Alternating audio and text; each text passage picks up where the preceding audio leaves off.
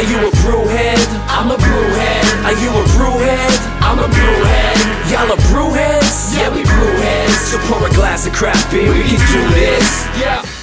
What's good, y'all? This is C Certified Brewhead. Welcome to episode 53 of Beer Another Shit the Podcast, Adjunct Series Quarantine Edition. This evening, we have a very special podcast. We have two gentlemen in Toronto, Ontario, who have really started something unique, something that I don't believe I've really seen anywhere else on the planet or even heard of. Um, what they've really contributed to the Ontario and, and after that, the Canadian craft beer scene is fantastic. It's much needed. Um, it brings a whole other angle. Um, mate, I'm looking forward to it. We have Mike and Chris from Craft Brand Co. Boys, welcome. There we go. Thank you guys. Oh, the guys. cheering! It sounds so happy. right? We got the we got the audiences behind the couch, you know, waiting for you. How you boys doing? Great. Great. Good man, good. Great to see you. Likewise, this is a long time coming, so I really appreciate both of your time this evening. It's uh, I'm super Oh, stoked. That off, you guys are in the office. That looks that's a sick ass wall you got there. I love it. Yeah. It's been it's been pretty wild. I mean, you know, we we we hadn't been in the office together for for quite some time over the the Yeah. pandemic. I mean, we went long stretches. You know, we're we're eight years into the company a couple weeks ago, and, and we went long stretches over this last twelve months without uh, being in the office together. So this gave us a really great excuse to to sit in here and drink some beers and, and hang out. I love it. Do you? Does the basic? I guess that's where everybody who works for the company would be based out of the office there. So I guess since COVID, everyone's just been working remote, and you haven't really had much of a need, with the exception of I imagine maybe sales reps coming to pick up product and stuff like that. Yeah. Mo- I mean, most of the sales reps work remote, anyways.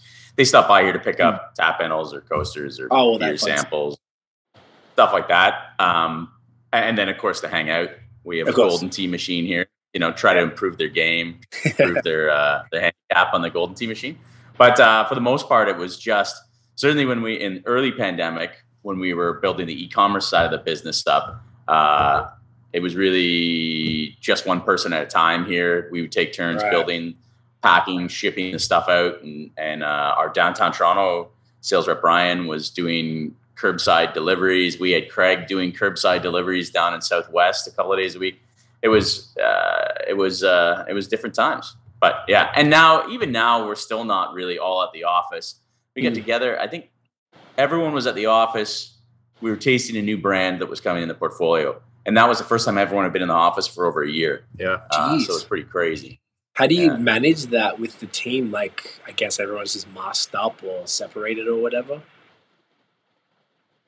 Yeah, I mean, you know, it's uh, we, do a lot on our phones. We do a lot in our WhatsApp group of you know keeping kind of everybody you know in tune and and sending good gifts and making everybody laugh and and you know we've got a really tight knit crew. So yeah, I think we really missed the kind of face to face hangouts, but um, you know it made it that much better when we were able to, and especially over this next you know couple months, uh, we'll have some really good excuses to hopefully get back out there on the on the road and and spend some time together. Yeah, I love it. That's great, man. I'm glad you guys are uh, slowly getting back to some form of normalcy with it all, you know? Yeah. Um, on Yeah. that note, speaking of uh, tasting, let's get into the uh, the first beer that we're rocking tonight. Do you guys want to tell us about this glorious little gem right here with Yeah. the candle in it?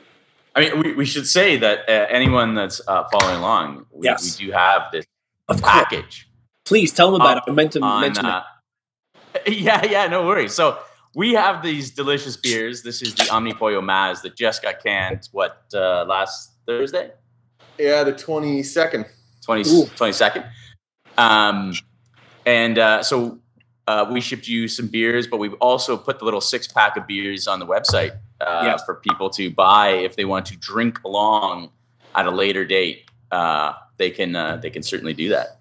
That's this this beer you know Very one of the really really cool things about you know where kind of our journey has brought us is uh, you know we we get you know chances to try these beers at times and we're blown away by them and then we go years and years and years without having them. So mazarin was a beer that we had in stockholm at Omnipollo's um, you know kind of tap room pizza joint that they have in stockholm there and this was probably three years ago now and we were absolutely floored with it and really wanted an excuse to brew it here and launch it here we loved the can we loved everything Yeah. about it so we hadn't had it in you know, three years Mhm. up until when we canned it, you know, a few days ago. And and again, you, we could kind of took that smell and took that sip, and we were just like, "Fuck, there it is!" Like that's that's the beer that we remember from three years ago. And so this one's this one's super exciting for us. Uh, we've just been loving it around the Yeah, office, like can see why. loving it. So it's an oat pale ale from the from what I'm seeing here, five point six percent. Yeah. Um, what are we talking with the uh, with the hops and stuff in this one? Yeah, so this has got a really nice hop blend of um, Citra, Simcoe, and Amarillo. Nice. And you know, this Not is kind of one of the OG uh, Omnipollo beers. This is one of the ones as they were really kind of starting to get their legs under them. They they put this one out as kind of a hop forward, uh, you know, beer, but they wanted you know a bit of a different you know hop note. Henok does these really great on YouTube. It's called Beers with Henok, and it's kind of him, you know, in, in their facility chatting about these beers and. Yeah, you know this one. This one kind of near and dear to his heart, near and dear to the brewery's heart, and uh, has been around for a while. Um, yeah, it is a classic. I think it's in 40 countries now, I think, or something like that. Damn. So that's amazing. Um, I love that you guys were able to bring this back and, and recapture that uh, feeling that you got over there. That's that's fantastic. What I'm getting immediately, it's uh, this really feels like a Vermont style kind of IPA.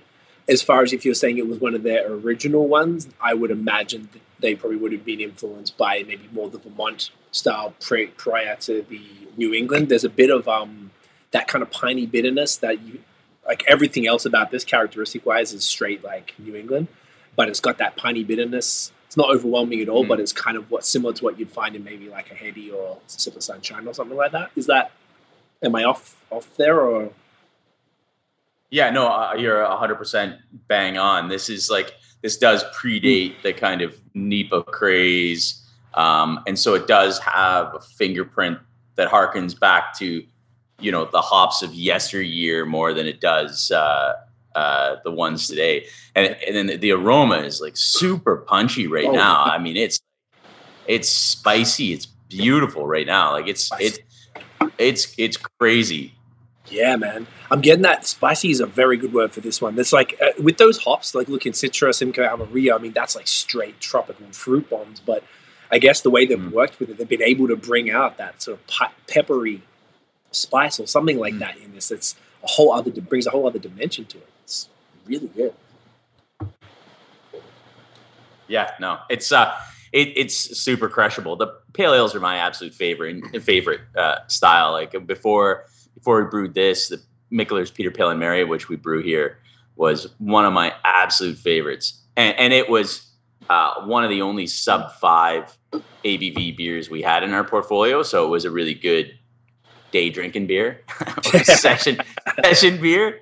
Uh, but uh, I, I found it totally totally crushable. And Yeah. and and I would put this up around there. Like I, I find this one, even though it looks all hazy and, and it has, you know, it has plenty of punch, I still find it super sessionable. You know, it, it is a little bit more approachable than it, it seems when you pour it in the glass. Like I find it, I find it, uh, find it very easy to drink. Extremely so smooth. That mouthfeel is exceptional. Like Yeah, the oats really make it. The, the oats really make a beautiful mouthfeel on this. I wonder if um now we're talking about the oats for this one. I wonder if the excuse me the original like Vermont style IPAs or pale ales if they were brewed with oats because I don't recall them having a mouthfeel like this, which is what makes this be pretty interesting and unique. That it's got the mouthfeel of like an eight percent, Yeah. you know, haze bomb that's got no bitterness, but it's kind of more on this uh, on the Vermont style. With that, it's like a nice kind of middle ground, which is fascinating that they've been doing this so long ago. Mhm. Great, man. Yeah, I think you know, and, and one of the hallmarks, you know, of Omnipollo's beers, you know, outside of you know being kind of big and and bold, is you know they they really all have a hallmark of great mouthfeel. Whether it's their imperial stouts, whether it's their non-alc that we make, whether it's you know Zodiac or the fruit beers, they all have this little bit more viscosity, a little bit you know uh, smoother, larger mouthfeel, and and yeah, they they drink you know quite often a lot bigger than they are, even though some of their beers are are pretty damn big. Yeah, man. They're one of the, I would argue, probably one of the most innovative uh, breweries on the planet. They do some of the most wildest shit I've ever seen. It's uh, amazing. Oh, you know oh, they've got this they just have this team um, of, of just all of these this collection of people that just all kind of push each other there and they're all super weird cool unbelievably bright people. Um, you know our first time there was kind of really seeing the power of it and just kind of the magic of it. You know we had drank the beers we'd seen the labels but to kind of you know wander around and and, and hang out with them and, and see what they're about really was we were big fans before, but I think we left there saying, yeah, you know, these guys are doing some of the coolest shit on earth for sure. Um, and it's infectious. They they are like Henok and Carl and Carlos. They're their whole team.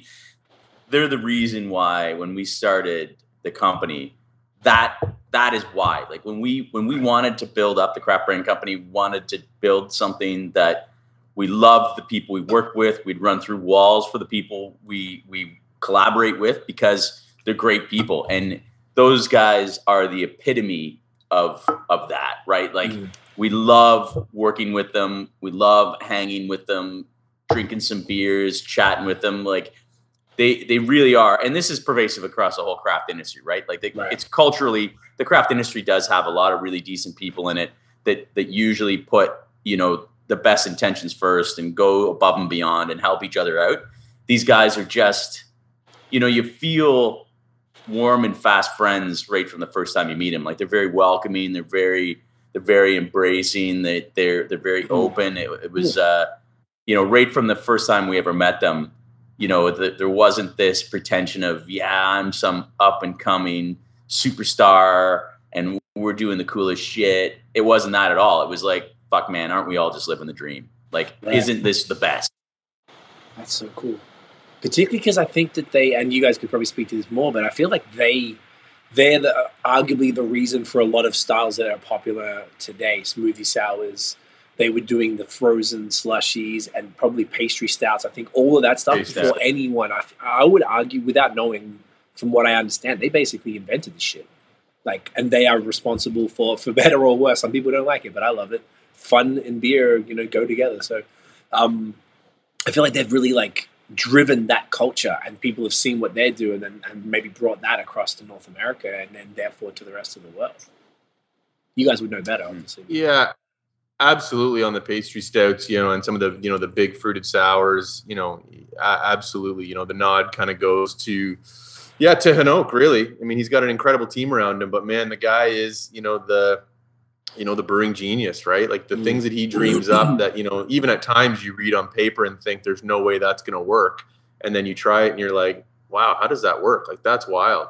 Yeah. Um yeah it's cool and you know and yeah they can be polarizing right? They, they definitely can be polarizing the beers um, of whether you're in that camp or you're not. They they start conversations they they make you think about what's possible in, in the world of beer and again whether you're in or in or out of that camp you know is kind of uh, uh, irrelevant. It's you know they they have this ability to to carve out their own path in this space, which is really difficult to do in this mm. day and age in, yeah. in, beer with you know a different brewery popping up every week. It is it is different to be unique and, and to do your own thing and and and they march to a very different beat of that drum for sure. Yeah, that's a great point. Um, I just wanted to point out for anyone who is considering getting the pack, I actually put it in the description right now. So obviously, I fix up the description afterwards, but I put it in there now so you can go hit that. And then it also kind of occurred to me that we're talking about Craft Brand Co., but we're spending all this time talking about Omnipollo. And for people who aren't familiar with what you guys do, they might be like, what the hell is going on here?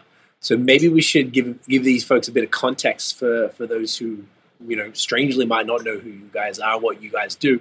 Should we start with, uh, let's start with um, getting your beer histories, how both you individually got into beer, and then how that kind of led to Craft Brand Co.'s uh, existence. Yeah, for sure. I mean, I'll, I'll, go first since my lips are already moving. uh, I, uh, I I uh, I moved uh, I moved to Toronto back in uh, when the, the century ended and the world ended, but then it didn't. But that did uh, ninety nine, and I was an out of work actor looking mm. to, you know, find the bright lights of the big city, and I was working as bartender at the Lion King and Steam uh-huh. Whistle had just launched in 2000, and uh, we were serving at the theater. Like cr- crazily enough, you know, this massive uh, theater downtown Toronto is pouring like the the newest craft brewery out there. Mm. But mo- most of the people coming there were American tourists and didn't know it at all. I, I had no idea. So then we would sit there and drink it, the the uh, bartenders, Right. and, uh, and I loved it.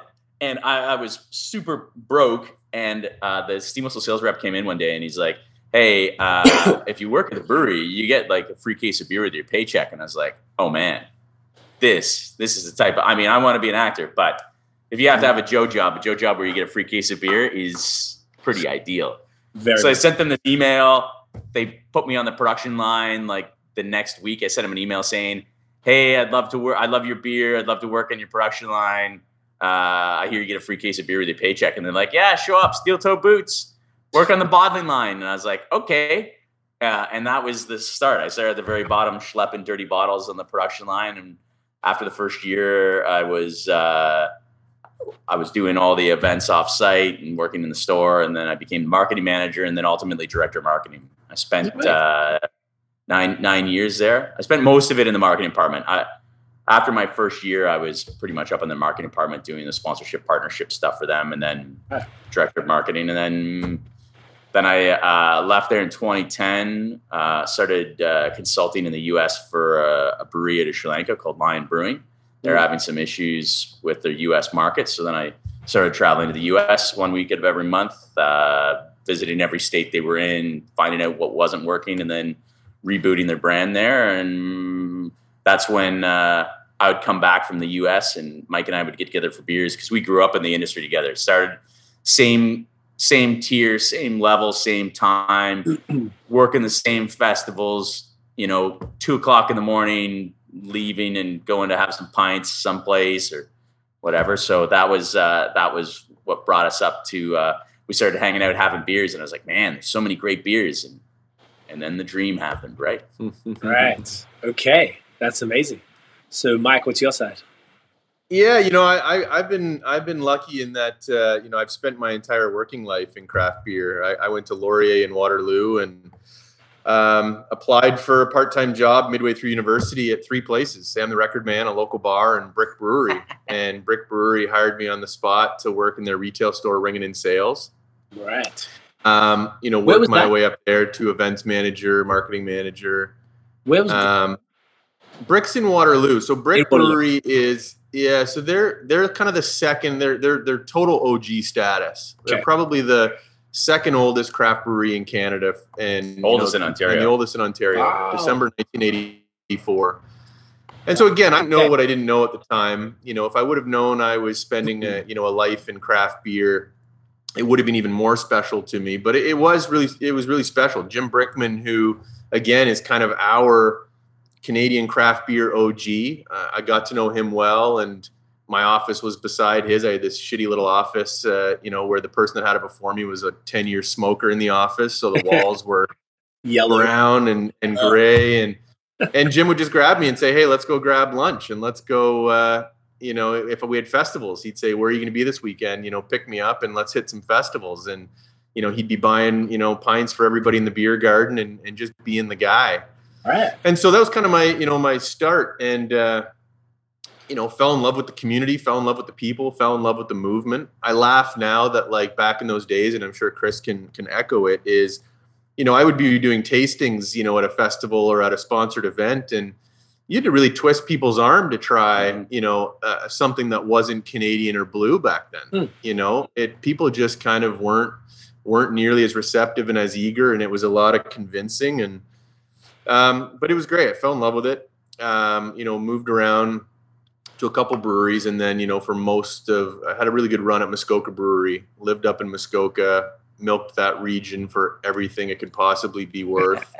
um, swam in every lake and tried to climb every tree, and uh, you know, so I was director of marketing there and, and helped Muskoka go through their uh, rebrand and the launch of you know the beers that we all kind of love now, Mad Tom and Detour and uh, Legendary Oddity, and uh, it was a blast. It was it was a really great time to kind of join that company, much like Chris did at Steam Whistle Mm. when it was a really small, scrappy operation, and kind of watch it, you know, really blossom and grow. Mhm. And then, uh, yeah, to Chris's point, you know, we we were traveling a lot, both of us individually, you know, discovering all these amazing breweries and beers. We both were dealing with the LCBO, so we understood the way that channel worked. Mhm. Um, and decided, hey, if we could start a business that is finding the best beers possible with cool branding in places of the world we want to travel, um, that'd be kind of a fun business. And uh, you know, it's it's created a lot of adventures since, and probably a few gray hairs, but uh, a lot more smiles. Okay, amazing. And that all started eight years ago, as far as when you guys actually made it happen. Yeah, From yeah. We uh, we we we incorporated. Well, we started it a little bit earlier, uh, like conceptually, but then we fully incorporated and pulled the band-aid off uh, eight years ago. I think our actual anniversary is I think we we started the company in like in like September, but we count our actual anniversary as March when we got our first check. Right. when we made our first little little bit of uh, income. So, you know, we probably gave ourselves a bit of a runway there. That's amazing. So it was a side hustle at first, then, or no? No, I mean, we both kind of jumped in, you know, for the most part. It, ta- Um, it take it does take time though. Like Yeah, of course. you know, from us talking about it, you know, the funny thing about getting an agent's license in Ontario is you can't get an agent's license uh, until there's a brewery or winery or distillery that signs on saying, "I want you to be my agent," Hmm. which sounds kind of wacky. Of like when you're visiting, and we were doing this. Mike was down in Texas. Alberts was our first person to sign the letter. This guy that he was doing mostly bottle condition stuff, wasn't he? Or yeah, I was down at South by Southwest. I was going to South by Southwest. love it. And I said to Chris, as we were really kind of conceptualizing this, I said, I'm coming back with a letter. I'm going down and I'm coming back with a letter of somebody saying, you can import us. And uh, yeah, I rented a car and just hit up a ton of breweries until, yeah, finally Adelbert's, um, you know, said, sure, let's, let's give it a shot. Yeah, and, and so you, you had to have this. You had to have a letter, someone assigning you as their agent to represent them before Okay. you could actually become an agent to represent them. Uh, so once we, we we were grinding it out trying to find this letter, and you know it's tough with the U.S. guys because the three tier system in the U.S. and the way uh, lit- how litigious it is, like the U.S. guys were always kind of like, "Wow, if I sign on with you, then we'll be connected for life," and we're like, "No, no, it's not like that in Canada." Like Right. you- send another letter tomorrow to the LCBO saying, "Yeah, they're not my guys anymore, and we're not your guys anymore," right? Like, Right. it's pretty easy to break up. I mean, obviously, you can have contracts and whatever, and your sunset, but you know, breaking up is easy to do. Uh, eh, eh, when uh, when when you're when you're an agent here, it's not like you own the rights to those brands here. Like they they Hmm. still own them. Um, so then we became an agent, and then we could really start. Uh, we had a number. We seemed legitimate now, and uh, and and then everything's everything started moving. Okay, interesting. Okay, so it started as an agent and then moved into kind of what you're doing now, which is, I guess, still agent work, but you're facilitating uh, local contract brews so that instead of importing beers like this, which probably wouldn't travel so well, you're brewing them fresh Yeah. locally for the, the market, much like, you know, a lot of the macros, you know, Heineken brewers were in every market, and I imagine Budweiser brews in every market and things like that. Which Oh, is, even even Stella, uh, even Stella and uh, Corona are be brewed uh, are going to start to be brewed in Ontario now soon too. Let's grab another beer and we'll get into the second chapter. I was about to say, I, I realized I didn't think of it, but I, I saw you guys splitting uh, beers, and I was like, fuck, you guys are going to moving faster. Which one should we go next? You want to go Zodiac or Fresh Start? Uh, let's do Zodiac. It's I think it's a more complimentary step. I like it. Um, yeah, Oh, no, no, babe. Sorry, so, uh, the other fridge, uh, all black can uh, with green on it. The aliens? Uh, with the aliens, yes. with the aliens. with the With aliens. the aliens. Yo, this is some of the So, yeah, so we- cans of all time. I don't want to cut you off. Thank you. Look at this can. Look at this. This is beautiful already. But like, I just love that. Look at that. That all black lid on the all black can. It's just stunning, man. I Yeah, it's a loved it. black black lids are pain in the ass to package I bet because I noticed, because even, uh, like, I guess it kind of can get scratched in the canning machine from the side. they can get they can get they can get scratched and the laser has a hard time. Uh, one of the Oh. one of the uh, Okay. checks to tell if uh, if the beer the fill level is great is to bounce a laser off the lid and look for deflection of Wow. how puffed Okay. out the lid is. uh, uh, when it goes by the laser, and the the black lid eats the laser, so the thing would be like, "No can, no can," pun pun pun, and start kicking stuff, everything, uh, uh, uh, kicking kicking the cans off the line. So we really had to work hard when we made the decision to do the black lid because we thought it was cool, and we had to work really hard uh, to make it actually work. That's actually I never even thought about any challenges for that. I didn't know about the laser. That's dope. That is uh, well, not everyone uh, not everyone uses that that type on their canning lines, I guess, for looking Right. for low fills. Some people use weight or whatever, but this one looks for deflection. So this beer is this beer is fully my jam. Like this beer, you know, is is my my style of IPA. You know, a little bit dry. You know, beautiful kind of uh, you know hop blend of all the C's: Columbus, Centennial, Citra. Um, you know, hazy, unfiltered, um, and again, that kind of dryness on the back end makes it, uh, I think, incredibly drinkable and incredibly welcoming to that to that next sip. Yeah.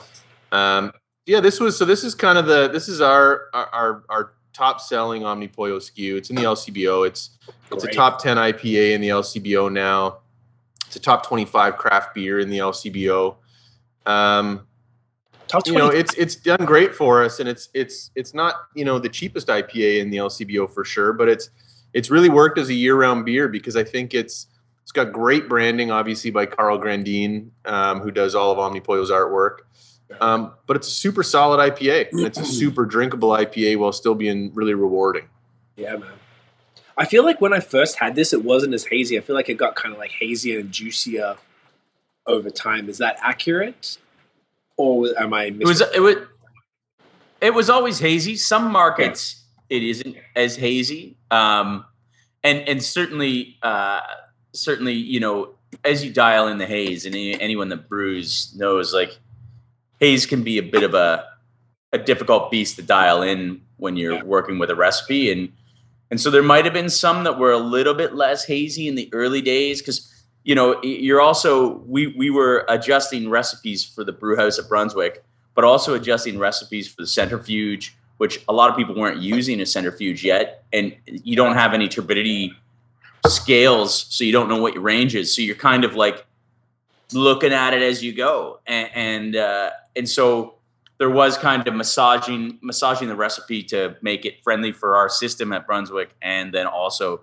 to s- dial in that turbidity and find out what's the perfect amount of haze and Mm. and uh, and get it there. So there might have been some that were a little bit clear. I know some other markets, like uh, I, I have seen, I have seen some that are a little bit clearer than that, and I think it's, you know, it's just one of those things. Again, uh, working with centrifuges, anyone that's done it is, is a bit of an art. Like you need an operator who really and, a team, a brew team who knows how to work with that and how to get the the proper amount of haze, and then obviously stable haze versus, you know, snowflake, snow globe, you know, colloidal fallout of just like flakes everywhere and Yeah. and all that jazz. But uh, which is a whole other ball of wax in this in this hazy world. Yeah, it's kind of crazy. Um, no, I can imagine that would be like something to dial in. That makes a lot of sense. But this is definitely, I feel like this is just sort of like the next, the, the big brother or sister of uh, the Mazarin, as far as Yeah. Mazarin. Maz. Mazarin, yeah, it's It used to be actually- Mazarin, Yeah. yeah. it's actually technically called uh, Maz now. Oh, it's just It called has- Maz. I'm sorry. Okay. Well, it was originally Mazarin, and, and Mazarin is uh, is actually one of Karl Grandin's kids' names, and uh, he named he named that Cool beer name. after one of his one of his kids. Okay. So this beer um, is you know what Omnipollo classifies you know as close to a house IPA as they have. Mm. Um, and Henok does a really great, you know, video on it. So Omnipollo right now is building this insane brewery just out of Stockholm in this church. They bought this church and they're converting it into this um, just unbelievable beer trip, um, which which I really think is going to put it as a as a major European Mhm. destination. And so, yeah, they've always kind of had this as their house IPA without a, you know, kind of quote unquote house. And and so now that they're building their own house, I think Zodiac's going to have a have a real kind of soft spot in that in that facility. And and we've been brewing it at Brunswick, and and you know for I guess four years now. Okay. Um, and still to this day, you know, Omnipollo has us kind of shipping some cans, you know, to some other facilities that they brew out around the world because they they just kind of love this as the benchmark, you know, for this beer uh, globally, which which we've been super stoked about. Mhm. Amazing. The hop bill on this one, what are we talking? Uh, the C's, Columbus, Centennial, and Citra. Love it. It's definitely got a touch of that similar, like that Vermont, like little like piney bitterness, but a little bit less than the Maz. Maybe I should go side by side to check. And um, but I feel it's a little, little obviously it's an extra uh, six percent or 0.6 of a percent. That's five point six. It's a six point two. So it's a little little thicker in the mouthful. Similar mouthful though, super creamy.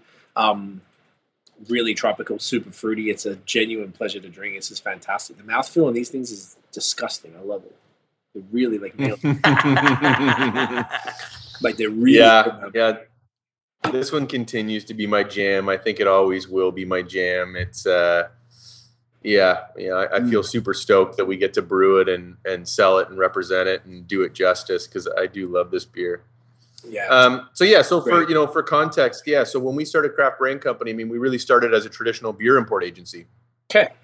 You know, wanted to find kind of beers and wanted to import them and, and represent them. And probably one of the things that Chris and I took for granted in our you know Ontario brewing days and being very involved with the OCB is you know the advantages of being able to direct distribute in Ontario Right. you know the advantages of being able to you know load beer onto a truck and deliver to a bar or a restaurant or an lcbo um, whereas the way the system in ontario is set up is anything brewed outside of ontario uh, has to be kind of imported as an import and, and distributed through the lcbo warehouse and, and, and access to draft. Yeah Getting get you know a lot of craft breweries they want to have draft, especially when you're talking to. We have a lot of American breweries in our portfolio. I was like, okay, when do we launch draft and how do we do this? And it's like, wow, uh, pull up a chair. This is not going to be a short one. Like Right. draft is hard to launch in, in in Ontario. We have four partners you can choose from essentially, and, and uh, you know it just it's it's super expensive and it's hard to compete on draft. So whereas when you're in Ontario, uh, when you brew it in Ontario, then whatever format of draft you can have two different types of kegs, and you don't have to pay for listings. You don't have to do anything. You don't have to worry about it being old or taking time to travel here, breaking the cold chain, and not having you know having warm stored kegs or whatever. Like, you know, you take you take control over that that aspect of it. Yeah, and and you know, so we represented these great brands, and and some of them, you know, were already kind of um, brewing around the world. Like Omnipollo has this philosophy of, you know, if they're going to launch a new market, brew in that market to be able to have fresh beer, to be able to kind of intertwine with the brewing fabric in in that community, and and so they already kind of had that approach. So you know, probably. Uh, four years into us having the agency, three years into us having the agency, we had an opportunity to get involved with um, a brewing facility in Toronto. You know, where we were, um, you know, involved with finding the location and, and helping to build the team and, and figuring out what this facility was going to be. And that was, you know, what what is now Brunswick Bierworks. So, uh, a partner brewing facility in East York, Toronto.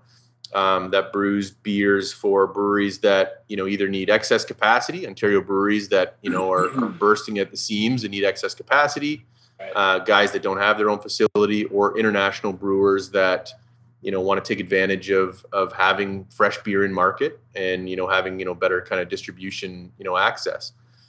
So you know we got involved with Brunswick and started to kind of you know talk to our partners, guys like Omnipollo and Mikkeller, and say, you know, hey, if we built a, a world class facility, would you be open to brewing locally? And we knew with guys like that that they'd be like, absolutely, that's part of our business model anyway. Right. Uh, we're in. So we had this really great, um, you know, what we think was advantage in this market of having relationships with some of the top brewers on earth, having access to building out, um, you know, what is really a spectacular facility.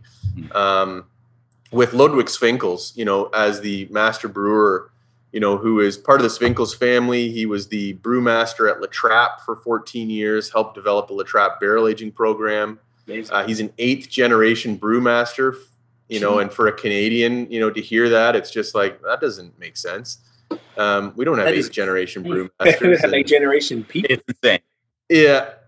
And so, you know, with And him he's a at metalhead and he loves barbecue. yeah, Like he doesn't get any better. it was These- awesome. what a bloke.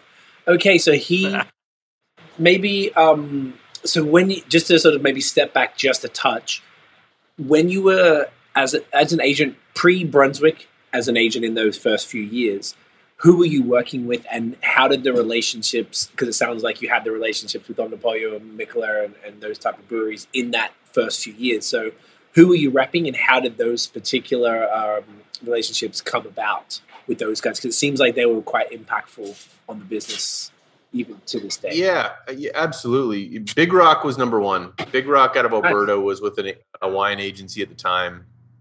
Um, great, great, great folks. Yeah, great folks. You know, in, in my days at Brick Brewery, um, Brick and Big Rock had a licensing deal back in in those days. It, it, ended up falling apart, but they had a licensing deal where where Brick was brewing uh, Big Rock's beer for Ontario much like you know me being you know a 19 year old kid and trying Waterloo Dark for the first time uh, from Brick, which was just a dark lager that kind of blew my mind and opened my my eyes to you know those kind of beers. My first taste of traditional ale, Big Rock traditional ale, uh, you know, which again back in the day was this hot bomb. It's definitely not today based on these standards of what we're drinking, but at the time it was a super unique and different beer, and and that was a real you know mind blower for me for sure, and, and a beer that really shaped me. And Chris went to Waterloo and you know kind of had similar experiences with that mm. beer, so we we had some pretty deep, uh, you know, memorial roots to kind of that brewery and that beer. Yeah. Um, and then an opportunity came up to work with them in Ontario, and we were looking to start an agency, and they had volume in the province, and we had a lot of respect for them, and we jumped at it. Um, and really they they allowed us to to keep our lights on you know for for the first little bit which was which was great. You know we'll always be indebted to them. That's yeah awesome. they they uh, it's funny i'm an identical twin and uh, both my brother and i are in the beer industry and we both worked at steam whistle. And uh, and, and, now and now he he works at Big Rock. He's based out of Calgary. He moved out. He opened up the West Coast for Steam Whistle back in the day right. when they were opening up Alberta and then BC, and and now he he uh, does their uh, government relations biz dev for uh, for Big Rock and is based out of Calgary. But uh, I mean, the story of how Chris's brother Brad got the job at Steam Whistle is is a is a is one of legend for sure. Do we want to touch yeah, it? Okay. Well, we can we can have a little we can have a little pause and, and yeah. talk about that. But I, I, so I, I mentioned I, I wanted to be an actor in the city. I went to University of Waterloo for theater, moved here, whatever, and uh, and I just started working at Steam Whistle, and uh, I got an audition. I had an agent. I got an audition, and I was like, oh man, it's like on one of the days that we had production. In that time, Steam Whistle was only bottling like Tuesdays and Thursdays, so I didn't want to miss it. It was like I need I need to work these hours. I need to make some money. I was like my take home my take home pay was 15 grand my rent was 12 grand a year and i needed every dollar i could get so i could actually eat uh, and not not uh, not get kicked out of the house by my now wife.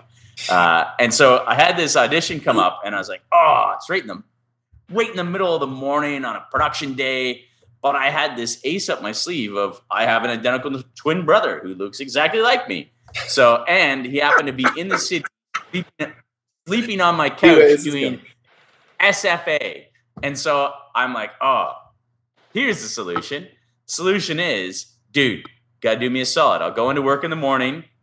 You come at 10 o'clock for the break, wear my audition clothes. We do the hmm. old switcheroo.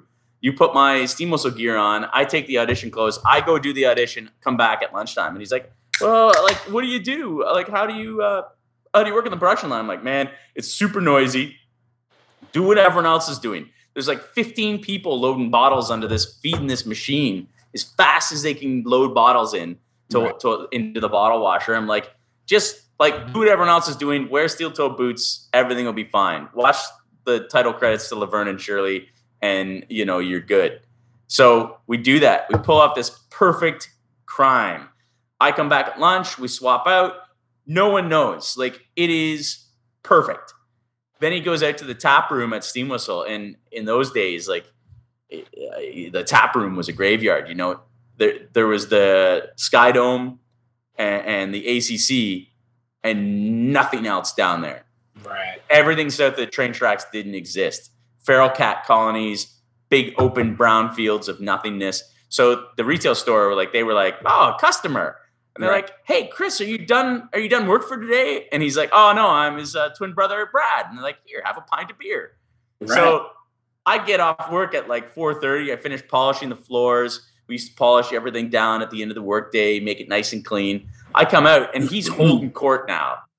You know, few pints in, holding court, and he's regaling people with this caper that we just pulled off like a couple hours before that. And I'm like, dude, what, what, what? This was supposed to be a clean getaway, and now you you just you wrecked it. You wrecked it, and uh, and we get called upstairs, and then he got offered a job. And so then so then as as it goes, he started working the production line. The forklift driver uh, uh, became a delivery guy. I became the forklift driver because I worked on a farm as a kid and I how to drive a tractor, which made me super qualified for the Right. forklift. Which I still like. Forklift driving is probably one of my favorite jobs in the whole craft beer industry. To be honest, I, I love that. It was ah super fun. So Yeah. then, uh, so then uh, that was uh, that was how that was how we both got into the beer industry. Then That's and then and then he started working at Big Rock. We started chatting with Big Rock about representing them here in Ontario. they were looking to fill a Southern Alberta sales manager, and we had a good rapport going with the CFO. And he's like, "Ah, do you know anyone?" And I'm like, "I think I know a guy." uh, and uh, and then before we got the contract done, uh, he He he, he was job. working over at Big Rock. that is insane. That is so Yeah. cool. Hey man, let's Yeah, it was super, and it was super nice. I mean, you know, when we were sitting here uh, as a young agency, thinking, all right, well, you know, we have a, a handful of guys that have given us their letters. You know, all cool breweries. You know, did we ever think that Big Rock would be the one that would tip the scales for us? It was never on our radar. Like, to be honest, we are like, ah, you know, they've been they're they're they're old. Like they're the oldest oldest craft brewery in Alberta, and Ed McNally is probably similar to Jim Brickman and and any of those OG Yeah. uh, craft beer folks. They are fired up. They are pig-headed. They are uh, uh, a force to be reckoned with, and uh, immovable objects. And in you know the spirit of that like perseverance Yeah. uh, we we had a lot of nostalgia. We had a lot of the feels for that brand, and Yeah. and, uh, and and and we were like, oh, I don't know, it might be too big for us. It might not be crafty enough for us. You know, it might it might not be our jam. But man, lovely people and and great great beers. Uh, a great roster beers. They're actually just retiring. The first beer I ever had of theirs, way back in the way back uh, in the '90s, uh, was Warthog. Uh, they have uh, a nice English mild called Warthog, and uh, they just announced uh, this week that they are retiring Warthog from the permanent the permanent roster of beers, which is my brother's favorite favorite beer. He's pissed. But He's stuck up. well, he's forlorn. He's probably inconsolable, actually. Maybe they'll bring it back on a special occasion. You never Yeah. know. I think I think they'll Ones? probably brew. They they have a couple of different sized uh, brew houses there. He'll probably be able to twist someone's arm to get get it a in. little pilot Here. system or. Okay, so that's you know, it's funny. It's it's funny when you ask though about you know the you know the, the first brands that we got and stuff because you know I mean man some of my some of my most fond memories in the beer industry were you know Chris and I going all right what breweries in Michigan do we love like Mm. let's jump in the car and go visit as many of those breweries as we can in Michigan and and see if we can you know get some guys to agree to let us bring their beer in you know Right. and um you know, all of those meetings are wildly memorable. Some for awful reasons, some for, you know, us getting stood up, some for, you know, just hilariousness. But man, like it really is just kind of what rounds out this industry of you can you can wander into a brewery and, and start talking beer and say, hey, we're importers from Canada and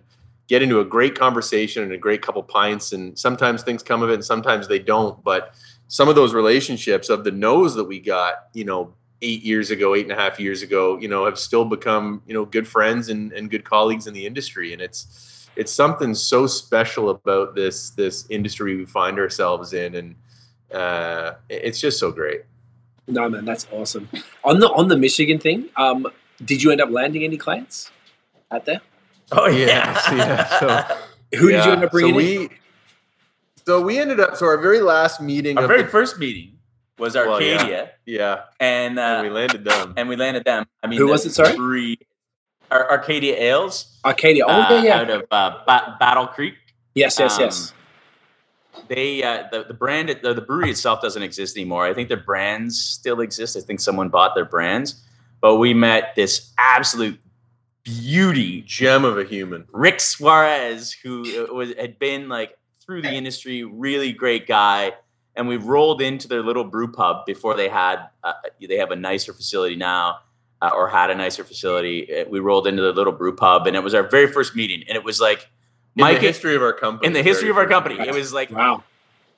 Mike and Chris Roadshow day one of let's get some beers. Let's get some more breweries going. Like let's come back with more letters of people we can get we can get across the finish line. And, and Michigan's close, obviously for us. It's easy to get to. Yeah, yeah. Uh, and uh, and and we rolled in, and it was a little bit. It took a little bit warming up, but then man, after that we were drinking We were- cans we were off the, ra- line. Yeah, we were and- off the races. Oh yeah, and and then we landed them, and they they had uh, we brought in their London Porter uh, in here, which is uh, I think a 99 on rate beer, absolute beauty beer, um, uh, absolute beauty beer. And then we launched uh, them in draft too in Ontario, Yeah. which is another story. But uh, they, they that was stop one on our Michigan road show that we were doing of let's get some let's get some beers here. And we came out high fiving. It was like you got the we got the letter signed. You know, we got some you know three cases of beer of different samples and and uh, you know their their World Beer Cup two year in a row winner Cereal Killer, which was like this crazy barley wine. We had like a, a vertical of that that Rick gave us. Like it was like we were just you you, you couldn't you couldn't erect Yeah. our day. It was Yeah. just banner, and that was just the beginning. Right. Yeah, it was it was beauty. It's you know those those trips. You know, walking into Brewery Vivant. You know when they were just starting out, and and uh, it was a great trip. You know, and Michigan is such a great you know craft beer pocket. You know of North America. You know, and uh, you know we went to you know one of my favorites was going to New Holland. New Holland was our last visit of the the trip. And so Chris and I are driving to New Holland. It's summertime. We're both in shorts and flip flops and t-shirts and we pull into New Holland's parking lot. And you know, we're like, all right, let's do the change. And we both put on pants. We put on, you know, a golf shirt. You know, we put on a pair of shoes, and you know, we go walking in, and we say to the receptionist, you know, hey, we're here to see uh, Brett Vanderkamp, and you know, their who's their president and their co-founder. She's like, yeah, no problem. I'll let Brett know you're here. So we're sitting kind of in this little waiting area downstairs, and we hear this dude upstairs, you know, say to somebody, you know, Susan, have I told you you're doing a great job lately? And she's like, Yeah, you have. He's like, Okay, great. I just wanted you to know you're doing a great job. So this dude comes down the stairs. He's in board shorts and flip flops, wearing a backpack, and he's like, Mike and Chris? Hmm. We're like, Yeah, who are you? And he's like, I'm Brett. So he's their president and, and whatever. So we go, Oh, nice to meet you, man. We'll be right back. We walk Got in the changed. car. We go take our pants, shoes, and off, you know, put on our board shorts and flip flops. We come back and we hash out this meeting for you know the Ontario rights, you know, at a picnic table on the front lawn at New We had a little Holland, deck. drinking We- beers. yeah, we had a little deck to show them, you know, uh, all this. We're walking through and we're sitting at this picnic table, having a beer, going through the deck, and uh, it was it was um, and he he is. I mean, the whole brewery. Every people in Michigan are really nice, anyways. But the, these guys at New Holland were beauties. We he's like, yeah, you want to go on a tour, and then we get. Uh, the, one of the guys, Joel, Dr. Joel, who was like one of our oldest buddies there, now oldest buddies there. He comes out and, and we go on this tour. And, and like the first stop when we walk in these garage doors is a beer fridge. And it's like, he opens it up and he's like, uh, grab a beer. This is what this one is. You know, let's go for a stroll, but grab a beer and get get ready. So then we go for this full on tire kick everything tour of the brewery. Everything they they were building their sours program at the time. Uh, in the early stages of building their sours program before they had the full The House of Funk. yeah, the full House of Funk with the foeders and all that. They they were just starting out. They were also just rolling up uh, Dragon's Milk, which we've had in Ontario here a handful of times. And that was from you guys. Yeah, Yeah, Because I had it back Uh, in the day. yeah. That's why I'm asking. Because there's a bunch of Michigan beers that I got in Ontario. We did a couple trips out there, but I remember specifically. I wanted to know if them specifically. The other one, I don't know if you're going to get to it, but Jolly Pumpkin was that you? wasn't no, it us. wasn't us. No, we wasn't wanted us, it to be but- us, but uh, Yeah. Someone beat you to it. God damn. Okay, Yeah. so you did that, so that you really were able to like really dig into that brewery and like really have make strong connections out there. Yeah, it's you know, it was you know, we we definitely left you know that trip Oh, cool. and and that visit being like you know, I think this is going to be a pretty fun business. Like you know, again, we both knew the beer industry, so it wasn't like we came from you know textiles and and this was like oh shit, this seems fun. Right. You know, we came from the beer business, but but that was really like man, we're going to make some some lifelong relationships here. Obviously, drink incredible beers. Um, you know, and create some great stories. Wow, the, the New Holland guys, like we after we do the tour of the brewery, it was Wednesday, and Wednesday was like staff barbecue day. So Okay. like, hey, go over there. There's another building over there where we make our shirts and do all this stuff, and we repurpose the barrels that we age uh, Dragon's Milk in, and their and their beer barrel bourbon, which is award winning. So we go over there and we roll in, and the, and and these guys, no one knows us from Adam, but we've been told to go over there, and they embrace us. We start drinking beers, hanging out. And then the brew pub, they have a brew pub downtown. Someone shows up with a bunch of sausages from the brew pub. And uh, and they're like, oh, it's staff staff barbecue. And everyone's like, ah, who's gonna barbecue? And I was like, oh, barbecue. I like to barbecue. so then uh, we're barbecuing for the staff. Brett comes over and he's like, what the hell's going on? These Canadian guys are here as our guests, and now they're barbecuing for you guys. Like, so we're drinking beers, and then you you want to tell the uh, So they had they had a game of cornhole. Oh, you know, you know what cornhole is, right? Yeah, you know, love that yeah, shit. yeah, yeah. So they got a game of cornhole. A couple guys are playing it, and Brett comes over to Chris and I, and he's like, you know, uh, me and what was that cat's name? what was his name? He, he he was a gem as well. Anyway, he's like, you know, me and our operations guy are going to take you guys on uh, in a game. We're like done. okay. So the whole staff gathers around, and it becomes this, you know, America versus you know Canada kind of you know thing. And and Brett says, you know, so what do you want to play for?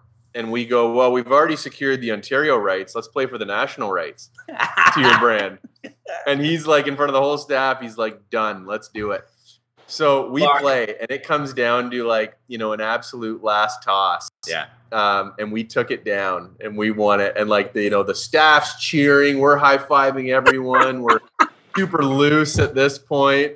Like we're shaking hands with Brett, we're hugging, and it was just like, you know, it was wild. We showed up for a noon meeting and left their brew pub at you know quarter to two in the morning. They'd put us up in a hotel, and again, it was just like, man, like this is you just you just can't even dream this up. Right? it just it just kept going. They were like, uh, after we did that, we had, you know, dinner there, and and they're like, oh, the NPR is shooting some kind of radio thing down at our uh, brew pub. Let's all head downtown and let's go. So then we go down to the brew pub and we're drinking more beer, and we just having like a- a- absolute amazing time.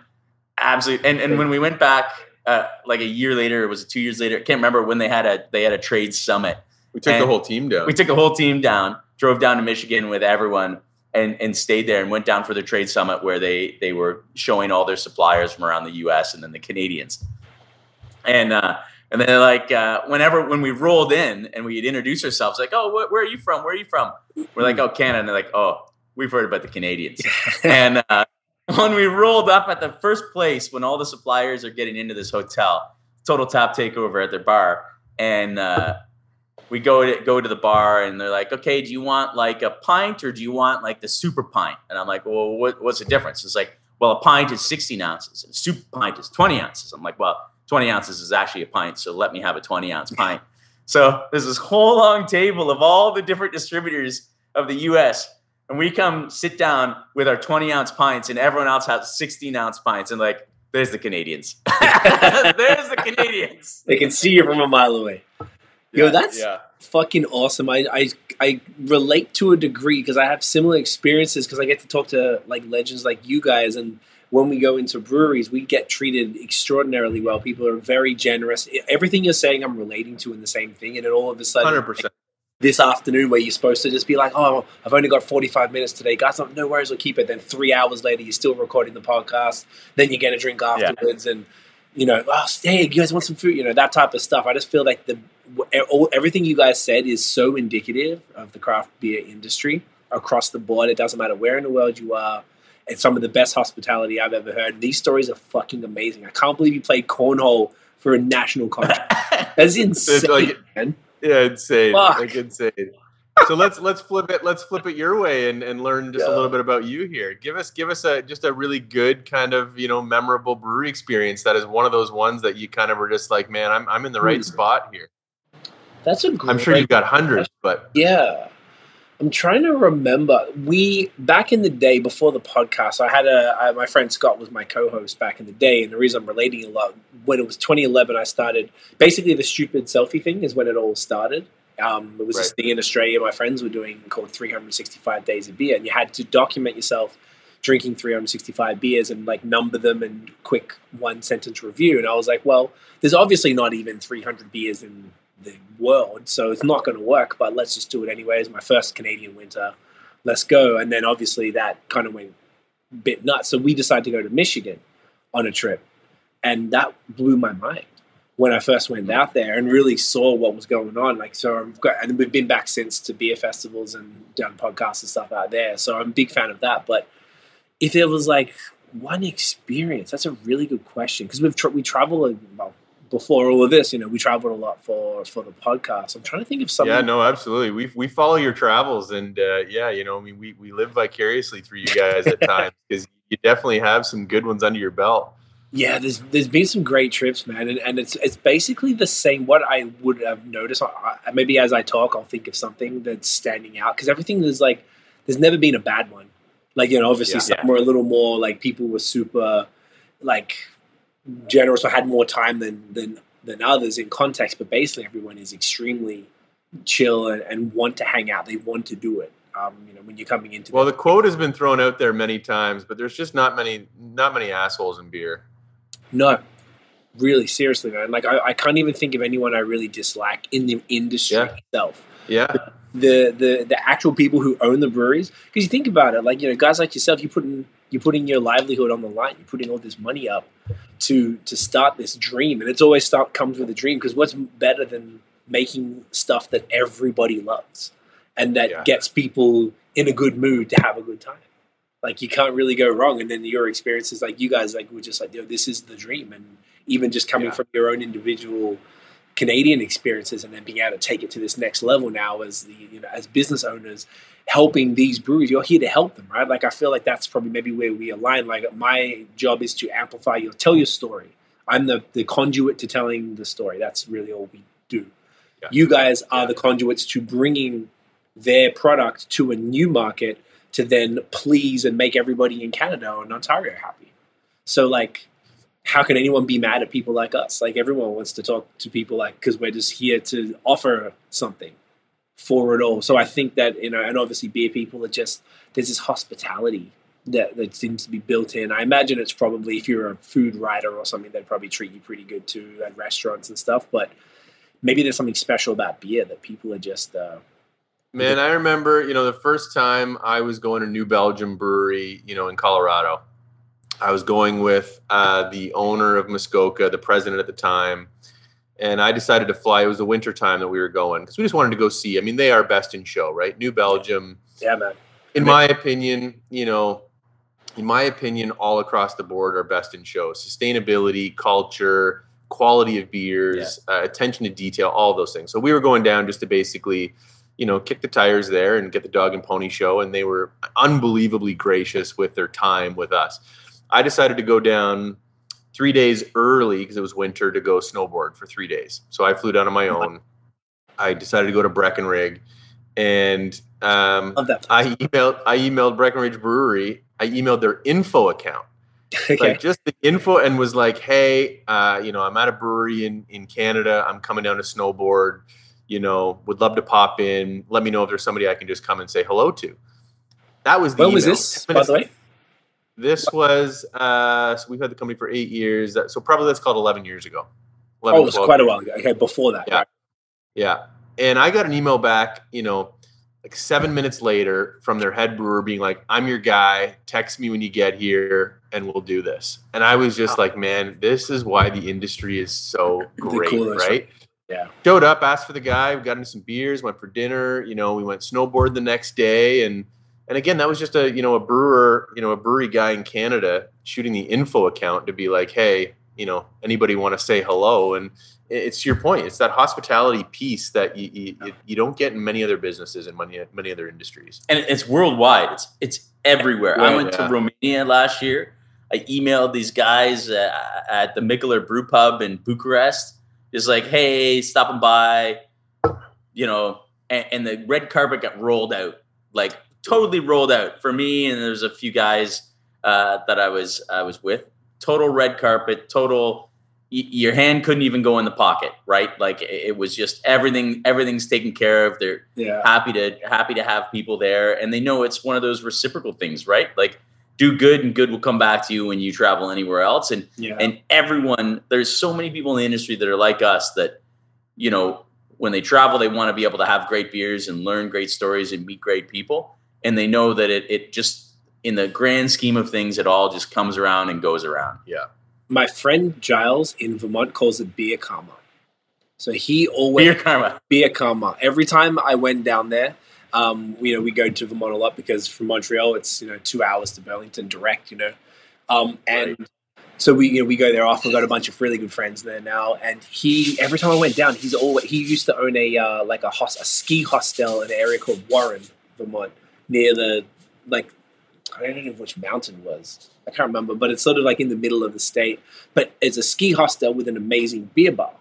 So I'd always just go down there and I'd bring him Canadian beer and he would just give a trillium, a treehouse, and just all this crazy shit. I'm like, dude, like, how do you, you get this stuff? He's like, ah, just it's beer karma, bro. Like, people come through, they give me stuff, I give them stuff. You don't really worry. Like, beer, like you, exactly the way you guys said, let it flow. The beer just flows yeah, and it's something that I've yeah. noticed. It's almost like, and I've tried to really take that on. I'm, I try not to be like a tight ass with anything. It's sort of like if I can share, you know, obviously I, I have, it's, you know, I have to take some pictures and do content with stuff. But if I got extras and I can hook somebody up, I'll always do that. Obviously, it was more, it was more fun before when we were traveling, and I could always bring stuff for people, particularly over the border, because now it's a bit more difficult. But yeah, that beer karma is a real thing, man. I, it's it's really funny Yeah. to hear you guys tell all these stories because it really just almost sounds like almost like a more extreme version of the stuff that we have always experienced. And I always thought that we were in a somewhat unique position where we were traveling beer podcasts and people always treated us super super nice because we're just trying to tell their stories and they're exactly the same. You can't put your hand in your pocket. They're just like, no, you want some food? You want that? Here, take this to go. And you want a t-shirt? You want a hoodie? Like I'm like Jesus Christ, guys. Yeah. Like thank you. Yeah. You don't have to be that. Like it's a lot sometimes. Like like it's I, it's beautiful. I appreciate it, but I really think there's that people here have that mentality. I don't think anyone's ever uh, too. Yeah, no one's really like everyone's just letting it flow, and and it, it really shows that the energy that Yeah. it's Yeah. given and taken. It's it's so beautiful. Um, a couple So quick. because we love to travel, what's what's a destination you've done in the last couple of years that you, Hmm. that you really blew you away?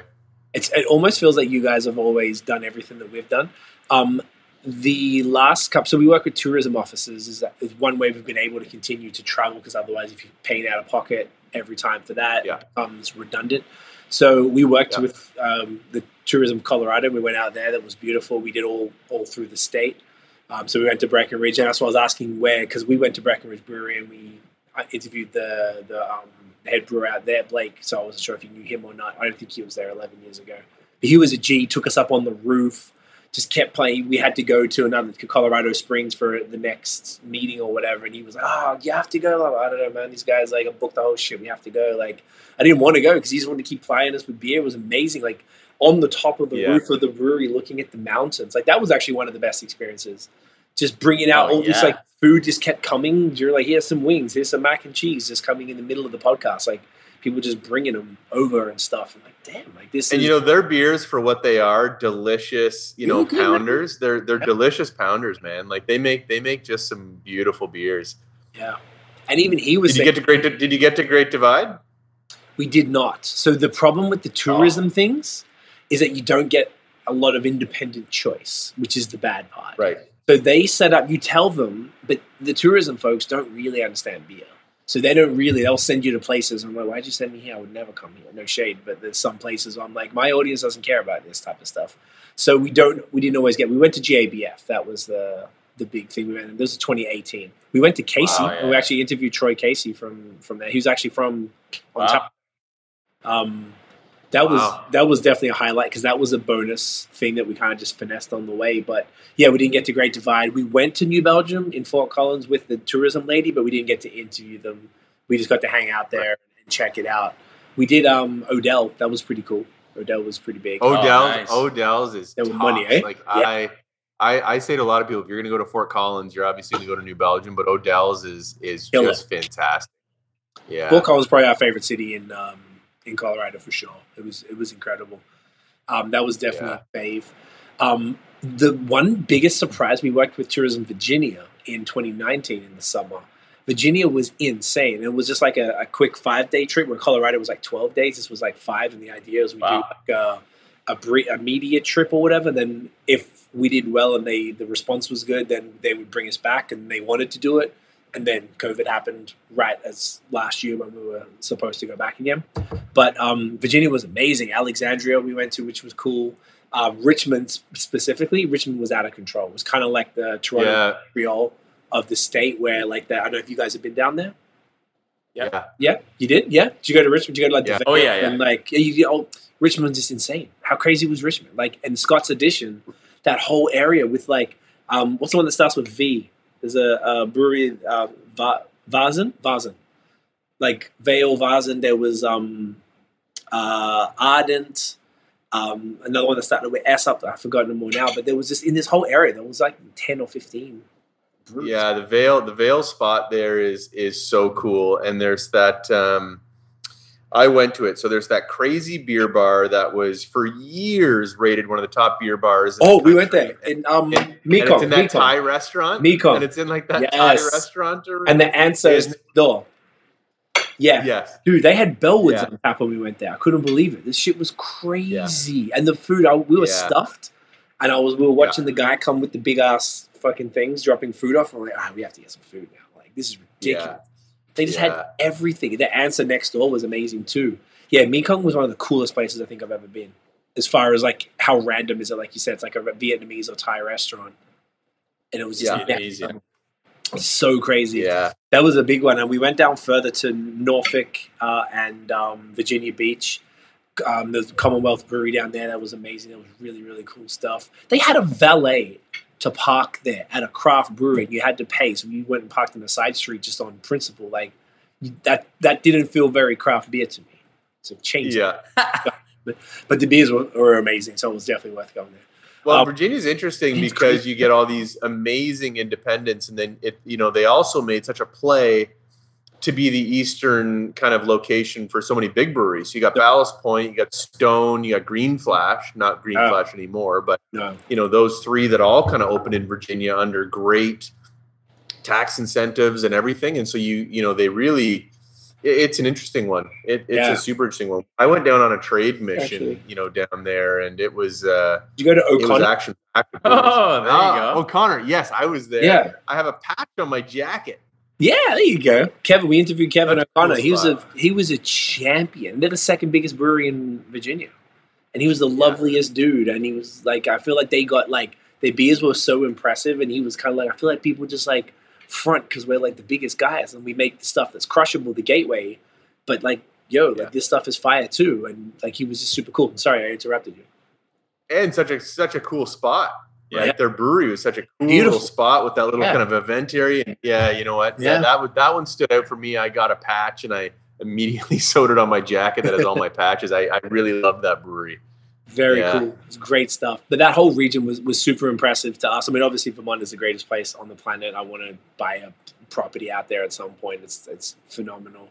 Even though it's America, Oh, yeah. America is a little bit of a strange place right now, but you know, But Virginia's for lovers, right? it sure is. It was yeah, yeah. We loved it. It was so good. Um, and San Diego was one of the other places that. Um, oh, and San Francisco. The last trip to the states. Aside from Vermont, we went to San Francisco. We have clients. We have a social media agency, so most of our clients are in the tech world in Silicon Valley. So we went out there to see clients, and my girlfriend's like the account manager. So I got to kind of like chill a little bit more and got to go. I got some friends because I do music, so I got some rap friends out there. So I went and met with him. We went around Oakland to the breweries and stuff, and we went to um, Russian River out there, which was beautiful. I imagine. Oh, nice. man. Did you guys check that out? No, it's very, No? very, very high on my list. But I, I, I remember where I was standing the first time I had Russian River supplication uh, at the uh, Craft Brewers. Craft Conference. Brewers Conference. They Yeah, were pouring it, yeah. and, and I was like, "This, this is what a New World sour is supposed to taste like." So- Like, eh, this is this beer is awesome, and I immediately turned around, went back, and got another helping of it, and I was like, "This, this is it! Like, this is this is the real deal. This is Yeah, amazing." Finely crafted beers. I'll They're tell you a thing awesome. about I'll tell you a thing about Chris when it comes to you know Chris Chris is very tough to impress in, in many different aspects, right? Okay. Like, so when Chris is you know excited or impressed with something, you're like, oh, Oh, okay, like we're I onto to something. Try this. So we were at the Craft Brewers Conference together, and yeah, they had this Russian River on tap, and I got something else, and he got that, and and he was like, "Oh fuck, like this is unbelievable," and I was immediately like in line right away to be like, "Okay, now I I have to try it." If I mean, if he's stoked about it, then this That's has to be great, and it is. It really is one of the all-time greats. I mean, they obviously have Yeah. so many great beers, but Supplication is uh, is is pretty unbelievable. yeah, it's, it's, it's brilliant. I wanted to mostly just tr- uh, drink Pliny on tap from the sauce. And Oh, for sure, Yeah. as you do. we went through um, a Napa. My girlfriend has a uh, a wine, spirits, and coffee kind of account. That's like the sister account to BOS. When we travel, we're like we cover all liquid things. Yeah. And so we went through Yeah, Napa, Sonoma for a weekend because we've always wanted to get out there. And they had these like even just like oh this like super popular like burger joint on the side of the road, nothing crazy, kind of like an old school dining thing. And their tap list was like mind blowing. And they just had Pliny sitting there when like you know we to try and get it. Obviously, for people like us out east, is so difficult. Not not even to mention the, uh, on the Canadian side. Like even if we were in Vermont, it's like really hard to get. So just being able to just cruise around Napa Valley and just pull, pull in and get some food, and she could get like some fire local wine, and then they just got Pliny right there. It, was just glorious. Yeah. It- like it doesn't get much better. it really doesn't, man. Like it's it's Yeah. probably got, it's got to be top five of all time, all styles. Yeah. it's just That's awesome, man. Not Wow. even to mention their other stuff. I know. We're, I feel like we're geeking out over our own beer trips and stuff. I don't want to get too far away from. Uh, Yeah, yeah, yeah. No, We- we also need another beer. here. yeah, man. What are we doing next, boys? Yeah. Talk to me. What are we feeling? So many options. Well, what, what what else do we have left on the? Well, Chris uh, and I both shipped you a box, and neither one of us knows what we shipped. Yeah, It it, was- was it was funny when we shipped Yeah. the box. Mike shipped the box on- the 90s. uh, uh, back to the nineties. Yeah, let's do back to the nineties. Back to the nineties. Okay. The Lervig, uh, Lervig back well. to the nineties. Uh, Mike shipped the box, and then uh, he shipped the box, and then I was like, uh, "Oh man, did he ship the box? I better sh- ship a box too." So then I shipped the box, okay. and then when I was like printing the shipping label, I saw that he had just shipped you one. I was like, "Well, I've already printed the shipping label." so, So, I was like, why not? Um, it's called back. the, the day before, and and did they Yeah. both show up today? they both showed up at the same time, so I went down, but I didn't get two different um, uh, tracking numbers. It was the same one. Yeah, because it was. Yes, thank you. Oh, it was really? the, yeah, it was the one tracking number. So when I came down, "There's two of these. Like, oh, okay. Dope. Maybe I'm like, well, these are both pretty heavy. I'm like, we don't need that many beers for the podcast. Like, maybe these guys went a little hard. And, and I, I opened them up, and it was almost identical, but it had um, uh, a few little ones that were different. But it was almost identical. So I was saying to Michael, I've got a few um, beer media friends that I have to send some stuff to anyway. So some of the excess, whilst as much as I would like to keep it, I was like, maybe there's more value in shipping the boys a couple of cans of some other stuff, and they'll post it on their accounts. And some of them are here in Quebec, and one's in Ontario, who's our lead blogger. So, um, look, might as well get some value for that uh, fun fuck up, which I love. It's the Oh, best, cool. best of all time. Um, Yeah. this one, Craig, uh, your uh, sales rep out there in the Southwest, was uh, tell, super excited about this one. Tell us about this one. This is one from Lervig, so we're switching it up a bit. And this thing, Yeah, Lervig's in St- Lervig's in Stavanger, Norway. Um, Norway, okay. you know, yeah, so they're in Norway. They are um, they're, they're actually one of their brewers is is Canadian. It's from Saskatchewan. A guy David way. Graham, who we've just fallen in love with. And Mike Murphy is their head brewer, who's an American guy, who's obviously you know West Coast, uh, you know, uh, influenced. Okay. super super cool brewery you know we they basically we got a hold of them through Omnipollo so Omnipollo was like look these guys are doing some really cool shit Um, you should probably They chat fit. with them. So we all kind of got you know put in touch with each other. We haven't done a ton with them, but we've we've thrown down some pretty you know great beers with them. You know this one. You know, we really wanted you to try. It's a bit oxidized now, but you know, as a red IPA, No, it, it still holds up quite well Yeah. You know, we, we really wanted to do Good something idea. kind of different and interesting with them. And, and we got on a call just like this. And Mike Murphy, their brewer, was like, look, man, I just want to go back to the beers that I fell in love with in the 90s that were all red. Every single one of them had a red hue to them. Cop. Yeah. I want to put, yeah, I want to put, you know, some hops in that I really like. And let's do kind of an old school red IPA. And, you know, we canned it and, and we just fell in love with it. And we've been kind of in love with it ever, ever since. Um, it's a really, really interesting beer. These guys, these guys from Yeah. Lervig, you know, we, we kind of swung for the fence a little bit with them. They came to visit us and, you know, we were already in talks with them and they said, you know, let's, let's kind of get together and have a chat. So we had a couple beers in a patio and then they said, you know, let's, we're, we're going to kind of head down to Buffalo. They think they're doing a collab with Thin Man down in Buffalo. hmm Okay. Oh, and they Man, said, great. Yeah. yeah, Thin Man's great. So they went down to do a collab with them, and they said, you know, we're coming back to Toronto on Monday. Um, let's get together and chat just about if we can work together and you know what this might look like. This was recently, wasn't it? Yeah, this was pretty. This was pretty recent. 'Cause I spoke to the dude on Instagram and he said he was just leaving Toronto or something. So I think I, I was speaking to them at the time because I got Craig gave me one of the beers, their milkshake IPA or something. Yeah. And I was talking yeah, to uh, they did a, a Hell's Yeah. Yeah, we did a Hell's Yeah. What was it? What was the one that we the the Freak hoppy Shake. one that we did? The Oot and a boot. Oot and a boot. Yeah. Oot and a boot was yeah. I have another beat. So we. Uh, so I get a text from them on the Sunday Okay. saying like, "Hey, so let's get together tomorrow morning and meet. You know, tell us what we need to bring." And so on the Monday was the Raptors uh, NBA parade in Okay. So I said to them, "Look, I said, you know, absolutely, let's meet. You know, bring a pair of running shoes and nothing else, and meet me at this address." And they were just like, "Yeah, great." I think they thought we were going to go see LCBOs and beer stores. I ended up taking them to a buddy's rooftop downtown that was on the parade route, and was just like, "Let's see how this plays out." So about you know four beers in, you know, watching the parade go by, the city's going crazy, everybody's loving life. Their director of export puts his arm around me and just goes, "I think this relationship's going to work out just fine." and I was like, "All right, man. You know, like I didn't know how this was going to go, but like I wasn't missing this parade, and I figured you'd think it was kind of cool. So you know, let's let's do it." once in a lifetime, I guess. Yeah, so we've been throwing down a couple beers for them. We're working to get um, something in the LCBO, but you know, for the time being, we've just been, you know, selling their beers through our online store. So our online store is um, uh, bodega.beer, www.bodega.beer. Link in the So our description. bodega is what's that? Link in the description. Look in the description. Yeah, Check there yeah, right now. It's right there. Continue. So, Continue. uh, yeah, we've been throwing down brews for them and selling them through our online store, and and um, and people have just been loving them. You know, people have been really, really loving the. They're super weird, kind of trippy designs. Um, the styles we've done a West Coast IPA, this red IPA, and a and a and a dry hopped Helles. And like I said, this one, um, you know, is, is starting to get a little bit oxidized. But the beauty of the kind of the red malt forward IPA is, you know, to me, even at this stage, it still kind of contributes to it. You start to get a bit of that raisin, a bit of that kind of plum, and and with their hop bill, it uh, it's an interesting beer. So because we don't have many red IPAs in Ontario, full stop, no. um, you know, it's got a real know that. novelty for us for sure. yeah.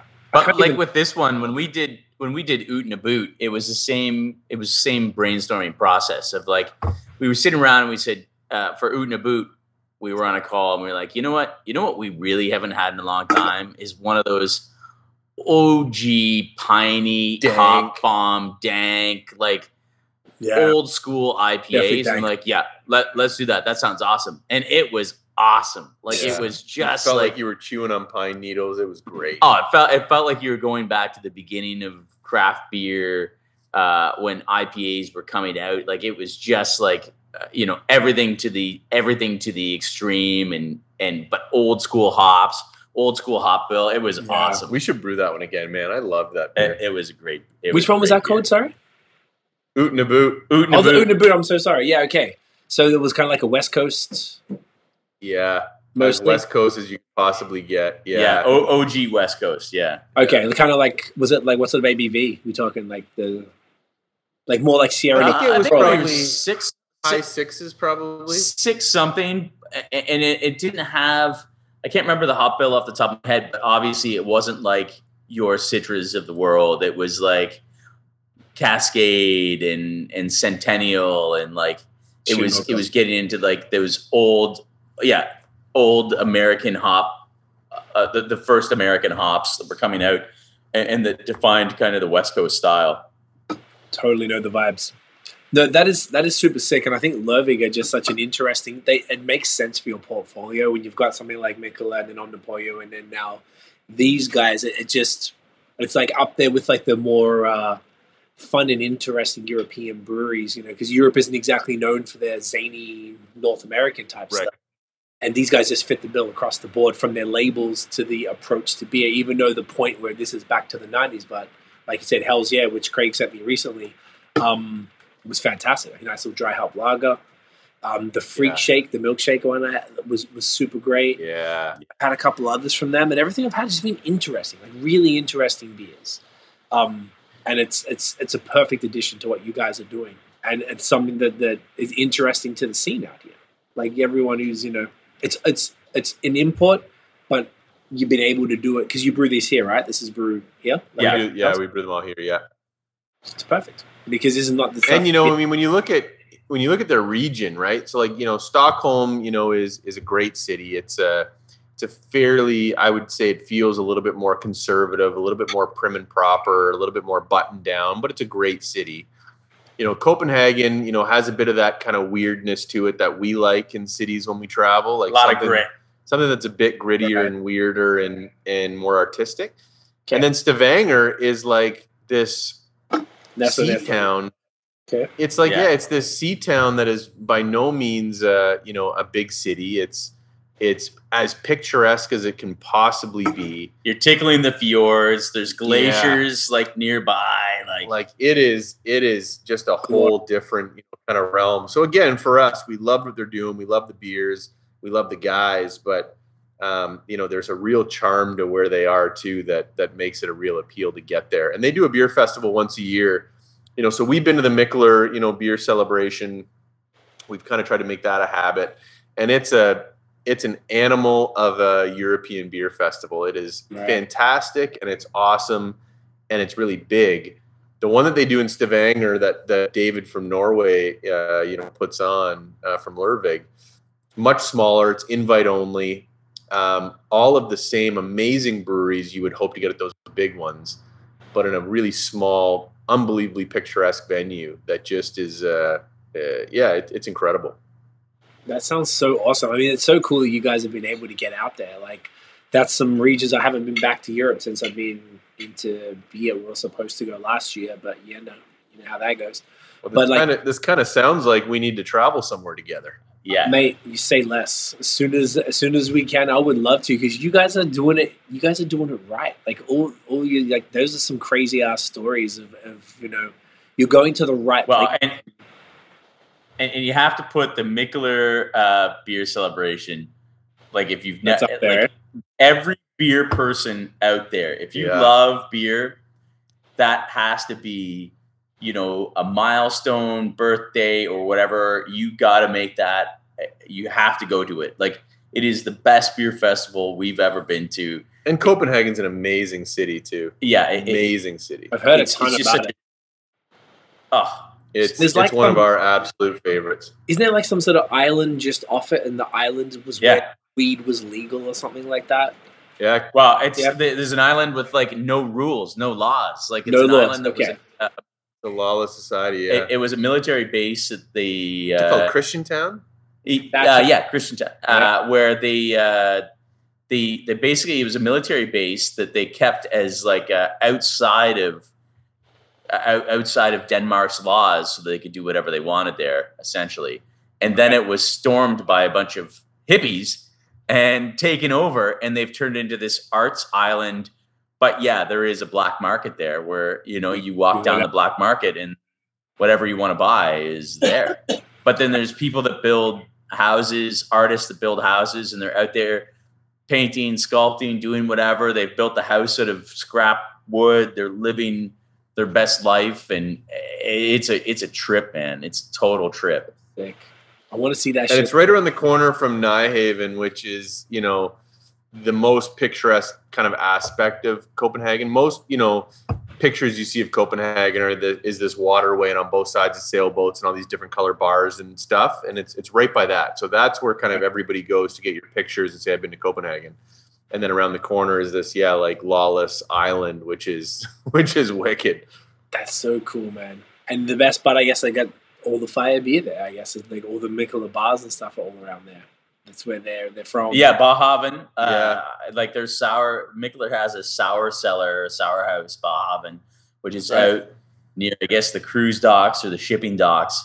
It's out on a bit of a point, uh, and they have shipping container restaurants uh, nestled around it. Uh, you can get everywhere you want on a bike. They have this great bike program there, um, but it was absolutely beauty. Like biking out to the uh, Baghaven and, and drinking some of their cellar beers and some of their exclusive beers out there was just a dream, and it was it was beautiful. Yeah, if I had to sum it up, so you, I mean, we we obviously knew prior to going out there that you know Mikkeller is a big deal in Europe. They're obviously a big deal in in the San Diego area, and they had a brew pub in New York and Yeah. and whatever. But that's kind of really all we knew is you know they they've got cool designs, they make great beers, and they're kind of a big deal in Europe. The first time we went to Copenhagen, um, we decided to get involved with that bike rental program and try to bike to all of their locations in Copenhagen. and I mean, they've got now, I don't know, it's somewhere between 15 and 20. So some of them are, you know, really cool tap rooms and beer bars. Some of them are all sour houses. Some of them are Doodle bar. basement, weird nightclub kind of places, but that have unbelievable beer selection. Mm. They've got now two ramen restaurants that don't have a lick of English in the restaurant, and it's all Mikkeller beers brewed to pair with ramen.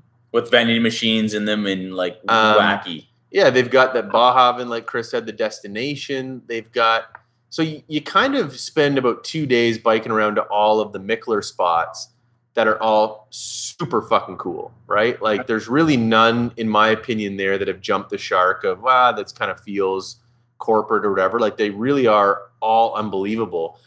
And and us leaving kind of those first couple days there, we were like, oh, I get it. I get it. Like I get why these guys are, you know, as cool as they are in Europe and doing what they're doing because they're doing just such cool, different things, and they own it. They Yeah. really own it. Um, yeah, they're they're super cool. That's so dope, man.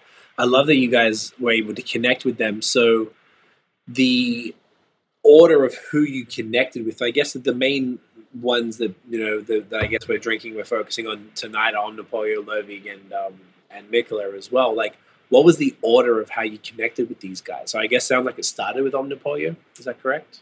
Yeah. Yeah, I was at the craft brewers conference. You know, one of them in I don't I don't know which one it was. I picked up a magazine. Chris and I were thinking about starting the agency. I was still with uh, I think Muskoka at the time, and uh, there was this article of you know the top 30 IPAs to try before you die, and Nebuchadnezzar was one of those IPAs. And I saw the can. For anybody that's never seen the Nebuchadnezzar can, Yeah, it's really cool looking. The spirals, right? The black and white spirals. Yeah, so the Nebuchadnezzar can is, you know, that kind of deconstructed, you know, American flag kind of, you know, the the original design. bottle label had the stars uh, Mm. collected down at the bottom. So the stars had fallen off the, the flag the, and the stars had fallen off this part of the flag and were like collected down here on the on the old school bottle label, which is like everyone was bottle still then. Yeah. They were all bottle. So I read this article and, you know, saw this label and was like, man, you know, this is unbelievable. And I Googled them and emailed their info account and was like, hey, you know, I have an agency in, in Canada, you know, man, the design looks unbelievable, you know, would love to chat. And lined up a, a Skype call with Henok, who was, you know, who is their founder. And at the time, again, they were a very, very small operation Mm. and we kind of hit it off and we're like you know let's let's try something out And so the first beer we imported um, to the LCBO was Nebuchadnezzar in a bottle. Okay. It's a double 99 on rate beer. It is as epic as it gets. It's actually inspired by Pliny, which is funny. Nice. Um, it's a little and- high, right? Isn't it like nine? uh, no, uh, No, it's it- not. It, it, it comes in eight, 8.5. yeah, 85, my 8.5. bad. Okay. Yeah. So, you know, we brought it into the LCBO. It came in in a bottle format. Uh, it was imported because we didn't have Brunswick at the time. It came in very expensive. You know, people raced out to buy it. But by the time it hit shelves here, it was probably three months old. And people were like, ah, okay. Like, you know, might not live up to the hype that, that you know, I kind of thought, but Mm. super cool bottle and and it sold out fairly quick but you know the online reviews weren't uh, through the roof so the first time we brewed it here in toronto was a pretty special day for us to be able to drink you know fresh neb the way we remembered it um, you know here so anyway so omnipollo was first you know all started with that skype call and then uh, Mikkeller kind of was like, hey, because it's such a tight knit community there, Mikkeller was like, you know, I hear you're doing some pretty cool stuff with Omnipollo, you know, we should chat.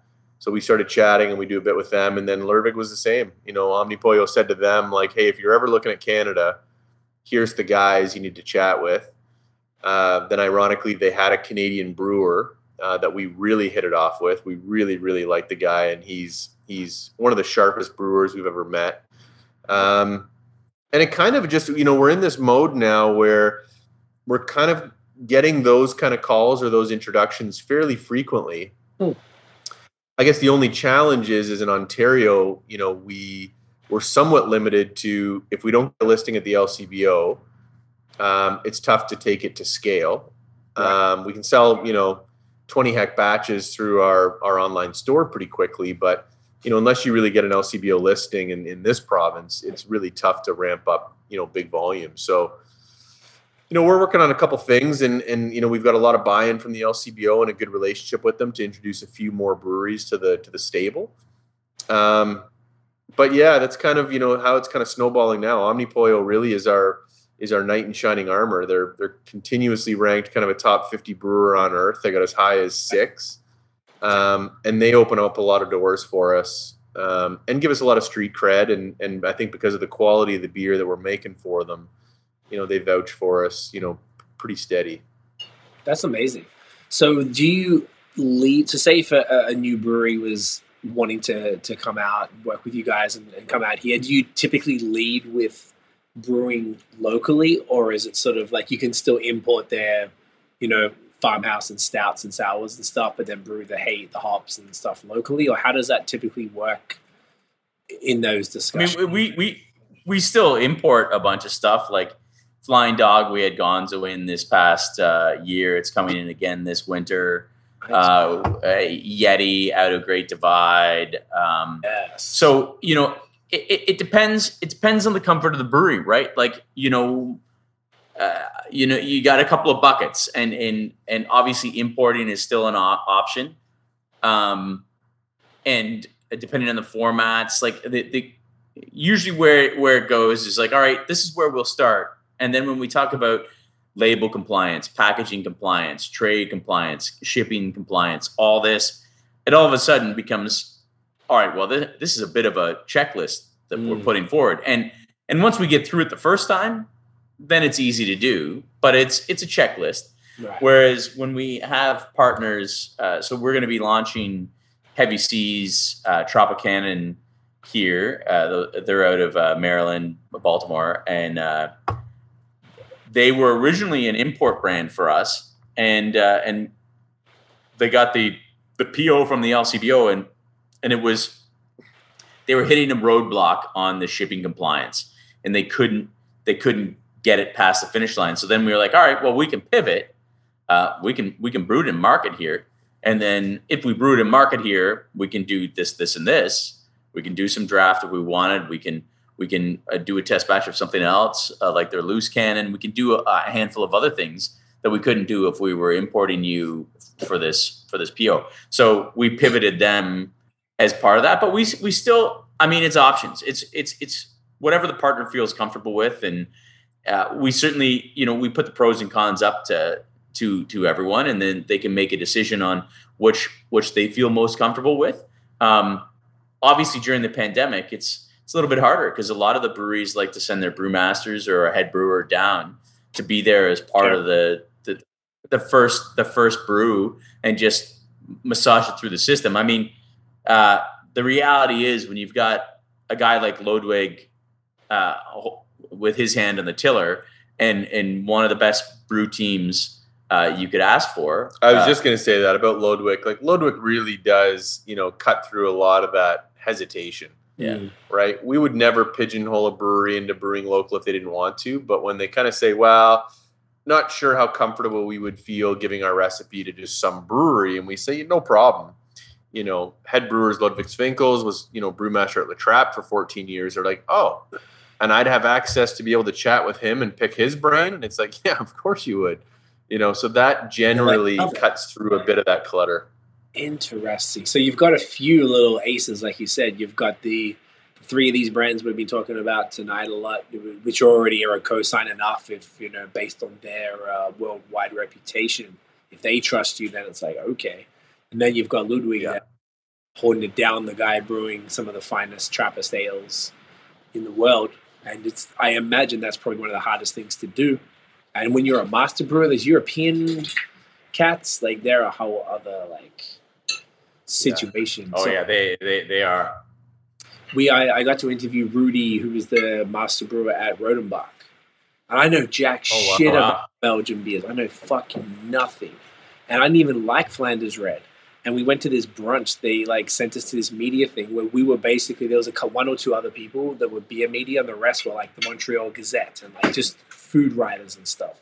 So they did this fan. This was like probably two years ago, and they did this fancy ass like brunch or lunch thing at this like French restaurant downtown where they paired the three Rodenbach beers that they were bringing in. I guess it's the classic, the Grand Cru, and one of the vintages. And they paired it with these French foods, and I they happened to seat me next to Rudy which was pretty convenient. And um, I already had a podcast uh, set up with him later that evening, but we sat down. He'd never tried the beers uh, paired with the food, and he lost his mind. So he was super happy. And I was like, "What the fuck is this? This is amazing!" And talking to him, I was like, "Oh wow, this is like another level. Like it's kind of like all the things that you guys were talking about and the, the experiences that we've mostly shared. You guys obviously have got the European stuff, which I've never tackled as a beer nerd yet, but talking to him in detail, I'm like, my God, there is this. It's a whole other. Bless you. It's a whole other uh, level of of yeah. dedication to the craft and what they have to do to make these things. It's it's so fascinating. Like it's not even to discredit any North American or Western sort of brewers. When she's talking to these European dudes, like you said, this Ludwig's eighth generation, which is even just even comprehending that is mind blowing. And then this dude yeah. Rudy, like that, this brewery's two hundred years old uh, Rodenbach's 200 years old, and he's like the eighth master brewer or something like that as well, some something like that. And he had been doing it for 20 something years, and you live on the property, and and just hearing those stories, I felt like I, I, don't know if I, I hope I did it justice to even ask them the right questions. Like you know, I probably came from a different. You really feel when you're chatting with those cats, your ears just perk up quite a bit more, and you're listening so much more intently because you're like yeah, the, these guys are just on a different level. Uh, yeah, it's Completely. it is great. You know, I mean that that European, you know, just tradition of of the occupation is is is unbelievable. And and we'll get there. I mean, you know, we we we are even though you have some old school beer name families out here uh, in, North America, uh, we'll get to multi generational brewmasters at some point. But it just it doesn't have the same clout. It doesn't have the same kind of as a profession.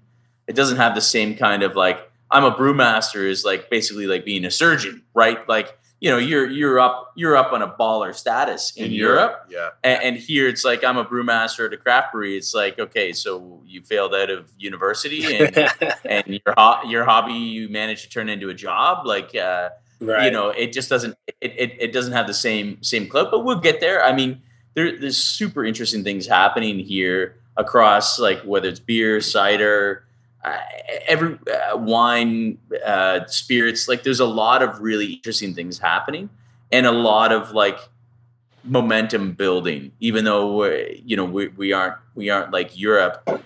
The, the the good thing the good thing is is Europe's monkey on their back was you know the multi generations that they had is a lot of people were like my goal is to make the most stupendous pilsner in the world.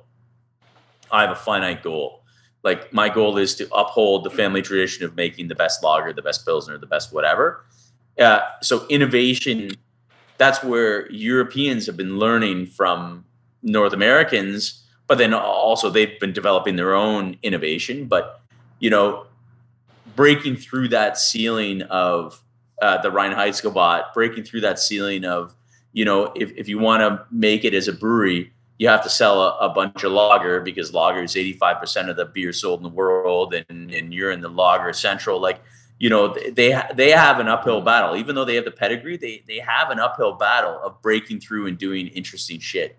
Uh, whereas North America, it's, you know, the opposite. Everyone's doing interesting shit. And now you see some of them trying to do lagers or doing pilsners or getting into lagers on the craft craft brewery side of things to to try to find a, a little bit more depth and breadth to their portfolio so that they do have every drinking occasion possible. So I'm not just like, you know, a couple of uh, hoppy beers with the boys. Now I've got crispy boys that I can have while I'm watching the hockey game from my favorite brewery too. Yeah. And you know what? And, and on that note, I mean, you know, we thoroughly enjoyed your chat with Matt Tweedy you know, and mm. and, oh, and Tooth and Nails obviously doing, you know, uh, some phenomenal things. But you know, in that really interesting hybrid that's happening now of Europe and North America, I mean, they are they're an epitome of that. They're doing just such interesting and great um, lagers and pilsners. But that chat, you know, I, I, have to say, kind of made my ears perk up. I mean, he's a he's a great guy to listen to. He, he knows his shit. He's making great beers and that's such an interesting hybrid of just i'm not just making you know new england ipas you know i want to really experiment you know with our style of pilsner and how it works and that, you know that's a really exciting i think kind of slice of the pie right now in craft beer of you know the innovation on the old world styles for people that do it right is is yeah. super cool like like bim at godspeed bim yeah. I, I mean great example, great example. you know he, he is really cranking some very very interesting styles and ranges of lagers.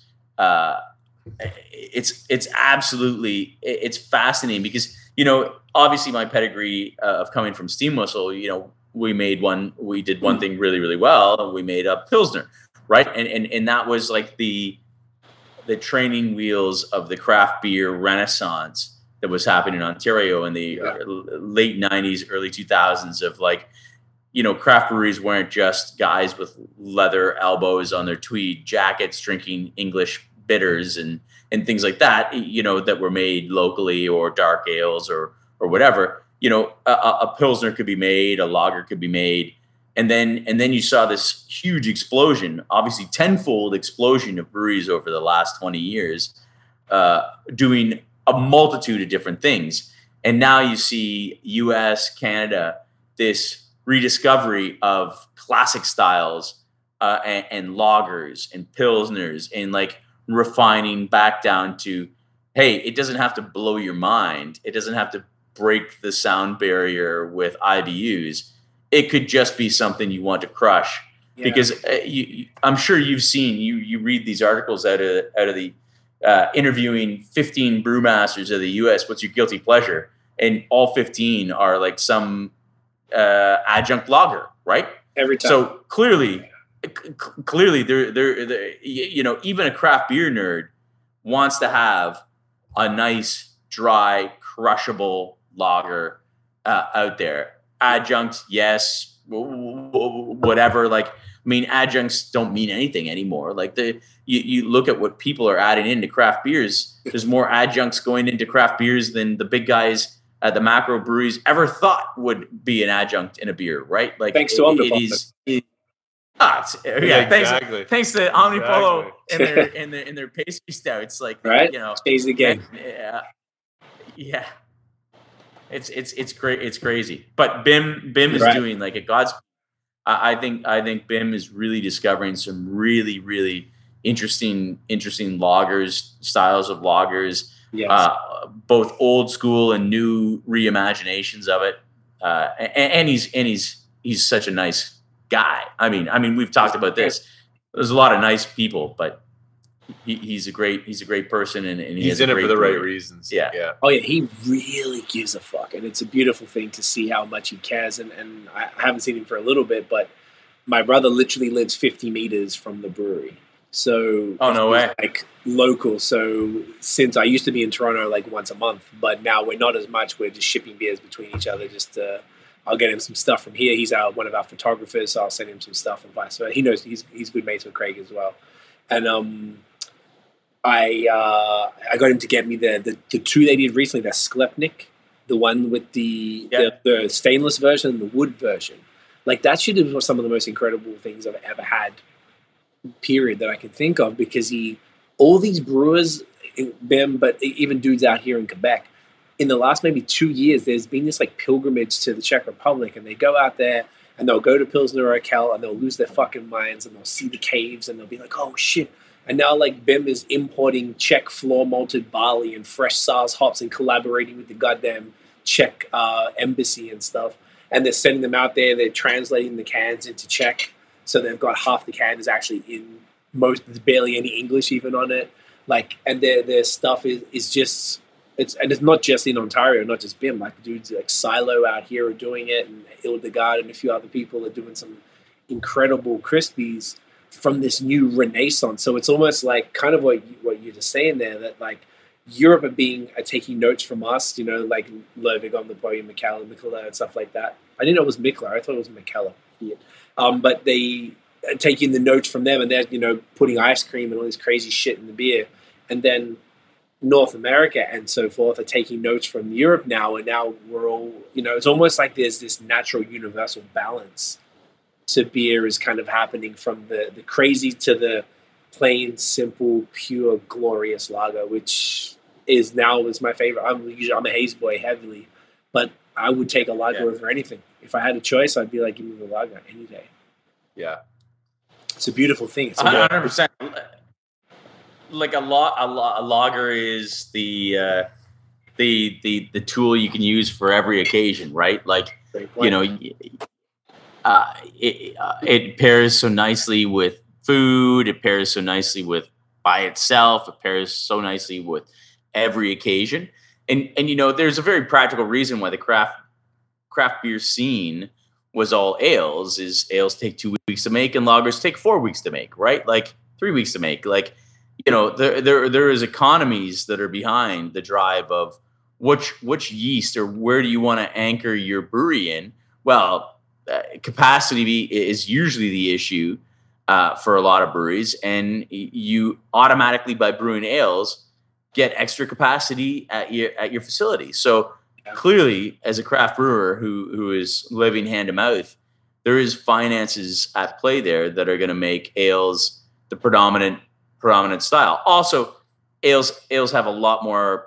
You can do a lot more with it. You know, the range of Sure. lagers is isn't as wide as is the ale field, and you know, there it, it it's obviously technically more finicky. I was going to say difficult, but making beer can be difficult. It's an art. Uh, but but lagers are they are they are harder to make because impurities or deficiencies in beer rear their head and and in a in an ale it could be complementary to the the flavors in a lager it could be a drain pour um, and y- you know uh, it, it's great to see a lot of breweries doing lagers now and and uh, and finding those occasions and being able to build their base and and provide opportunities for their customers and consumers to have more beer from them for more occasions. Like when I cut the lawn, I- I'm not I'm not taking down a pastry stout and, and uh, God God Not bless at Pollo. Then you're doing it wrong. Yeah, but uh, but uh, the pastry stout just isn't going to scratch that hitch, man. No, Like, it's it's, it's, uh, generally not. I was even thinking about it recently. If you think about like when you whenever I talk to brewers, right? You're like, what do brewers want to drink? It's the exact lawnmower and analogy where they work their ass off. They're carrying these heavy ass malt bags and doing this sweaty work all day long. What what do you want to drink? You want to drink a nice, dry, crispy lager. So because they're the people who make the beer, that's what they want to drink. I feel like they drove the lager revolution. Like they just kept doing it. And then maybe they traveled and then got obsessed. And when they got obsessed, they talk about it more. So it's on their social media more. And then they're producing better quality ones. And then the craft beer nerds start trying it because they're sexy because they do a slow pour that takes seven minutes to pour this fucking thing. And the, the head is breaking over like meringues.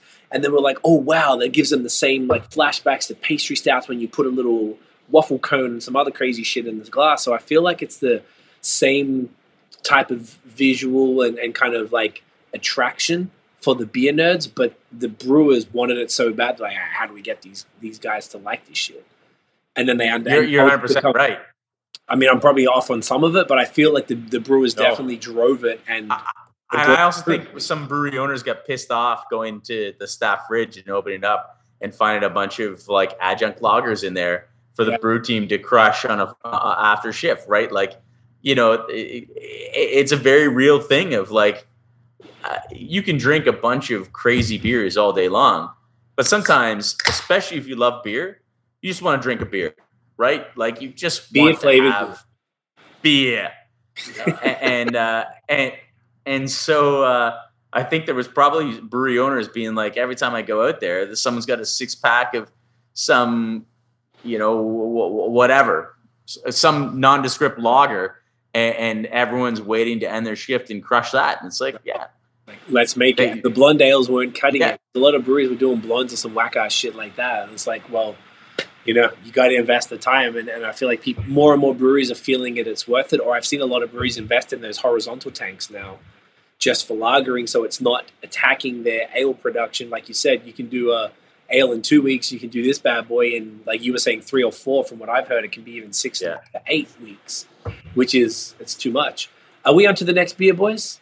I feel like we've been it's we're coming on two hours and Yeah. we're only on three. We're, we've been yapping a lot. It's been a, a great chat. So yeah, yeah. No, we can we can get into the next one. is this the next one? Uh, do you have the Bianca? Yeah.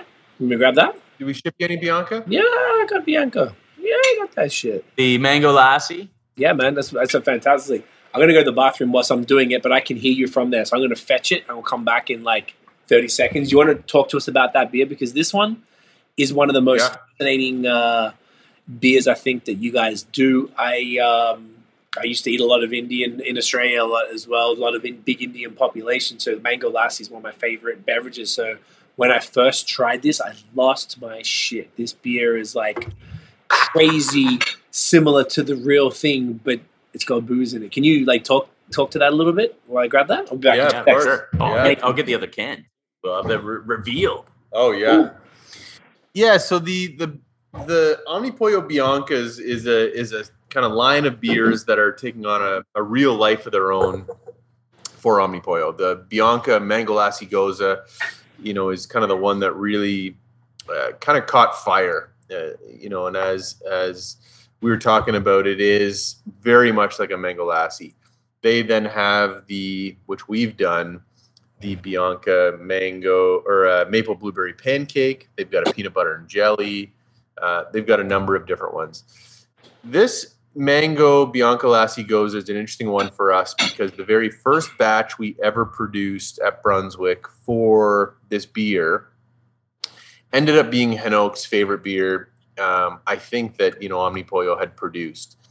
It was incredibly viscous. Um, we did that one with lacto. Um, it was it had a mango puree that was just unbelievably thick. Uh, we all loved it. It was very very thick. It was it was very It's viscous. impossibly difficult to make. It was impossibly difficult to make and to filter and and to And to run carbonate the- and to- yeah Yeah. but it was you know it, it really scratched an itch for Henok at Omnipollo. Uh, we all really really dug it, but it wasn't going to be a sustainable way to make it you know at uh, really any brewery. So we changed the process a little bit and and, and found a, a way to make it I think that was more manageable for the brewery that still checked all the boxes of what we wanted out of it. So you know, I mean, this beer really is. It's very, very mango forward. It's very tart, um, as you would get from a gose. Not probably as tart as you would think. It's got. Oh, you're um, on the that's the the maple pancake. Oh, you've got the maple pancake. Do you have the do you have the uh, mango lassi? Shit, I Purple do. one? The purple one. Bear with me. Yeah. This one. I mean, you think can I do had this- pancake, but I had this. Craig sent this to me last. Man, this blew my mind. I heard you just talk about that. It's- this was insane. it's crazy. Let me go. I th- I'm pretty sure I have the purple one. Um, so yeah, so the mango lassi gose, you know, is you know again, it's got a bit of tartness to it. You know, fairly drinkable. obviously the salt balance to it. I think it's a gose. I think one of the interesting things that you know a lot of people probably don't know is, you know, we chat with Omnipollo about these recipes. We fall in love with beers and we get recipes from them. And the recipes come in, and the brew team at Brunswick looks at them, and, and inevitably they they all say, you know, the numbers have to be wrong because the amount of fruit that's going in this is is pretty batshit crazy. you know, we had one fruit sour that we did with them that was about 900 kilograms of malt and about 880 kilograms of, of fruit puree. And so the one hallmark of all of Omnipollo's fruited sours uh, and fruited beers is they are wildly fruit heavy. Um, and it's the thing that people that love them love about them. Uh, it's the thing that you know brewers probably can't stand about them because they're difficult to work with. But they are, you know, when you get fruit from these, you're getting fucking fruit because there's fruit, and there's a lot of it. And this mango lassi gose, you know, is a is a pretty good example of it, um, of the amount of mango that goes in it. Just drums and drums and drums of, of mango. You, you probably get you probably get like the Canadian food uh, guide. You, it's probably a serving of fruit, like Oh yeah, or yeah. couple we of get that fiber All your servings of fruit, like for the amount whole of day. Fruit in these beers is like eh, ri- Insane, eh? ridiculous. I actually man. don't have the the mango one. I got two of these, so I'm gonna Oh, crack okay, this so one, the and that's okay because I've, yeah, look, I had them. I've had both of them uh, a couple of times each. Um, they're And it's a both nice segue to the imperial stouts, anyway, to the pastry stouts. So there you go. You're working Right. your way up. kind of uh, perfect. So like this is that like you said, there's three in this series of Bianca, correct? They got a ton more now. Yeah, they've got really a Oh, yeah. lot more of them now. But um, yeah, it really is a line that's that's that's that's flying for them. So you've got the maple blueberry pancake. Oh, this is Um, like I don't know what they do. Sorry to cut you off there, uh, Mike. I, the Yeah, pancake and the maple in this beer is one of the craziest things I've ever tasted because I know maple, it's a sugar, it gets fermented out. So if you put maple sugar in, eh, or actual maple syrup, nothing happens. If you put um, ma- maple sap or water in, it's like in there, but it doesn't taste like that. I just literally sip the little drip on the can, and all my entire mouth feels coated in maple. Um, I know people Yeah. can sometimes put it in a barrel, or you put maple, co- like you know, the staves from a barrel in the fermenter to get that flavor. But what I, I was very curious, what on earth do they do, if you know, to get this is brewed here, right? yeah, of course. Yeah, this is brewed in Toronto. Yeah, Okay. What do you this this is some sort of magic. It's honestly some of the most I mean, look how like you were saying, how much fruit look at the fruit in that. This is the once again blueberry maple pancake lassi, just like you know, you talk about the mango one. What what what's the magic with this? Because this is insane. yeah. So this one, you know, so the maple blueberry pancake. Um, you know, we had to find a very specific blueberry um, that would really work in this beer, and, and we found this um, kind of field blueberry puree. Okay. The maple is a combination of a maple aroma and a boatload of maple syrup. And Mm. again, the funny thing about a beer like that, and we've done a number of maple beers with them, is Chris and I just happen to know two guys that have pretty big maple syrup kind of personal production. So Okay. they they take it very seriously. They uh, generate a ton of maple syrup, but it's all really for kind of friends and family production. So we hit kind of both these guys up for any Omnipollo beer that calls for maple syrup, and we put in a, you know, a, an insane amount of real maple syrup, and then it also has a maple aroma. I think if you used only one or the other, if you only used real maple syrup, you wouldn't get the maple aroma No. and when you smell it, which wouldn't set the tone for the beer, and then the maple doesn't show up as much. if you only used maple aroma, you would set the tone when you smell it, but then when you drank it, you wouldn't get that kind of viscosity of maple syrup that you expect. The richness, yeah. Mm. So when you look at kind of Omnipollo in a number of their different kind of realms, I think where the kind of beautiful mad scientist chemistry comes in is the way that they kind of merge and use a number of different things together to kind of work. right. The maple blueberry pancake, I mean, the crazy thing about it is, you know, you read the description and you say, I, I, just can't understand how maple blueberry pancakes go with a gose. And you try it and you're like, oh shit, that's a maple blueberry pancake with a bit of a tartness of a gose. And it's there and it and it's and it survives and it and it kind of works. And again, you know, their beers, like we've talked about, you know, are definitely not for everybody. Um, but man, is it ever a different, interesting, rewarding, savory, you know, experience? It's incredible. It's one of the most interesting, unique beers I think I've ever had. I feel like I've I've gone I've had a, I've had a fair few beers, and this is it's just mind blowing. Like I I love the level of creativity that goes into it. I feel like every when you can taste every ingredient that's listed, from the blueberries, Yeah. the maple, the um. I feel like whatever they're doing to make you feel like you're eating the pancake. There's like you know how you have sometimes you get those like there's a, a great brew here, Pub Brewski. They do like the smoothie salad. They're like the smoothie Yeah. sour gods in Quebec. And when they have like a raspberry cheesecake one, and you can taste the graham cracker and like they actually put cream, like Philadelphia cream cheese in the fermenter and stuff. They out of their minds. But this is a very similar thing where like there's so much fruit in it, so thick, yet it's you can taste the pancakes. It's just it's genius. I love it so much. I, I could tell. I checked when I checked into it when I had it the first time. The Untappd were like you said, it's not for everybody, and I was just like, "What is your problem? Don't you like fun, bro? Like people need to, you know." You got to you got to understand this is what it is. This is instead of making the pancakes, it's liquefied and it's it's got the body. It's it. interesting because the first time I tried their peanut butter and jelly uh, Lassi Gose, That's we had it as a team in Michigan. We bought it and we bought it. And in my head, I was like, I don't get it. And I really don't think I'm going to dig it because I just don't get it. My, my brain can't comprehend it. and I took a sip of it. And again, I shouldn't be surprised because Omnipollo was just very good at this. But when I when I tried it, I was like, like, why does that work? Like, why why is that rewarding for me? And why do I enjoy that? Because in my head, I couldn't compute it and they found a way to just balance it and just make it an interesting drinking experience of a maple or of a you know peanut butter and, and jelly gose. It, it was super Crazy. interesting. on paper. It should and, and that's and yeah, and and that's the beauty of a guy like Henok and their and their and Carlos and their entire brew team is like they come up with these theoretical recipes that when you when they describe them to you, you're like, I don't know that that's gonna actually work. Like I, I get it.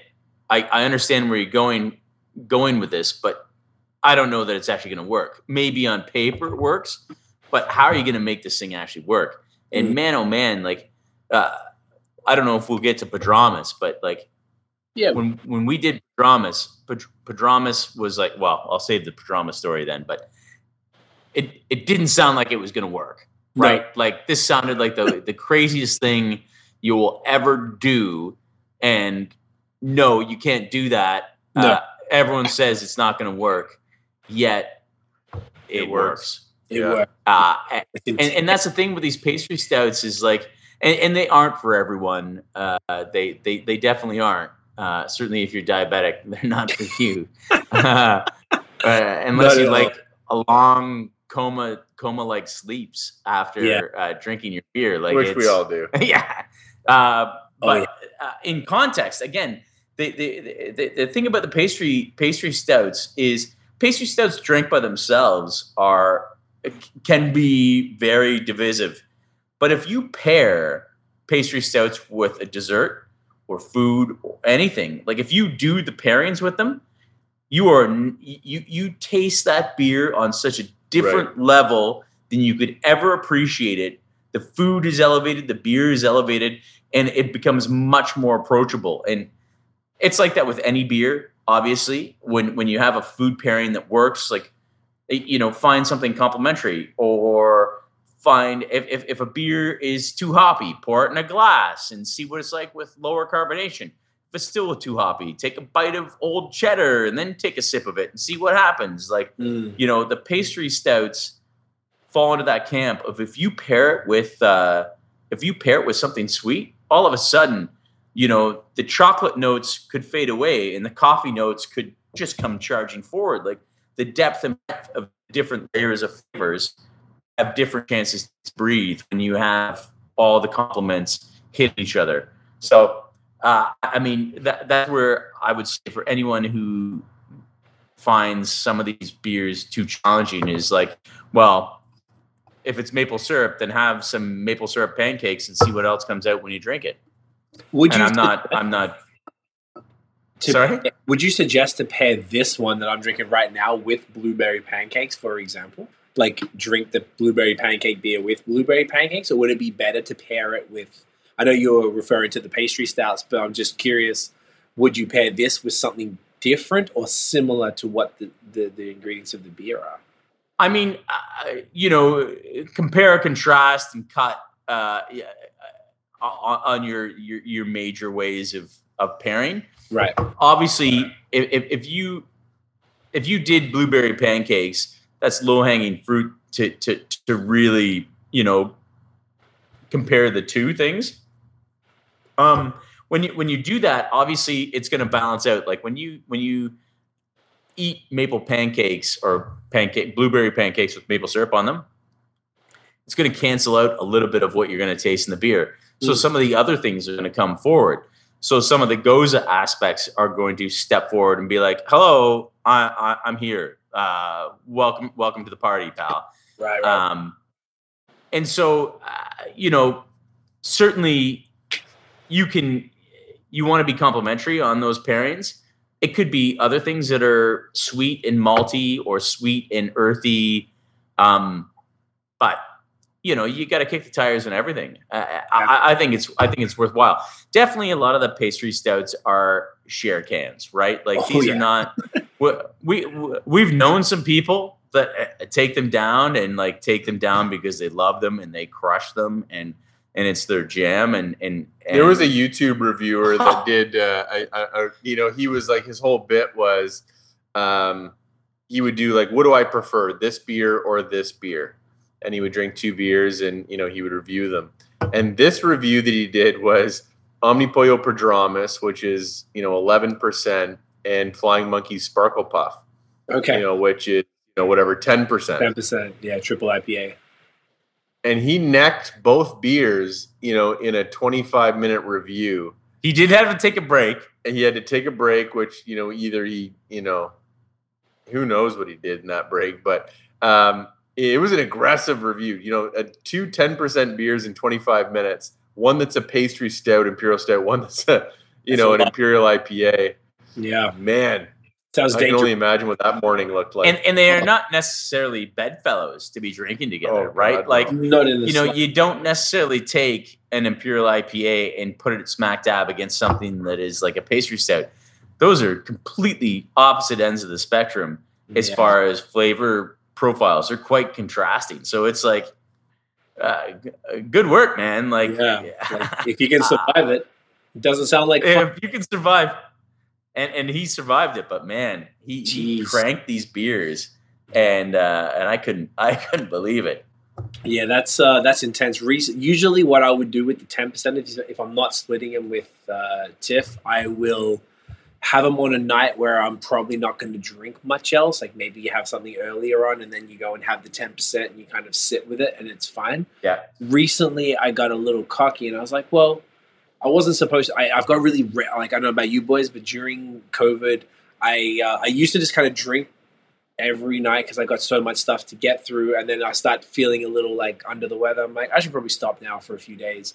And then I used to kind of get sick a lot because I would just push my body too far. So since COVID, I've got four nights of the week that I drink strictly, and three that I don't, and I've probably broken it half a dozen times in a year. And one of the times Wow. recently, and it's been really good, like mentally, like I, you know, the nights that I I drink, I'm like good, and I make sure I time the podcast with all that and everything.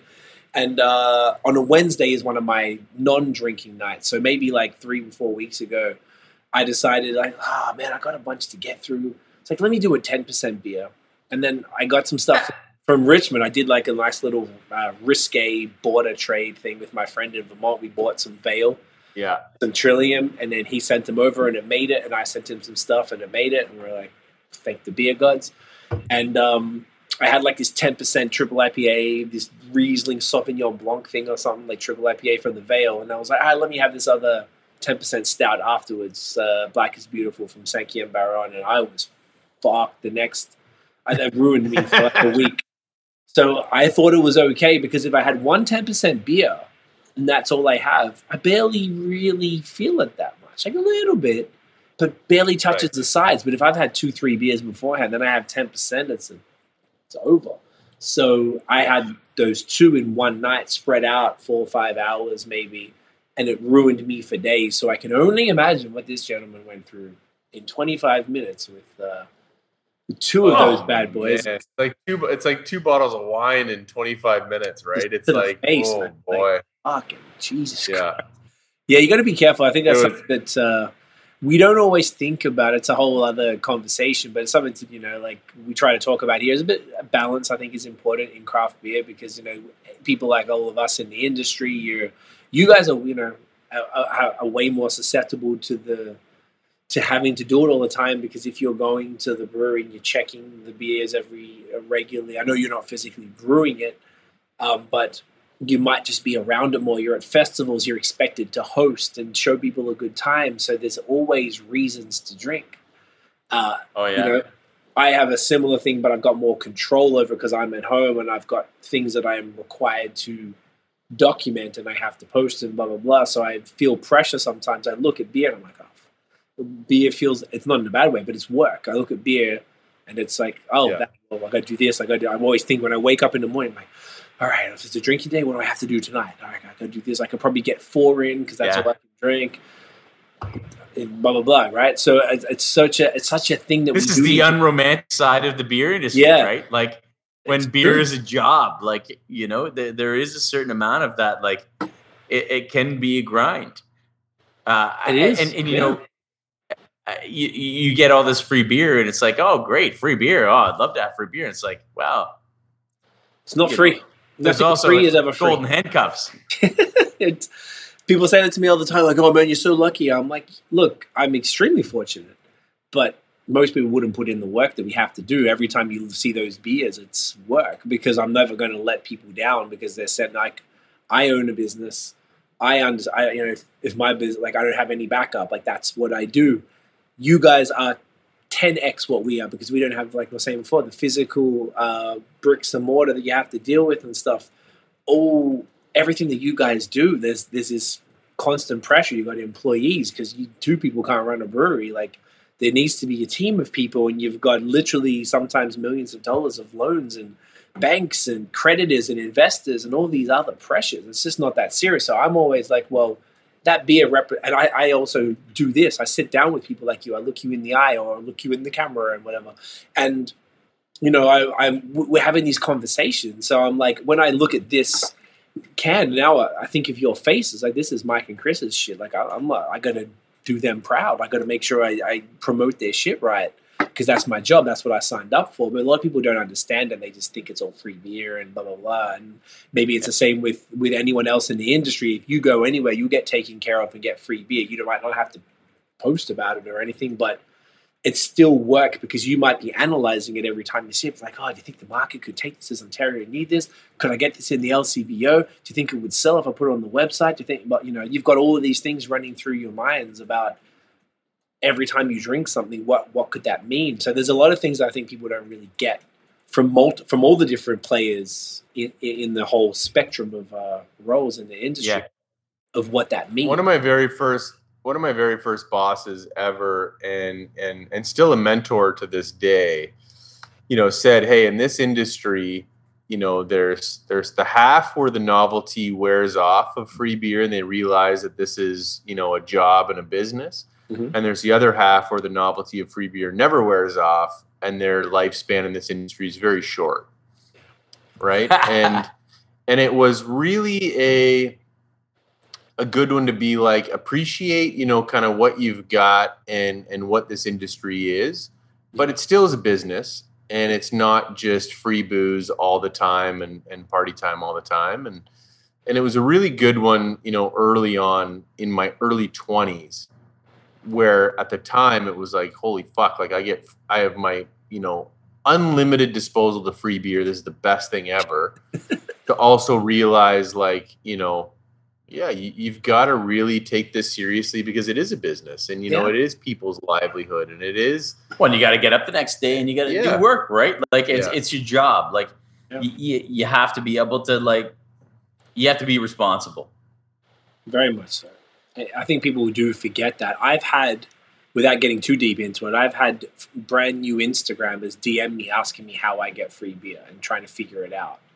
I'm just sort of like, you're really approaching this wrong, man. Like, this is not what it's about. Like, and, and there's a lot of people Yeah. who who try and do that, and they'll and there's a lot of um, brewery owners who might not be. You know, if you think about it, people uh, own a brewery. Why? Because they know how to brew beer, not because they know about marketing or any of that. Like I own a social media. I don't know jack about accounting and stuff. I'm always a mess with that type of thing.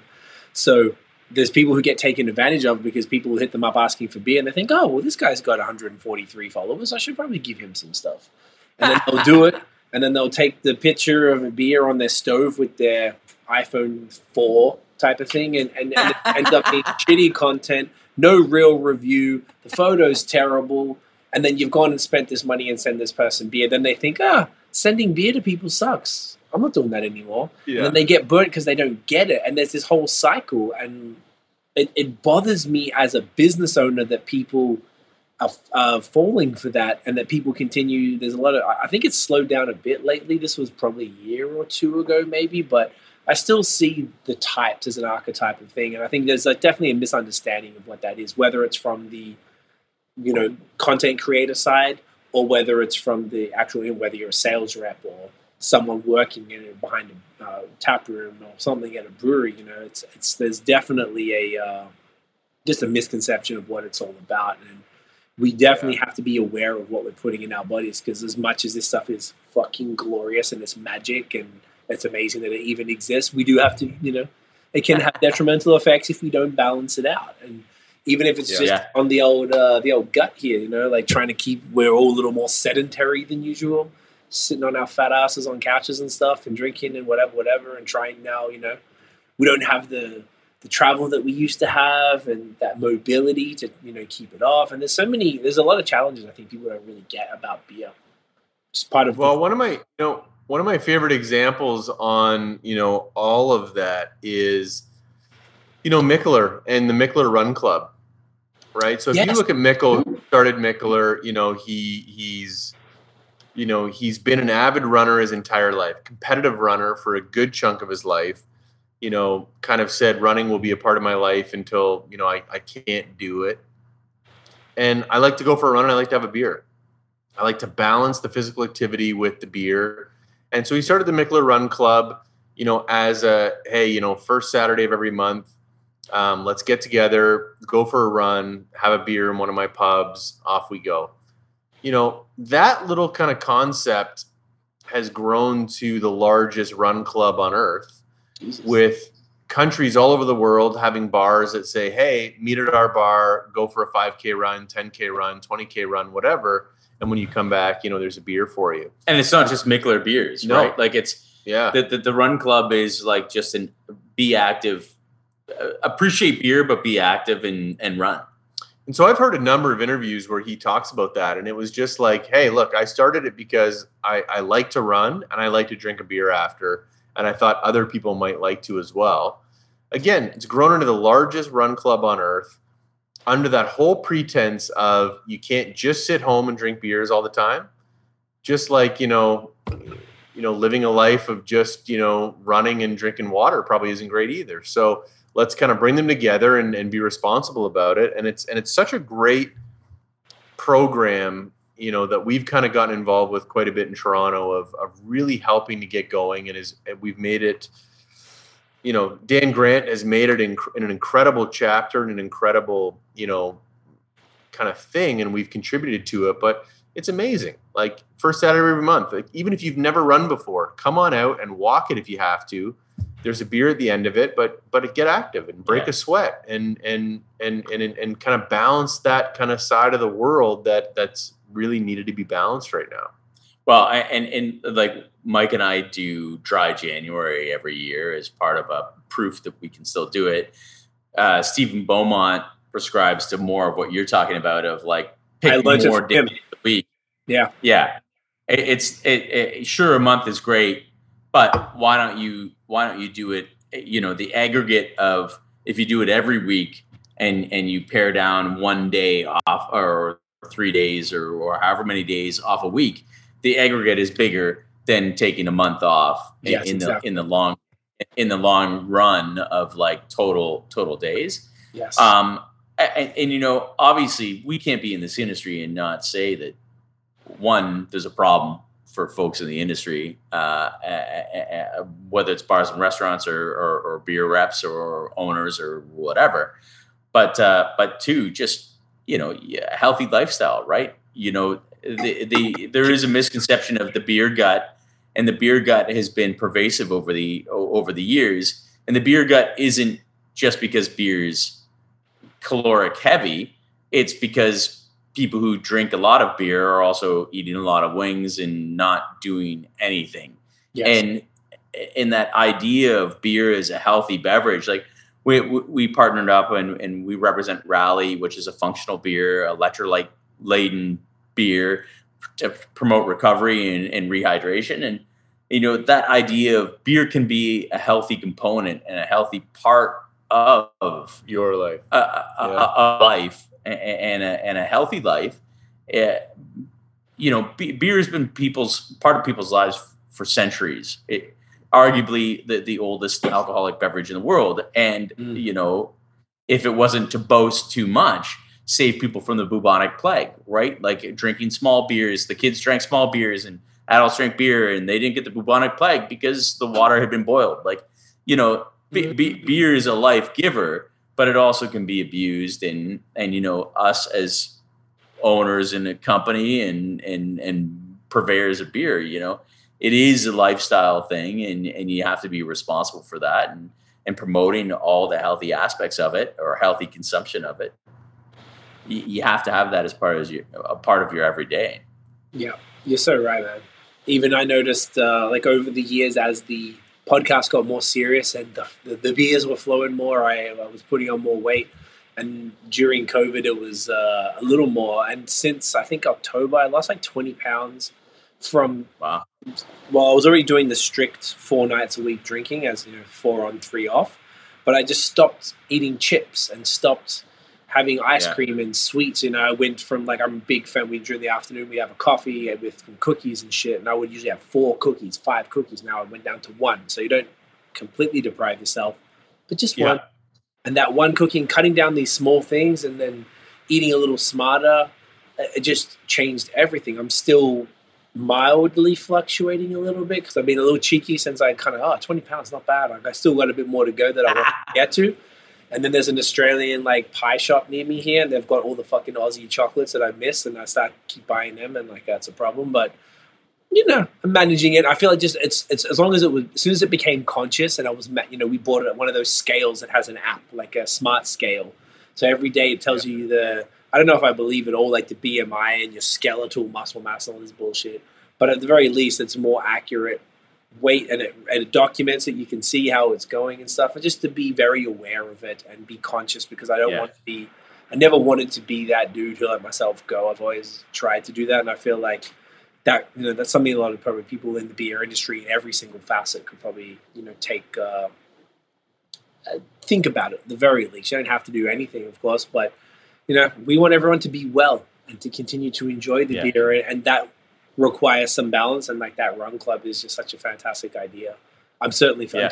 familiar with that. I think it's such a great idea to have. Yeah, I subscribe to the whole philosophy of just break a sweat, regardless of what that is for you. If it's a walk around the block, you know, for Chris, it's rock climbing. For me, it's cycling. Like, whatever that is, Figure just break out. a sweat. Let some Yeah. sweat be drip down your face, and once you know you do, you know you've you it works. Uh, and if you can just do that, you're you're good. Yep. Yeah, earn your reward, right? Like Earn your beer. you know, The hashtag. uh, Yeah.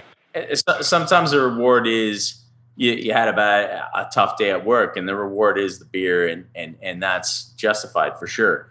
But you should still earn it. Like you still, and pandemic is is a problem because you know we are all more sitting there. You're, you're not even walking from your desk to the boardroom for No. a meeting. You're just sitting at your desk for the next Constant. meeting. Like all day. you know, you don't even have that extra 50 steps in your life that you would have had. Like, Seriously. uh, it, it is, uh, it is, uh, it, it's a challenge for everyone. Yeah. Um, and, and not just beer drinkers, people, full Yeah. stop.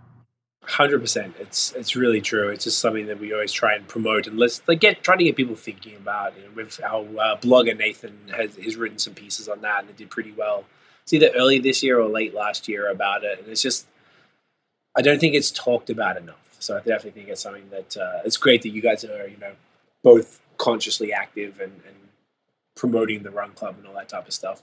I realized that I've basically ignored a bunch of comments through this whole episode because we were just chatting and I kind of didn't want to fuck up the vibe. so I don't know if everybody is still here. I'm just going to read a couple out that are that aren't timely because some of them are responses to direct things that we were saying earlier, just to back, back up. Uh, my friend Daniel from Vancouver was here. Shouts to Dan. Bruce Morris. Bruce, if you're still here, uh, he said, "Do I need to stop in Michigan on my way back home?" He's a Canadian who lives in Dallas, and he just told me the other day they're moving back to Canada. Um, him and his wife, and they're the loveliest people. Uh, we met them through BOS, and just wonderful supporters. So yes, Bruce, you do need to stop in Michigan, and please, yeah, yes, the boys are telling you. I will tell you everywhere you need to go. Just shoot me a message, and I'll make sure you go past there, and maybe you know pick some stuff up, and I'll come see you. Um, what else are we saying? He said the Mikkeller Brew Pub in London is partially owned by Rick Astley, Rick Astley, yeah. which is pretty funny. You can get Rick rolled while you have a beer. Yeah. we should call this episode Rick Rolled. Um, he said, you guys were saying pounder. He's like, pounder, what a great Canadian term. Um, and he did have, have a question. So there's some actually questions for you guys. So I did fuck up by not paying attention. I was just listening. We were just having a great chat. He said, what is your favorite brewery or beer that you've had in the past year? And it could In be past year? Canadian, American, whatever. Yeah, let's stretch that out to the past kind of three years because of COVID. But that that's a That's a good great point. question. Yeah. We're excited. you guys have been everywhere. Like, I felt like we've usually been pretty well traveled, but you guys have us beat. I love it. It's it's inspiring. I'm going to say so. The the answer I'm going to give for the brewery is the brewery that surprised me the most that I that I ended up just loving was, and we talked about it earlier. uh, You know, on a Virginia trip is uh, Licking Hole Creek, and we Yeah. don't import Licking Hole Creek. They're in Ontario. We don't import them. Um, different agency. Um, but I was I was there on a trade mission uh, and showed up, and it's a it's a farm brewery that the, the scenery is spectacular. They got a disc golf course on site. They got ATV tours. They got you know all this stuff. It is it is a real farm brewery, and the the quality of the stuff they're putting out of there is mind blowing. really. And I think the reason I didn't jump on it when I was there to try to get them to Ontario was Ontario, uh, U.S. craft beers struggle in in Ontario for the most part. That's a bit of a blanket statement. There's ones that work and there's ones that sell, but as a blanket statement, U.S. craft beers struggle in Ontario. Hmm.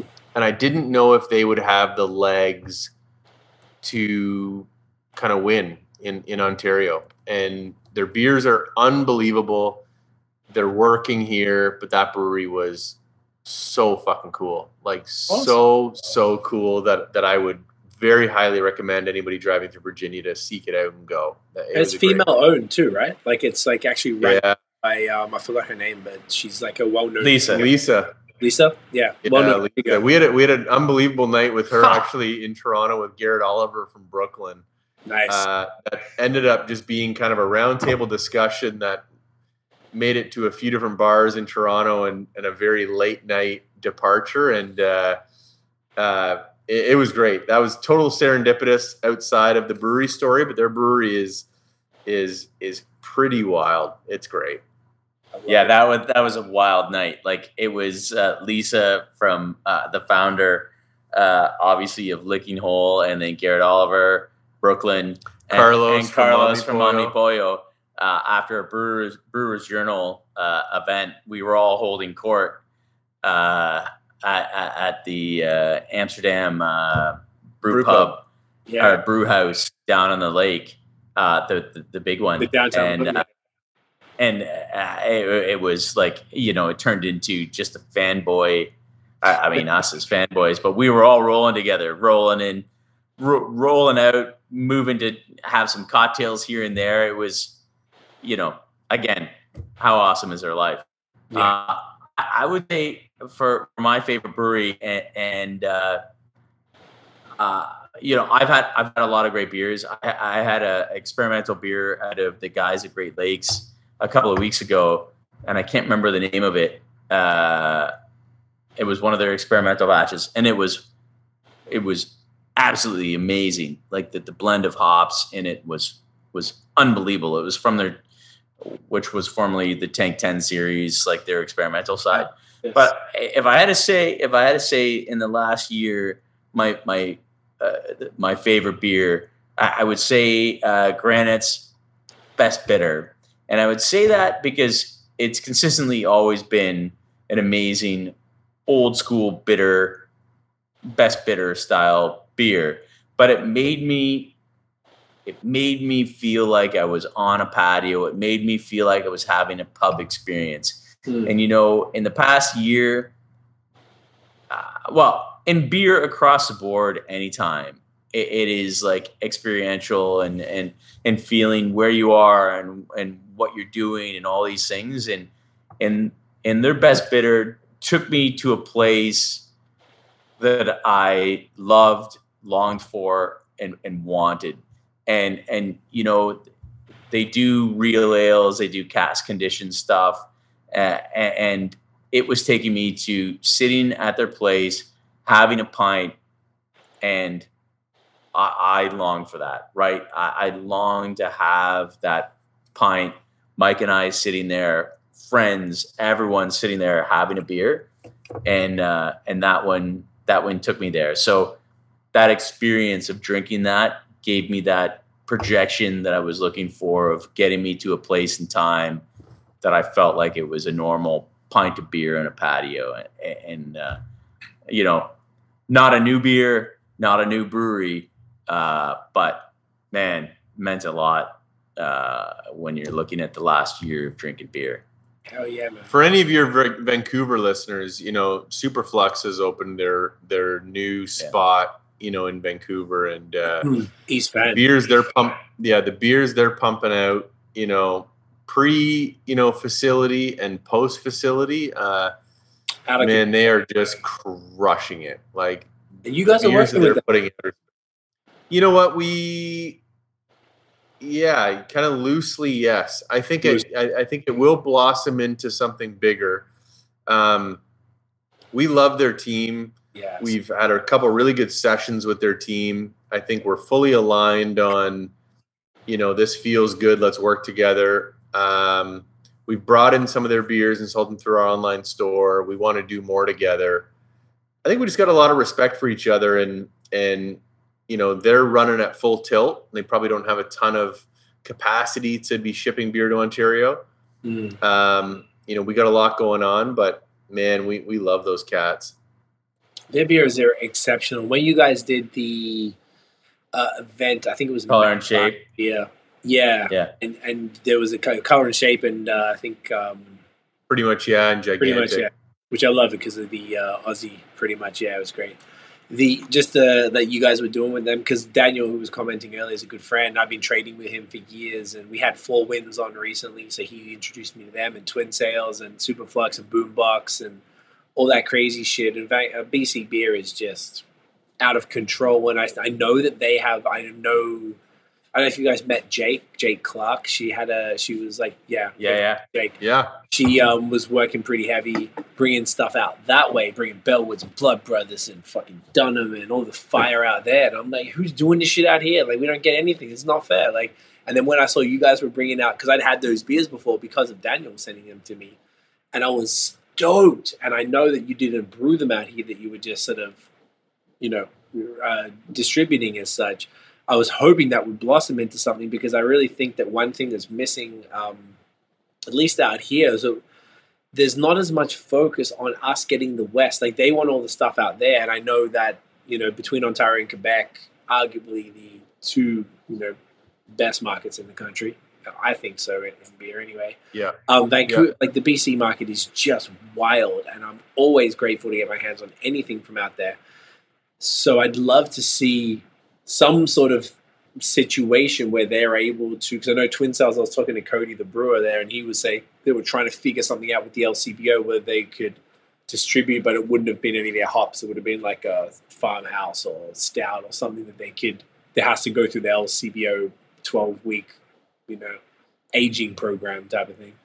Um, The crazy thing I is, call is, it. you know, the crazy thing is is that you know historically on sales data you know ontario drinkers uh, aren't buying a ton of bc really, like when you look at you know the beers that you know get imported from bc to ontario all the beers that we love and respect and and are crushing it um, when they get imported from bc to ontario and the lcbo they just don't perform that well Hmm. um, you know, when we kind of had the Superflux feature, it sold out in two days, which really highlighted for us.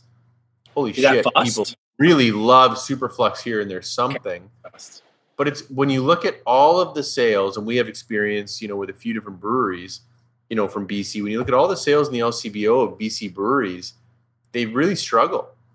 Hmm. And you know, we hope that you know breweries like Superflux and Four Winds, you know, are the ones that cut through because they're making just such incredible beers. Exceptional. Uh, but there is this weird barrier that you know once they get imported and thrown on an LCBO shelf, they just they just don't work. And so maybe we just continue to sell through the bodega and we never go the other route. But man, like that scene out there is is phenomenal. Yeah. and, and I and I will I, I I'll, I'll add yeah hundred percent like BC BC beers on shelf at LCBO have had a hard time, and it doesn't matter whether you're the central cities of the world or or or wherever. Like I mean, you can have great reputation, great beers, and and find a hard time on shelf at the LCBO, and there's a ton of reasons for that. Uh, uh, there's a, it's a challenging challenging atmosphere to innovate in when you're when you're coming from outside of Ontario to innovate in real time. It, it can be a real challenge because you're innovating a year later and a dollar short uh, by the time you, you go through the process. But uh, there's some there's some changes happening in the consignment program at the LCBO uh, with the movement from their specialty services warehouse downtown to a third party uh, in Brampton, and there is going to be some opportunity to to to really where previously it was a it was more of a challenge to do some private order Yeah. stuff. Yeah. There is a, a a very 2021 opportunity of seeing importing of specialty beers, interesting beers, uh, getting to market uh, on one-off basis. 20 cases of this, 30 cases, 40 cases of that. Like there, there is an opportunity there. As you mentioned, with the, the times, times is a 12, 12 week program, right? By the time it gets here and gets through lab and gets through this and gets through that, you know, uh, uh, you know, the, the best years of its life, best weeks of its life are, are spent someplace, someplace in, in in Durham at a warehouse. but uh, uh, you know, uh, hopefully that can be expedited. Hopefully, this change in the consignment program and the specialty services and private order will make it so that it's faster, easier. All, all things point to yes uh, on on making this a smoother, faster, easier process for for folks. And and and obviously hats off to the wine agents of the world who have helped facilitate this because the wine the wine world is far more developed in this consignment and private order side than the beer Right. world is. But we get to ride in the coattails of, of of that because the process is the process and it's the same whether it's wine or beer or whatever, it's the same process. But you know, I- think 2021 has some opportunity to bring in some of those specialty beers, one offs, maybe not your everyday favorites because they, they just won't travel well, but uh, you know, stuff that is certainly special. There, there there is opportunity. And then, you know, in Ontario here, we, we have bars and restaurants are now legally allowed to sell off sales and and retail beer, wine, spirits um, to, to take home. Uh, which has been made permanent uh, here now. And so that that is uh, for, for this consignment side of the business. A big kick in the door. uh, yeah, it, it, it's a revenue. It, it, is a new retail revenue stream that's opened up. Uh, that is very interesting. Yeah. Very interesting. I love that. That's um that's what that's what I want to hear. Just these archaic laws from literally hundred years ago blocking something as simple as alcohol when now there's a weed. Someone said to me the other day, I forgot who it was. Maybe it was Craig. He was like, "There's a weed shop on every corner in Ontario. Over here, it's not like that because we have the specialty beer stores, but y'all can't have your own independent beer store over there. But there's independent marijuana stores everywhere, dispensaries and shit. Um, and it's just like everything's so backwards and just makes no sense. I'm like, guys, was- you know, stop. Hinder. I thought really COVID should have spoken to the lawmakers and the decision makers in a way that like look at what these archaic laws are doing. Like you know ontario can like you exactly what you just said like places like bar hop or restaurants or whatever can now sell you know you could sell them cases of these beers and they could just sell them direct. Other breweries like dominion city in ottawa are buying they have the friends of the dominion. They're just buying shit from everywhere else and selling them. And, and it's this whole reciprocal program. Town are doing it like blah blah blah. Everything's great. Um, here we you know you guys can get it on uber eats and stuff. We don't really have that here. It's like a little bit but not really. And it's a sort of like shouldn't it really like tell these lawmakers like all of these old school things from 100 plus years ago that we're dealing with like in a time of crisis and literal worldwide global pandemic? Like aren't they as redundant as ever? And shouldn't we just be doing everything? Like we're not, we shouldn't be scared of alcohol anymore when marijuana is now legal? Like it's all just super redundant and it's like becomes political and it, i can only imagine like i'm frustrated just talking about it and i'm not even directly linked to it so i can imagine from you guys perspective it's just Yeah. Like let's pretend for a second that our population can have a beer responsibly and walk in the street with it, and go to a park and and not burn the fucking city down. I mean, let's that- that- pretend for a second that that's the reality. That, that's where that's where Quebec is really got on, on Ontario. Of like, yeah man know, it's not legal to drink in public, but you can have a pint on a sunny day in a park, and and you're probably not going to get hassled no uh, in Quebec. In, in, in Ontario, you no it's probably legal still- here it is legal here if you have food Oh, it is legal. if you have food, and you know what's funny? I thought food meant chips. So one time when Tiff and I first moved here, because Tiff's from Toronto, so I lived in Toronto first, and then we came here and we were just bringing uh, packets of chips, but not even opening them. We were just leaving them there. And then like a homeless dude one time was like, "Dude, you can't do that. You gotta, you fucking gotta open it at least. Like, come on, try." We're like, "Oh, all right, my bad." No And then- way. So I think the chips don't quite cut it. I think you got to have like a sandwich or something. But usually we'd we'd go to a park in the summer, particularly last year when there was nothing else to do, and we would meet a friend for a distance thing, and you know they would bring their drinks, and we'd bring ours, and you just bring food. So you bring like some little charcuterie, you know, those pre-made packs where you get a little bit of cheese and some meat and stuff, and it's fine. It's it's literally legal. It's fine. It's only if the cops are going to like bust your ass if they don't think that's enough of a meal or whatever the specific rule is. But The definition of meal.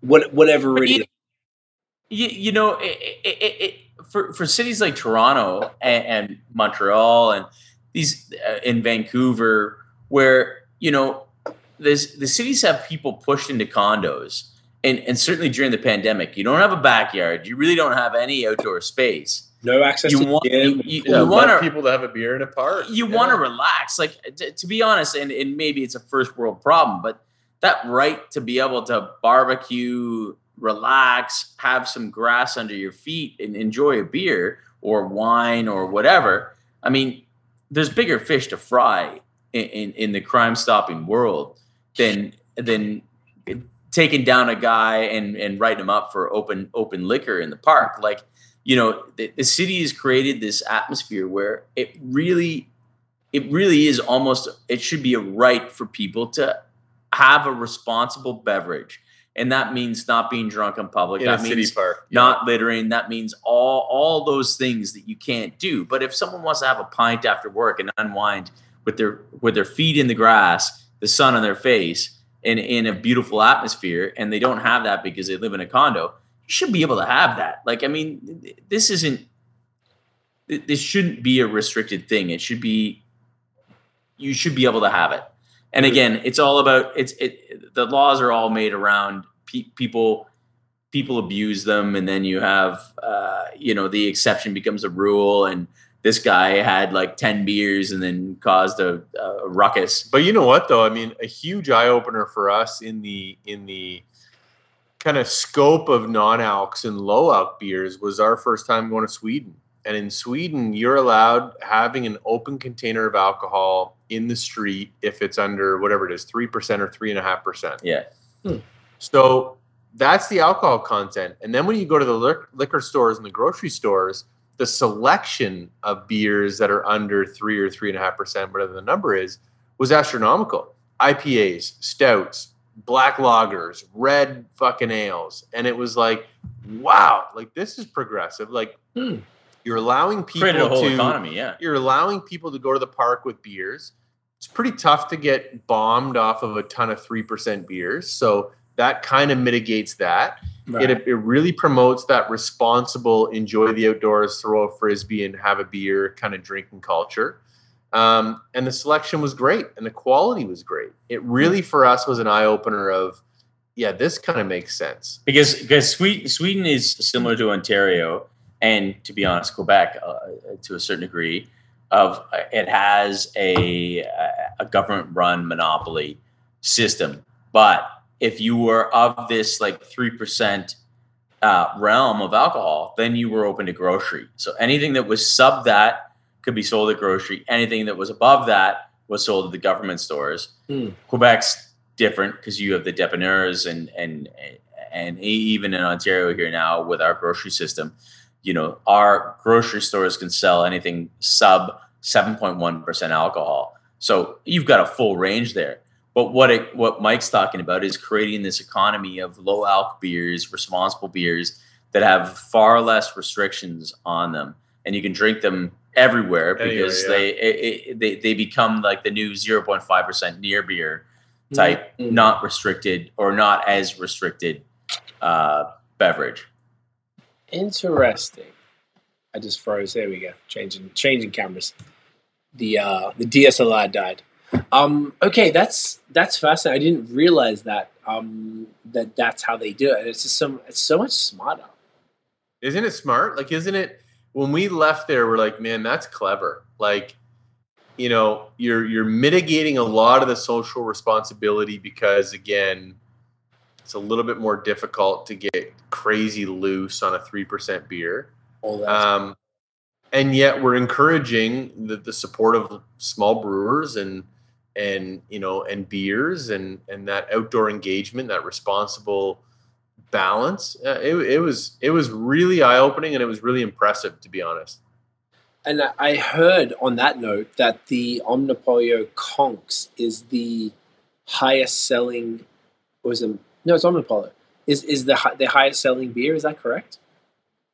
I think it's their fastest growing beer. Fastest growing. You Mik- get- Mik- Mikkeller's Drinking in the Sun is the number one selling non-alc beer. and that's the other one that you guys sent through, which is the wheat beer or something. Is that correct?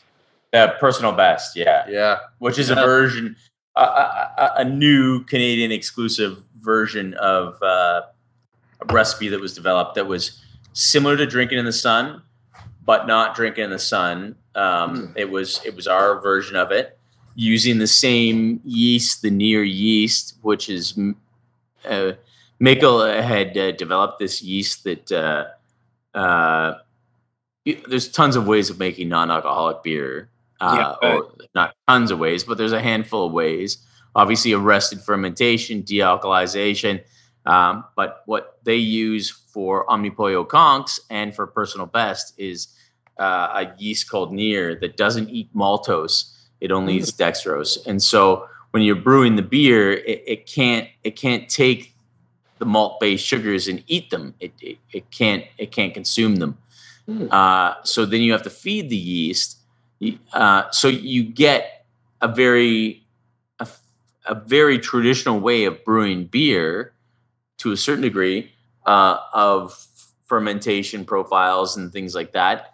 It has its own fingerprint that that the Konx uh, Konx and and personal best with the the near yeast they both have this very uh, the esters from the near yeast in, in the flavor profile ends up imparting a bit of a fingerprint of citrus to it, which is complementary to to any of the non-alc beers. Konx, we really lean into it. Personal Right. best, it is supporting character. We have m- uh, more hoppiness in personal best. Okay. Um, but the personal best non-alc is is very similar to the drinking in the sun. Uh, and and drinking in the sun in in uh, Denmark is head and shoulders above all the rest of the non-alc beers. Hmm. And, and they taste like beer, like they're beer beers. Like they, Yeah. they they taste like beer. The experience very beer. Like it's not it's not like a, a it doesn't feel like a substitute. It feels like you're drinking a beer, and it just so happens you're not drinking a beer with alcohol in it, which is the goal. Hundred percent. I I used to think that uh, non-alcoholic beers were pretty shit. I never really liked them, but then I started to understand you have to approach them, and this is fizzy hop water. It's not beer. It's very different, and if it happens to have the characteristics of beer, whether it's the haze or like the Konx has that real strong lemony citrus thing, like you you Yeah. were talking about, um, and and the mouthfeel is just absurd for that. Yeah. it's just it's it shouldn't possibly have a mouthfeel like that. Um, and, and that's the big thing for the non-alc beers. Like the mouthfeel really changes for most of them is like they're they're it's non-existent. You you'll Yeah. love personal best. Like you'll really enjoy it. I'm excited to try it. Is- Yeah, it, it's solid. Yeah. Yeah. Yeah. No, I, I, I'm appreciating it on a new level, and like I was saying, with the th- four nights on, three nights off, one thing that's kept Tiff and I like comfortable with it or being able to get through it. I don't need it all the time, but if you have a non-alcoholic beer, the act of popping the can, pouring it, and I make sure I'll get one of my beer glasses to pour it into it. So you're almost replicating the experience of drinking. So and and it's like it's almost like a placebo effect. It tricks your brain into being like, yeah, you're having a beer. Look, there's hops in this. Smell this shit. This is tropical. Yeah. Like everything about this experience is like drinking a beer, but then Yeah. there's no side effects of of the uh, the you know the drinking, and you're giving your body still that break whilst getting a bit of flavor with pretty minimal calories. So it's Yeah. like, yeah, I, I very much I feel like there's like a big place for those uh, type of beverages, and I seem it seems like over the last year they've just gone they've risen in popularity. So I think it's super smart that I knew like I've had Konx two, three, four times, and it's great. So I wasn't aware of the Mikkeller one, so I'm excited to try that. And I like that you guys Yeah. are doing that and being you know, it's a it's a it's a really good way to round out that portfolio. You can definitely Yeah. make these type products that are high quality, that are tasty and shit.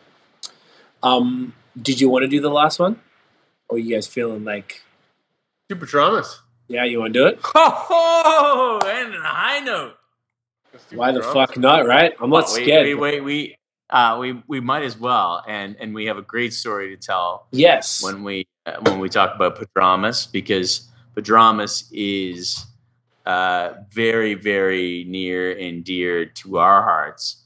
And uh, you know, obviously, Omnipollo was a partner of ours before Prodromus was born. right. But Padramas was one of the first beers we ever brewed at uh, at Brunswick. Brunswick. Full stop. okay. And it was the first Omnipollo beer ever brewed at Brunswick. And uh, and Henok himself dreamt up the recipe while he was on the plane coming to uh, brew at Brunswick and visit us. So Uh, he was and So it it had never been done before Ooh. and and Prodromus has never been done anywhere else. Prodromus is uh, Like- our, ours essentially. You know, it is Oh, I didn't know that. Ontario's Ontario's Omnipollo Like, Omnipollo beer. Exclusive. No shit. Yeah. Can you? I'm gonna go grab it. Can you keep talking about maybe some of the ingredients of what the beer is, a little bit more about it? Because this is like a very. This is one of the first. I would say, I had this. When did it come out? Two years ago, maybe No, uh, more than that now. more than that. Three.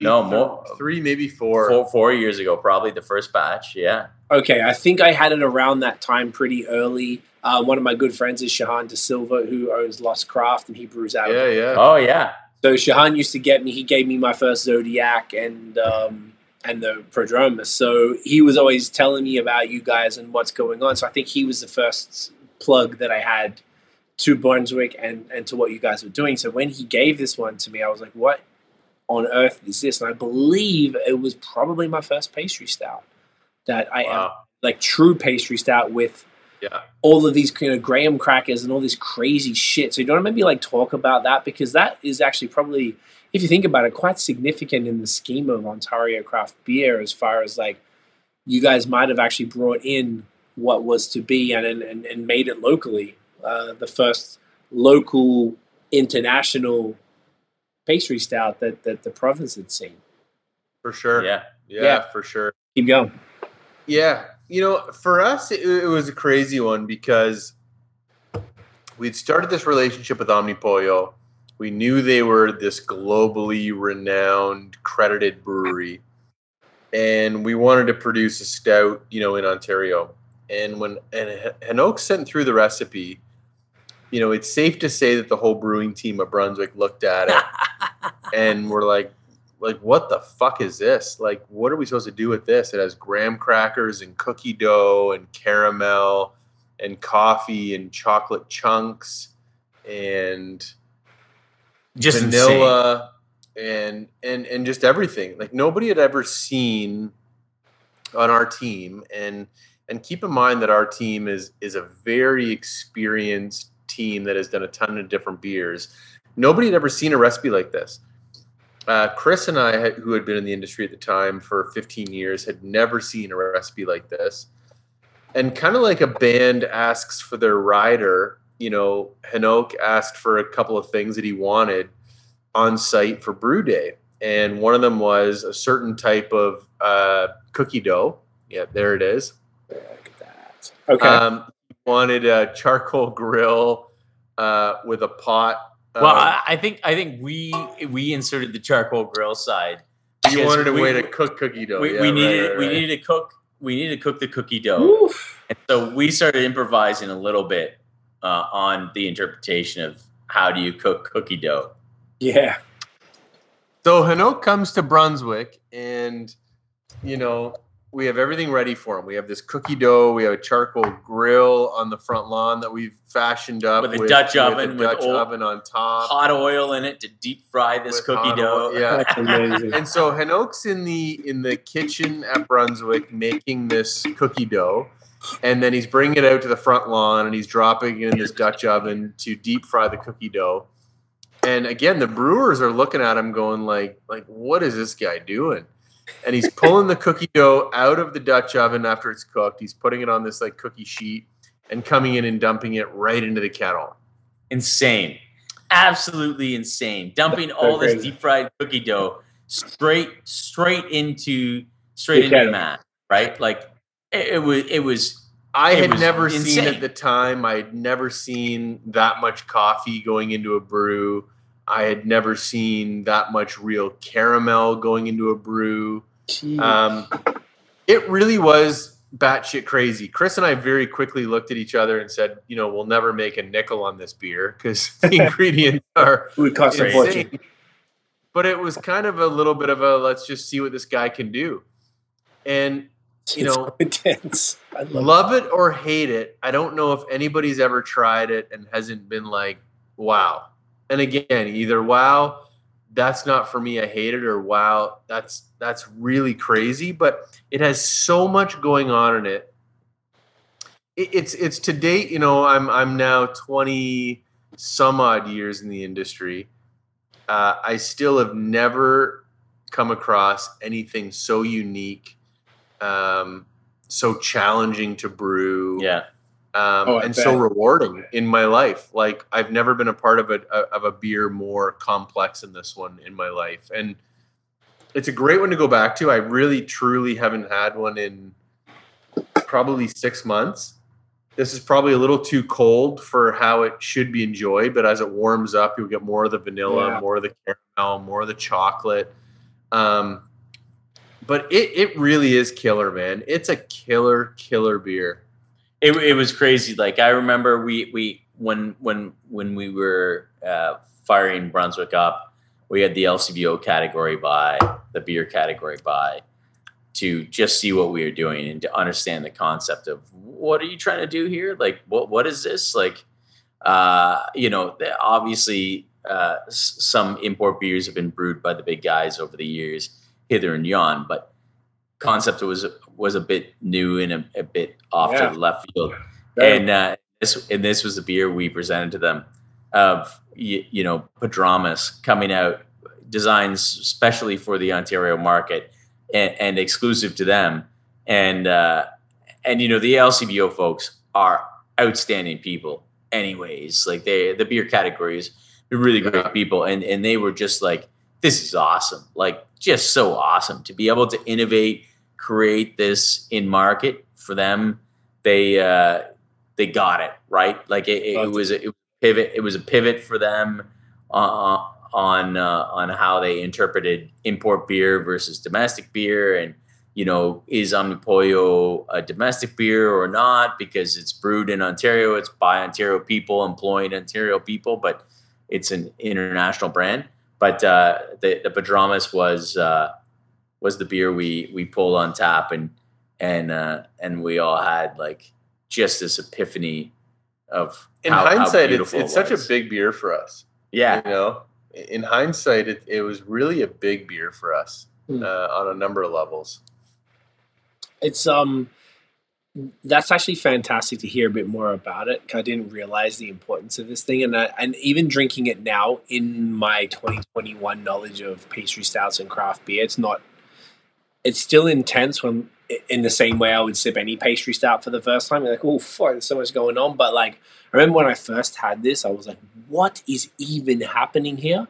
And I'm like oh yeah this all makes sense. This doesn't blow not not not blow my mind but I'm like this is normal now which means that this beer very, very arguably paved the way for what has to come over the last, particularly over the last maybe 12 to 18 months Right. in both Ontario and Quebec. I mean, there's certain Brew Bar Canada out here have been doing pastries for a while at a very, very high level, and a bunch of people are now doing them. And I feel like Ontario are a little behind Quebec with pastry styles, which is strange because typically Quebec was always. but but but Quebec is is is really like high high ABV beers are a hallmark of Quebec breweries. Like Definitely. Quebec has always been into the the the higher ABV, more complex beers than Ontario, a- anyways. A, a more Belgian European style of of like Historically, beer. yes, for yeah. sure.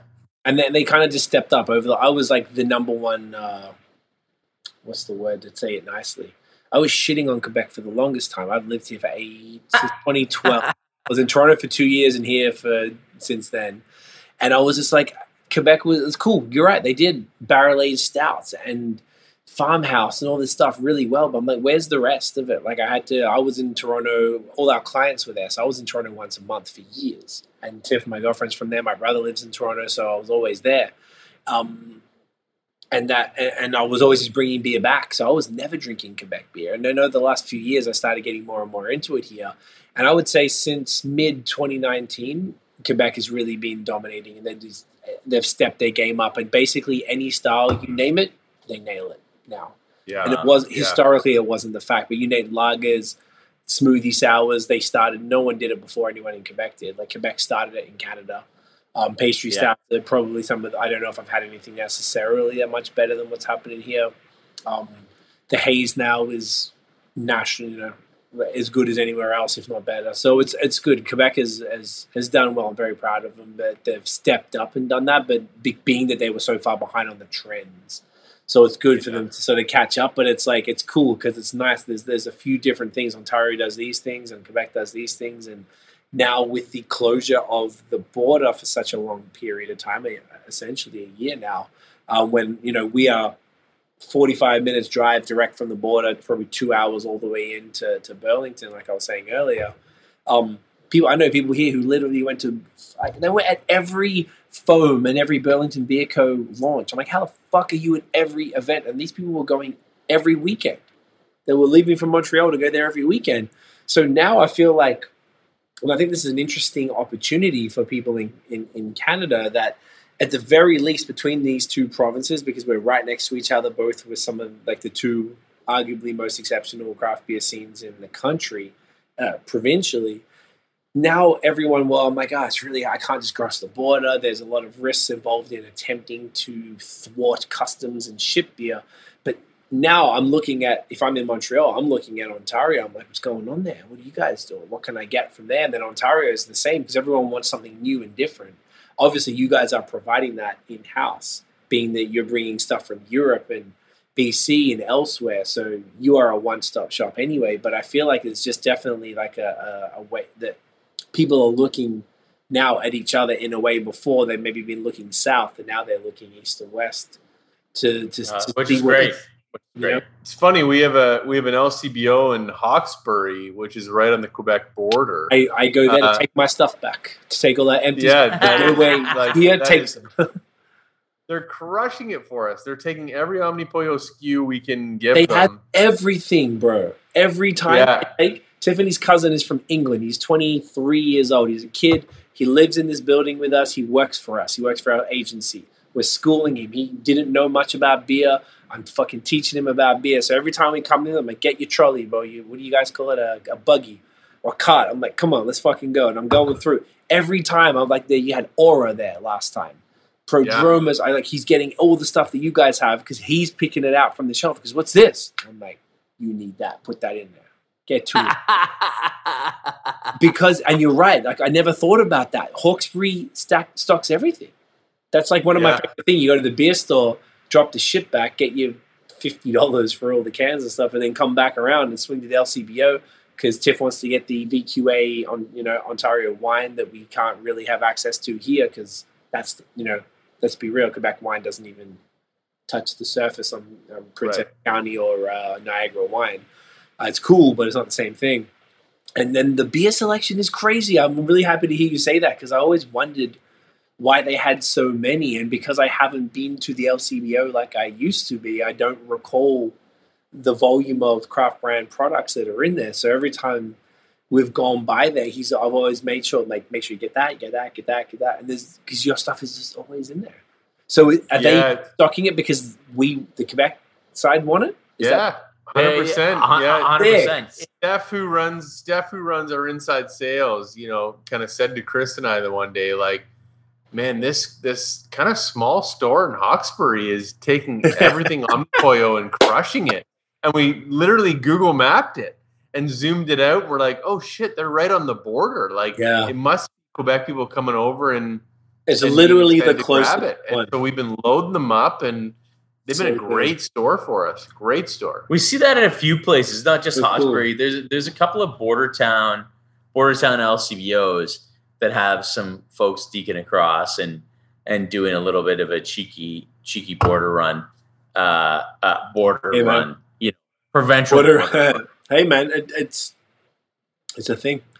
We Hey, we it's genuinely thing, do it, and I love it. I really enjoy going there and and taking a look at it. It's like such a part of like a day. Like we don't own a car because we're like right in the, in the city, so we rent a car for the day. We take our fucking ridiculous amounts of recyclable bags full of bottles and cans and crap, and you take them back and you get your money. And then the next stop is direct to the LCBO, and it's a part of that experience and just being like, Amazing. oh shit, they got this. Like, it, because we were there so often before, it wasn't. It was like uh, whatever. I didn't even. Guys went to breweries, and it wasn't even really. I didn't even go to LCBOs. But now Well, that well, you, you you know you can you can uh, the stuff that's like not available there you can order online and have available like have it shipped to that store too like the Lickbo LCBO, yeah Uh, yeah, the LCBO e-commerce. Like if you find something that isn't available there, Mhm. you can have you can buy it and then have it available to pick up there when you go there. Get fucked. Not just beer, but anything. You you can get you can get uh, you can get a little bit uh, a little bit of like interesting things that may not be stocked there, but have them delivered there, and then you can just snag them when you come across. That's amazing. That's actually yo. I'm gonna tell the missus about that because that's crazy. I imagine that's like with beer, you can everything seemed a little. I was trying. I was always trying to figure it out because obviously, if you went to Kingston, there'd be a whole bunch of local stuff that they didn't have, and you went to Hawkesbury, and they've got different stuff, but the regional ones, I guess. I mean, but I never really thought that you could do that because that's crazy, even for like maybe the wine selection isn't fire at one store, but if you know what you like and they don't have it, you can just order it Just all have it ordered in, yeah. up. It's great. Yeah, it might take up to two weeks depending on location, but give yourself a buffer of a week to two weeks and Good place go. an order and get it delivered to your store, free shipping, and, and Yeah. it's beautiful. You, man. you you pay for you pay for it in advance, and then if you get it delivered to the store, there's no shipping fee. Good to go. Uh, so if you, you're you're going, yeah, you, can you can get anything anything the LCBO has pretty much anything the LCBO has in their entire worldwide portfolio. You could have shipped to that store and waiting for you. I mean, that's that's a plug, man. I'm glad you guys mentioned that because I'm sure there's probably a lot of people who didn't know that. Maybe I know we have a growing Quebec audience now. Most of our audience wasn't always in Ontario, and now we're you know kind of catching up out here. So for any Quebec people listening, that's amazing. You know, you jump in the whip, you just hit up Hawkesbury, hit up Cornwall. Maybe there's some stuff like Ottawa, Gatineau kind of region, but that's but that's really cool. I, I really like hearing that your a lot of your sales are in that store because that means that we we can't get this stuff. This is exciting shit, man. Like the stuff that you guys are bringing out is genuinely exciting, and in a time where you know maybe people weren't as focused on that and they were dipping over to Vermont because it's easy or upstate New York or something like that. Now, I, I hope that people have been in the last year have been going over more and being like, "Yo, this like this Omnipollo stuff, Omnipollo, the the Mica- Mikkeller, the fucking Lervig, all that stuff." Among others, you guys obviously that's not that's not the extent of the uh, portfolio. Obviously, there's a Yeah. lot more than that. You know, you- yeah, and in theory, you can now get these products, you know, fresh. You know, I mean, Zodiac, we can, you know, every two weeks to kind of 16, 17 days. So the nice thing about Zodiac is um, it is always fresh everywhere. You know, and if it's not, we want to hear about it, but that beer is always fresh everywhere. okay. and everything else that we kind of do you know again now that we can brew it you know kind of locally and we can try to kind of can it and, and pr- plan our production times that yeah people could anything that's listed in the lcbo people can go order get it to their local store uh, and and have it fairly fresh and Yeah. representative of of the recipe. So yeah, it's pretty exciting. It, it is. And, you know and the lcbo has been again it's a government monopoly. It's it's a it, it can be a tough one to work with at times but you know they're great they really give us access to every corner of this province at the same price and to your province now you know give access to you know border cities and border towns and border stores uh, and give great get great products fresh It makes me so happy.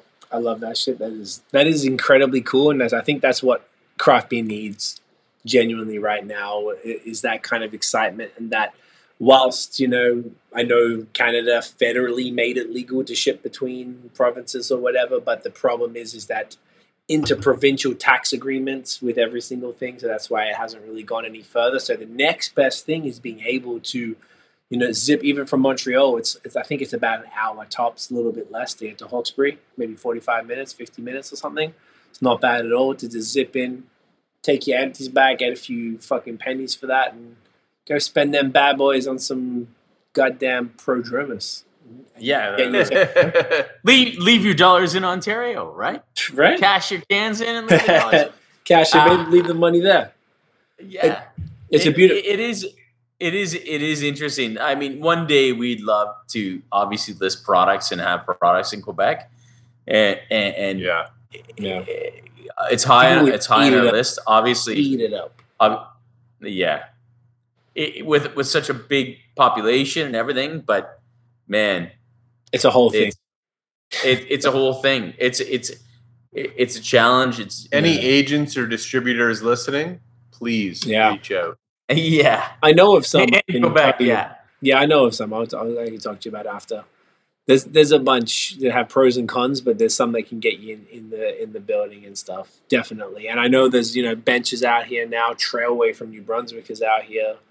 Um, Two Crows from Halifax. There's a few different ones that have gone through some companies to, to get out here. Bose started it started it really. They were the Well, first yeah, ones yeah. and then it kind of sort of went from there. Because otherwise, it's been like a monoculture here, for better or worse. You know, Yeah. they, you know, people here really appreciate that. But I think as the craft beer scene has, has um, evolved and got a little bit more nuanced and complex, and people's palates have changed and stuff, they they're looking for something different. And, and what you guys offer is completely off the rails to anything that anybody could dream. Well, and and, uh, and a lot of the beers we offer, obviously, when we're looking at the Omnipollo stuff and the Mikkeller stuff, um, they are not. There's no strings attached to this is an Ontario beer, quote unquote.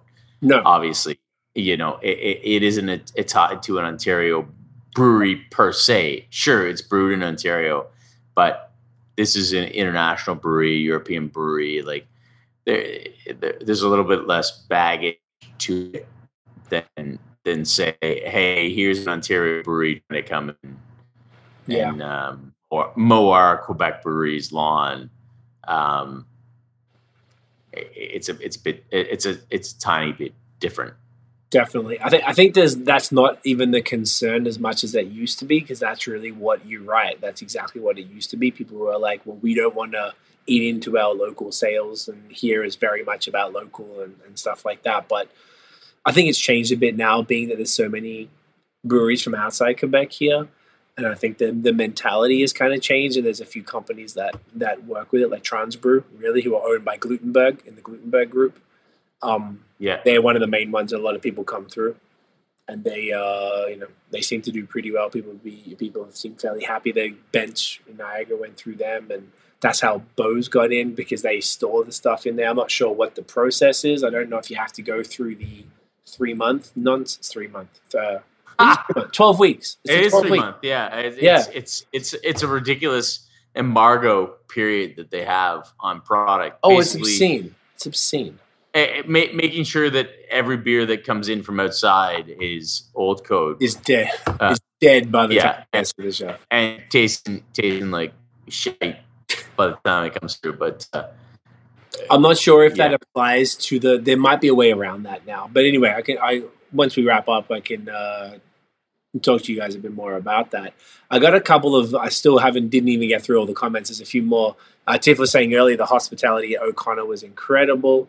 Uh, she said she was so uncultured she realized today that it was Omnipollo and not Polo, which of course double L, so it's uh, that.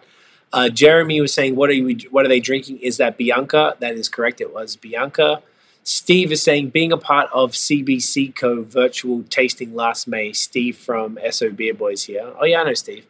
Uh, what are the chances an organized trip to the church in Sweden happens in 2022 or 2023? I mean, I, I I mean, 2022 is pretty good. eh, but it's not a bad question of like, do we do we put out a little twenty person Well, junket yeah.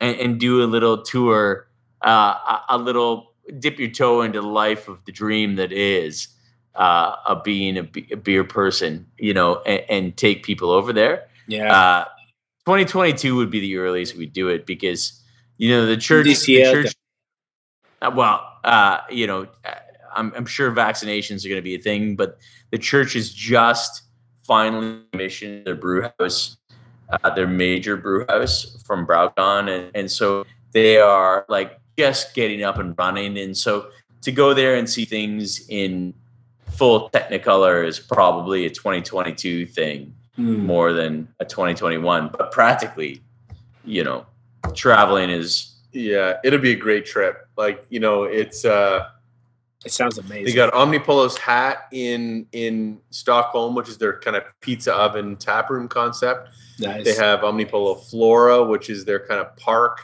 concept that only pours beers that are soured with wild yeast inoculated in the park, which Okay. is really awesome. Um, and then they got the church. So yeah, that would be a killer trip. But I think a I killer think. I, I mean you know maybe we can toss it in the comments below, but like the Mikkeller celebration of beer or Mikkeller beer celebration, uh, coupled with a, a, a- a trip to uh, Stockholm.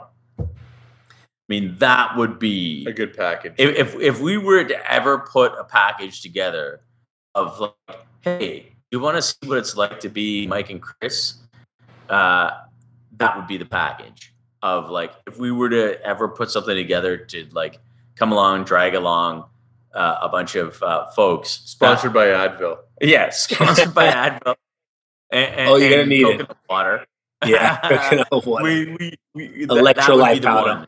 yes. Yeah. exactly. You, you you definitely if you're going over there, It's you- it's you- an easy one to do. It's an easy half one to an do. hour You're- flight, you know, Stockholm to Copenhagen, half an hour flight. It's it's a beauty. and again the the Mikkeller beer celebration is such a bucket list. If you love beer, like if you if you love beer and and don't You'll even have see to every be highest nerd. rated brewery you can ever imagine in one building. Everything's at the same there. time. if you want to drink Pliny, if you want to drink Zombie Dust, if you want to drink basically anything that is ultra rare, it's all there on tap. And when you buy your ticket, you have access to all of it. There's no other tickets. There's no like, how many tickets is this? Like, do I, is it three tickets, two tickets? It's like you walked in the door and you have a glass. And they fill your glass. you Like can drink time. whatever you want Yeah. Right. it, it- it's it, it's absolutely amazing and and for for, for a beer fan it is bucket As good as it gets. oh Yeah. eh, better I'm convinced as fuck. Steve is uh, still going. He says Superflux was unreal. It sure was. He said the bottle shop in Ontario is such a major step forward. I can't tell you how many people I know are messaging saying, "Did you try this or that?" Because they've been buying from a local restaurant. It's a really, really uh, great point. interesting yeah Uh, he also says Zodiac is fire and need to give the wife 12 month lead time. Fair enough, man. I respect that. Yes, the uh, the bottle shop in Ontario, the whole situation is just glorious. I even had uh, I was on on the phone with a brewery out here recently, who knew one of the like a, a famous bar in Toronto called Cold Tea, and they shut down. yeah yeah opening another store. So he knew them, and he was trying to. They were trying to bring the stuff out. He was just asking me about like marketing stuff, how to get people to be aware of this Quebec brewery out there because he he was excited because it's something that we don't have here. Like restaurants can't just really open up uh, their doors and just sell alcohol from the from the front door. So like it's very interesting. Almost wish like Ontario and Quebec could just combine because it's almost like some laws are awesome on each side and some laws are shit. And just can't we just combine all the great ones and just make them well that that that, that off sales off sales licensing is not unique to ontario i mean bc's been doing it for years decades That is true. almost. Long like before all you know uh ontario ontario is just taking and repurposing some of the the cream of the crop of like hey this really helps or at least it, it opens an opportunity up. You know it, it, it's a challenge for bars and restaurants to to make money off of it because you know selling beer that is available at the beer store the lcbo or grocery store and selling it for a markup price to make sure you can make some money on it. You know the convenience factor on that means you're probably got a, a fairly thin margin Mm-hmm. on on your markup of it. But uh, that being said uh, it is a tremendous opportunity. And, and for especially when we're talking about wines and private order stuff special special order stuff there is a real future in turning bars and restaurants into a retail segment yeah, a legitimate retail segment of very cool stuff. it seems like it'd be a missed opportunity if they didn't at this point. Really based on sort of you know the learnings that we took from this time, and it's like, well, people are used to it, so why would you stop allowing that? Yeah. A question that Yeah. I was thinking, I know there's something else that we're not really drinking specifically tonight, but Craig told me about it mostly is the Darling Mimosa that you guys are doing now, which is the Mhm. essentially the, the the mimosa in a can, like champagne and uh, orange juice in a can. So I was going to ask, are you guys getting more into the, you know, would you ever bring out wine or spirits, or because you know technically you're an agency, but you also have the access to the making it locally. Would you are you dabbling in that or seltzers? Obviously, the RTD stuff with regard to um, this Darling product, which looks fucking amazing and it's genius. I've never seen a, a canned mimosa before, and maybe they have existed, but I've never seen one. And I'm like, why hasn't this happened like 20 years ago? Um, where where are you guys with with that market? I think candidly, you know, we we found our niche pretty early on on specialty beers Mhm. and kind of wrote it out. We brought in New Holland's bourbon, uh, which did okay for us, and the LCBO Did was great. very expensive. The expensive. LCBO asked for more of it. Yeah. Actually. It was very expensive. You know, it was a great product. Um, I think we've always wanted to spread our wings. We just haven't really maybe known exactly how. You know, when the when the RTD kind of seltzer craze happened of vodka sodas, you know, we didn't feel we wanted to get into that because the competition was so fierce. White Claw was spending insane amounts of money that one didn't feel right to us. And then we came across the Darling guys, Ontario wine, real orange juice in a can. Um, there's two different types of mimosa drinkers. There's the mimosa drinker that likes, you know, a lot of orange juice and a bit of wine.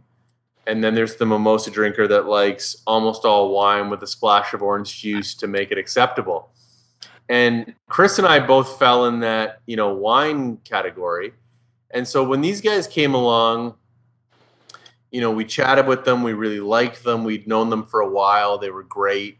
And then we tried the product, and the first thing I said was, "Oh shit, this is how I like a mimosa. It's all wine with a little bit of orange juice for color." And and and Kim from Darling was like, "Yeah, that's how I like a mimosa, and that's why we made it that way."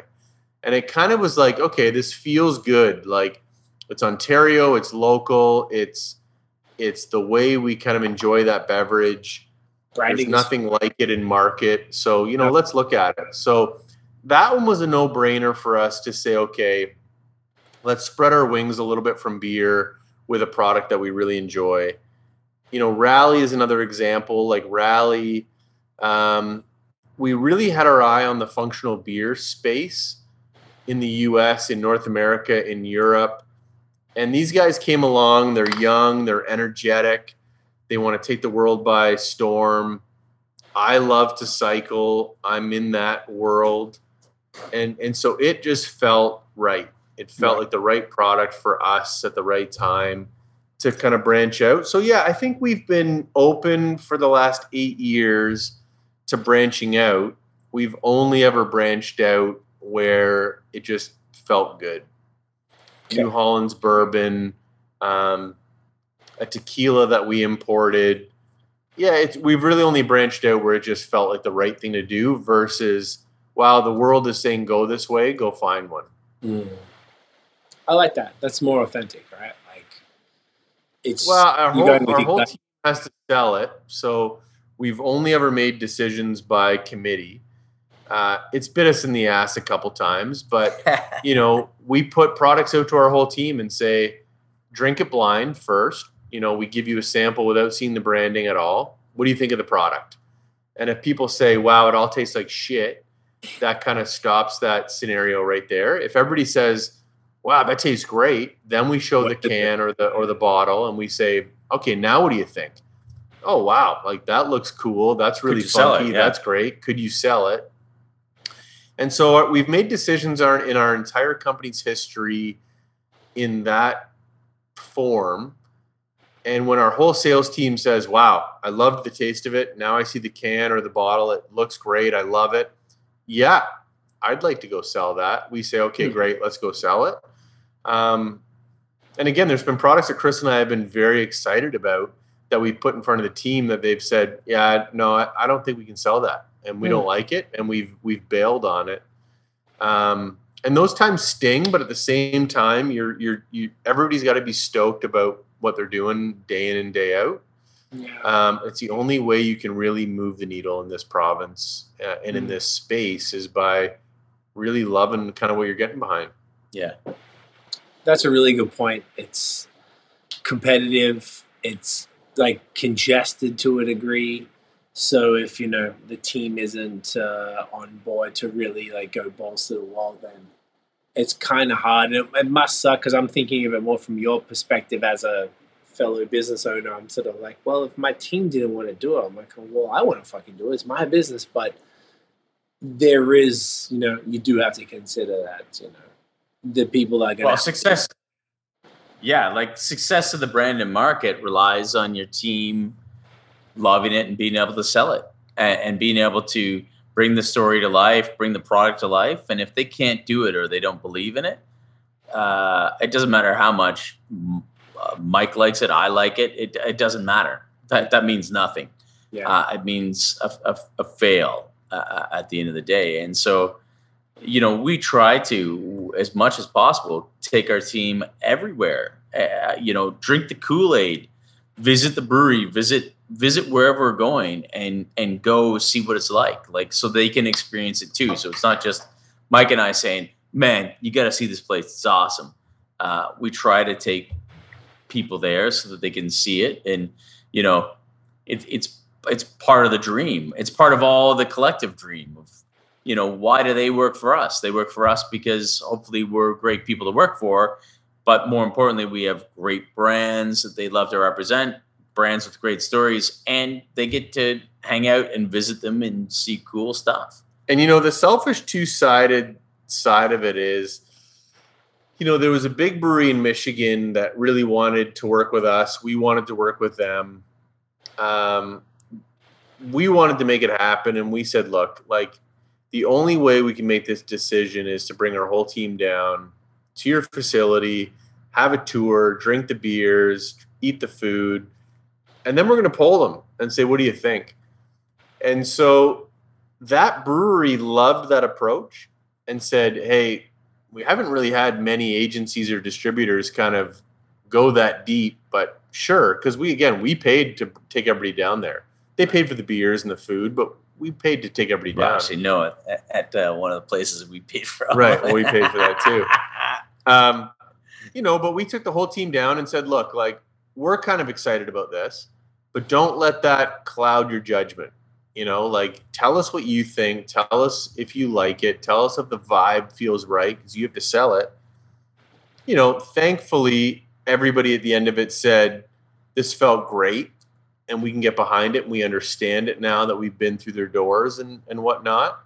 But that's a great example where in our model, where maybe it doesn't work, is we take the whole team down, we're excited about it, and they say, Yeah, I, I didn't like the beers and I didn't I didn't dig the brewery and it felt, you know, disingenuous and and we don't pursue it. And, and of course, and of course, you know, you could take the team down and say, "Tell me what you really think," and then they tell you what they think you want to hear. Mm. Um, but our our team's not not like that. Like No. we, we're, we're we we we breed. Uh, They're ruthlessly honest. we, we we we try to make it as open and as honest again because you know to a very real extent if if the rubber is going to hit the road uh you know they are going to be held to metrics of sales right? Like you know if you say yes i can sell it and we bring it in and then you can't sell it well eh, you know the the flip side of it is you said yes i can sell it.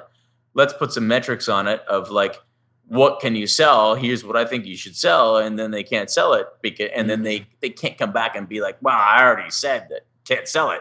So you know you know there's a practicality to it of like don't don't just tell me yeah it's amazing because mike and chris thinks it's amazing. Tell me is it amazing? We think it's amazing. You think it's amazing. Can you sell it? Will it sell? All those different metrics because at the end of the day we all live and die by how successful it is Mm. uh, here in market. And and and mike and i depend on our team being really great at doing their jobs and really great at following through and finding those customers and finding those consumers and and all that it doesn't matter really what we think uh, of how sexy a brand is if it doesn't sell, it doesn't sell, and uh, and it doesn't amount to anything for us. Yeah, no, that's a really great point. I, I, I hope that other businesses are taking that tact as far as involving their sales team, maybe in the decision making. I, I my gut feels probably no that it, people are doing that, but you guys are clearly have a lot of trust in your team, and you know in their decision making, and in the fact that you know even if you believe in something like that, that must be as a fellow business owner. If I'm like, nah, nah, this is this is the one, and then everyone's like, no, no, no, it's not. I don't know that that that cognitive dissonance has got to be a little tough to to rock with, but the fact that if you yeah, really we've got a we've got a really great team that we really believe in, and and they're all straight shooters, right? They're all very honest. Uh, they all know what they like, and they're all yeah, they're all very forthcoming with their feedback. And again, it's not to say that everybody's going to do cartwheels down the street and say 100% is my favorite brand ever, but you know, we've been pretty fortunate, I think, in when we give them the kind of bandwidth to say, do you like this or do you not under these pretenses? Um, yeah, they, they make great decisions. Hmm. And again, it's not always what we want to hear, but when they do say, yeah, we love this, we'll roll with it, we know they're going to really roll with it. But you, you know, it doesn't have to be what we want to hear, right? Like this, Yeah. the, the uh, businesses survive and die on the backs of the entire team. Yeah. You know, I can't. I, Mike and I can't will this business to be successful. We can't wish it to be successful. We can't make decisions and make it successful. It, it really is the team, right? Like it, it really is the, the the folks that you employ, the trust that you give, the trust that they give to us of you know we're going to help you make the right decisions you're going to make the right decisions i mean you just can't do it alone it's impossible we're I, but I also think back to the very early days of our business where, and you'll know the example I'm speaking of, but there was a brewery that wanted us to work with them that would have been very lucrative for us. It would have been financially great. And when we sat down with them, and we kind of liked their beers, to be honest. Yeah. But when we sat down with them, it just didn't feel good. They weren't the people we wanted to deal with. The culture didn't feel good. Uh, you know, it, it just it just didn't feel great. But we it financially it would have been amazing. You know, and we both walked away and, and told them, you know what, we're not going to partner with you just because we're going to go in a different direction. And it's that exact same element of if you don't really believe in it and you can't really put your weight behind it, it's tough to do your best. Hmm. Um, and those financial gains can be very, very short term in those scenarios.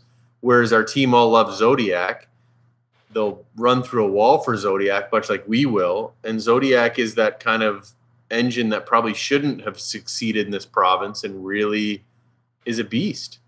it's it, it's it's a super valid point like Hmm. uh, when people come to Ontario uh, specifically, but they should be looking at this in any market you go to. It doesn't matter whether it's Ontario or anywhere. But the metric of success is not points of distribution; it's rate of sale. Okay. And, and at some point, at some point, you obviously need those points of distribution. At some point, you need to be at 100 stores or 200 stores or 300 stores. But you really need to prove that you're doing it right. You really need to prove that you understand your consumer, that they are going to come back and buy it time and time again. You're going to generate that rate of sale. You're going to generate that repeat customer. And until you create that that pattern and understand that yes, what we're bringing to market is resonated. Yes, how we're bringing it to market, people understand. Uh, if you if someone comes to us as a partner and says, uh, "How fast can I get to 300 stores?" It's like, "Nah, we're not speaking the same language because you know if you want to if, if your if your sole intent is what what size is the PO you've ordered and and how many stores we're in and not focused on how can I make my brand strong in the market? How can I grow my brand responsibly in market? How can I grow a sustainable brand in market? We're not speaking the same language here. Yeah. Like it it has to be a slow growth. It has to be sustainable growth. It has to be the right growth. It has to be growth built on your brand and your brand's principles and your and your brand's philosophy. And that's how we build a foothold in market. That's how we build all of the big points of distribution. That's how we grow in this market. And at the end of the day, success on the LCBO's eyes is based on rate of sale. They don't care how many stores you're in. Obviously, you're in one store and selling 10 cases at one store. That's not good. But they want to see that the consumer is there. They want to see high rate of sale. They want to see a, a, healthy rate of sale. And as you grow and expand your footprint on points of distribution, they need to know that that rate of sale stays up. That every market you break into, every store you break into, you're maintaining that. Mm. And, it, and it takes a long time for partners to understand because a lot of people are, you know, uh, uh, stack them high, watch them fly, right? Like put it on every shelf in every store and we'll be successful. It'll and, work. And and, yeah. and, it just doesn't work that yeah. way. It, it, used to work that way, and in some retail models it works that way, in some retail atmospheres it works that way. But in craft beer, it doesn't. It, it mm. really doesn't. You, you need to create pull on shelf. You need to create awareness. You need to do all these other things. It isn't stack them high and watch them fly. Like it is thoughtful execution in market to build sustainable brand awareness, to build sustainable brand pull, and, and that's how you you get that general list. That's how you get a second listing. All these things, it takes it's a longer burn, but if you're serious about the market and you don't want to just ship, uh, I need you to buy 12 pallets of beer this year. Uh, make sure you buy 12 pallets of beer. Well, man, you can't do that. I, I we don't sell beer that way. I, am not interested in selling beer that way. Uh, we're interested in building partnerships, and mm-hmm. it, has got to be a deeper relationship than than that, and they have to be committed to the process. Mm. This is genius. Honestly, hearing you say all this shit, this is blowing my mind because in social media, we have clients be like, "All right, how many followers can you get me?" I'm like, it's not about followers. It's exactly the same. Yeah. It's not about stores. It's not about the vanity metrics. It's about the community. I would rather have 1,000 followers that really give a shit about me than 100,000 followers that are just fake or there that don't really care. Because that engagement is really what matters. So basically, you're saying exactly what we say on our YouTube channel, for our uh, social media, and to our clients all the time. Like it's all about that slow, sustainable authentic, organic growth that yeah. you can't rush it. If you rush it, you'll end up really nowhere back to square one because it's not going to work. This 100%. is fascinating to hear this because it's the the parallels are disgusting. It's exactly the same conversation. So and it, and you can certainly help grow it faster, right? Like there's things you can do to help grow it faster and see faster and all but that. It's not always healthy. But yeah, but you know, at the end and it doesn't always it's always sticky. Like it might work a little bit, but is, is it going to keep them? It might get them interested temporarily, but is it going to keep them coming back? And that's really what you're yeah. talking about is that organic long term growth. And the challenge is, again, getting back to that conversation, the challenge is, you know, in your industry, there's going to be people that are going to, you know, want to pay you a good amount of dough to do it the wrong way. We've know, left or, money on the table, bro. We've left so much money, some to the point where we were almost broke. We said no to stuff, and because it didn't, didn't feel right. And in hindsight, it was the best thing we ever did. Yeah, well, and, and, your and, reputation matters more than anything, and, and your ability to stand behind a brand matters. And yeah, you know, we've been there, man. We've been there in the business where, you know, the business was not flush at all, and companies were coming along looking to throw dough, and it was very attractive to take that dough, and, and we just didn't do it. You but know? It, you know, we're paid on volume, right? Right, like it's cases at the door that we're paid on if if I could sell a billion cases of your beer, sure, I'd want to do that.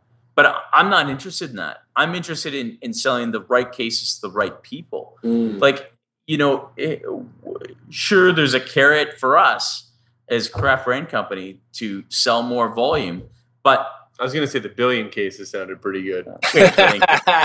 Sounds tremendous. But hey, we're, we're comp- as an agency, we're compensated on volume, volume mm. out the door. So sure, more points of distribution, more volume, it's all good. But uh, that's not what we're in here for, right? Like we love every brand like our own. We we want them all to succeed. We want fewer partners, deeper partners, and and you can't do that by by just like the smash and grab of I sold 10,000 10, cases that made me whatever. It doesn't matter. I would rather sell fewer cases, which doesn't make any business sense to us, but we like ourselves, we like the people we're working with, and and we know we can grow that sustainably if we build a great foundation. Like the you know it is counterintuitive to the business model that most agencies work for because it's volume based business and that's our business is all volume based business we get paid piece by piece every case at the door but that doesn't get us out of bed in the morning to mm. sell a uh, hundred thousand cases or uh, 10,000 cases. What gets us out of bed is building great brands, working with great people. And, you know, that means doing it right the first time, making less upfront, but knowing in the backside, this is going to be much, much better. And we're all going to be happier and we're all going to have a much better time. We're not, we're not interested in super lucrative, high volume, whatever. I mean, sure. Yeah, we are anyone out there that has like super lucrative high volume stuff, but that's not what we're in it for. Omnipollo is a great example of that. Like in the early days, it was a lot more work for them than it was revenue for us. And it probably seemed like a lot of work for them to get us going. You know, we're now in a point where it's a very lucrative business for them. They prioritize Canada in a very big way because they love the quality of the beer we're putting out. Um, Karl, I think, really appreciates our attention to detail on the canning and the labeling process. They are the most diligent partner we've ever come across from a branding standpoint. Um, and while 10% of the time you want to pull your hair out, 90% of the time you're like, fuck, I really respect these guys for taking their brand as seriously as they do. Mm. And it's why they're as successful as they are. Um, but that's a very good example where we where we really weren't making a whole lot, putting in a ton of time, and they were putting in a ton of time. And you really see that foundation of let's treat this right.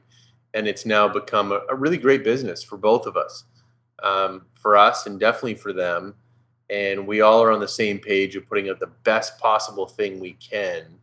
Um, and it's going to work. And it's just all going to work you know, and that's kind of the, the pretense of it. And we're in a really great spot with them, especially. I love that. This is such a refreshing thing to hear about it. Just sort of like re. Uh, sometimes I feel like we're like screaming at brick walls type of thing, where everyone's like in the social world just gives a shit about like when am I going to get ten thousand followers or what's going on. What's, whereas like you guys are saying exactly what we're saying. It's just in the beer yeah. context. It's just it really comes down to if you want to grow a following in anything in any shape or form, whether that's physical sales or followers on social media or whatever the hell it is, it's got to be there's no shortcuts. There's a few things that's going to get you there a little quicker. Then there's certain little little things you can do that might be sticky. It might just be temporary, whatever. But at the end of the day, it's that slow, consistent, persistent growth over time and continually putting out quality and engaging that community and making sure that community feels valued and serviced at all times so that in a couple of years' time, they're going to still stick around and be like, yeah, I fuck with Omnipollo because all of their shit, they won't even know about Craft Brand Co most like. You guys are like the silent heroes in the background making this happen because they know about Omnipollo. You're growing their brand. So people like, well, the Bianca, this shit tasted like a fucking goddamn blueberry maple pancake. And then they had this thing that had graham crackers and vanilla and shit coffee. And then they had this crazy pale with aliens on it. Like, you know, like this consistent thing over time when it's just it's really great stuff that people are just grateful to have uh, have access to and they try it every time and they're like well the branding's fire and it's always at this LCBO and I look at the can if they're savvy enough like well that's only a few weeks old that's what I'm looking for so on and so forth and I think there's people could be well to to to take heed of that from from multiple perspectives. Whether they're the brewery actually selling their stuff, and you need to grow that slowly over time because there's really not that much that sort of grows really quick. Maybe some of the hype breweries that kind of do it, and really they're the 0.1 percent of things, and they're few and far between. And it just happens. I know some of my friends own these hype breweries, and they're like, "Bro, I didn't fucking ask for this. I just wanted to make beer," and then people are jumping on, and they're losing their minds. I'm trying to keep up, and they're angry at me, and I just don't know what to do. You know, so it's yeah. I think a lot of businesses could could could very much take heed to exactly what you guys are saying. I think it's a really valuable lesson to whatever. I know this is a craft beer podcast speaking specifically to that, but any industry could take heed because I'm seeing parallels nonstop with our business. So it's like it's fantastic to hear you guys say this. It's, it's very cool. Well, to, get- to your point on the followers, like I remember how scary it was saying to U.S. breweries that were like, "Hey, I see 685 LCBOs in the province. How many can you get us into?" And we, I remember how scary it was saying uh, 40. Yeah. But those 40 are gonna fucking crush. Like those 40 are gonna be amazing. And those 40 are gonna get you the rate of sale that you want, and the category is gonna say, This is working. You know, what's next? Mm-hmm. But I remember how scary it was, you know, not saying, oh, 370 or oh, 350. Like I remember what it was like saying, you know, yeah, we're going to start you in 40 stores and having people look at you like you have three heads. But it really is how you grow a brand. And it's no different to your business, right? Like you grow with the loyal followers that want to come back time and time again. And then you grow from there. Yeah. You grow from there. But, you know, the whole, you know, how are you going to be 100,000 followers? Like, fuck. It, it, that, that's, it's a tough one. Yeah it's it's something that we deal with every single day. And as we've we've had our YouTube channel where we talk about we give our social media tips and stuff, and that's growing really well, and that's created new revenue streams for our business, whether it's consulting now, sponsorships, affiliate marketing, all of the stuff that, that's come out of that, and just having to school people. We just spoke at a summit for medical aesthetics today. Um, telling nurses who fucking do Botox and shit, like, fam, like, this is how you grow your social. And they're asking us questions. And it's not about followers. Like, oh, what's the amount of followers? How quick can I grow? And we had to tell people because that's what people think that it's all about now. And that's what people are obsessed with is that, is that sort of like unfettered growth. And, and whilst growth is important, it's not about the, the, the rapidity of it. It's, you know, it's that slow incline. Engagement, authenticity. Yeah, man, and yeah. consistency. Like do this yeah, stuff yeah. over and over. You guys have delivered over and over for eight years. We've delivered podcasts for six years over and over. We've barely taken any time off, like maybe a couple of weeks over six years. We have not fucked around. So it's paid dividends in this real slow growth of delivering consistency. So whatever it is that anybody is doing, just deliver consistently over time, please that audience. Those audience will tell more people, do things like particularly your clients.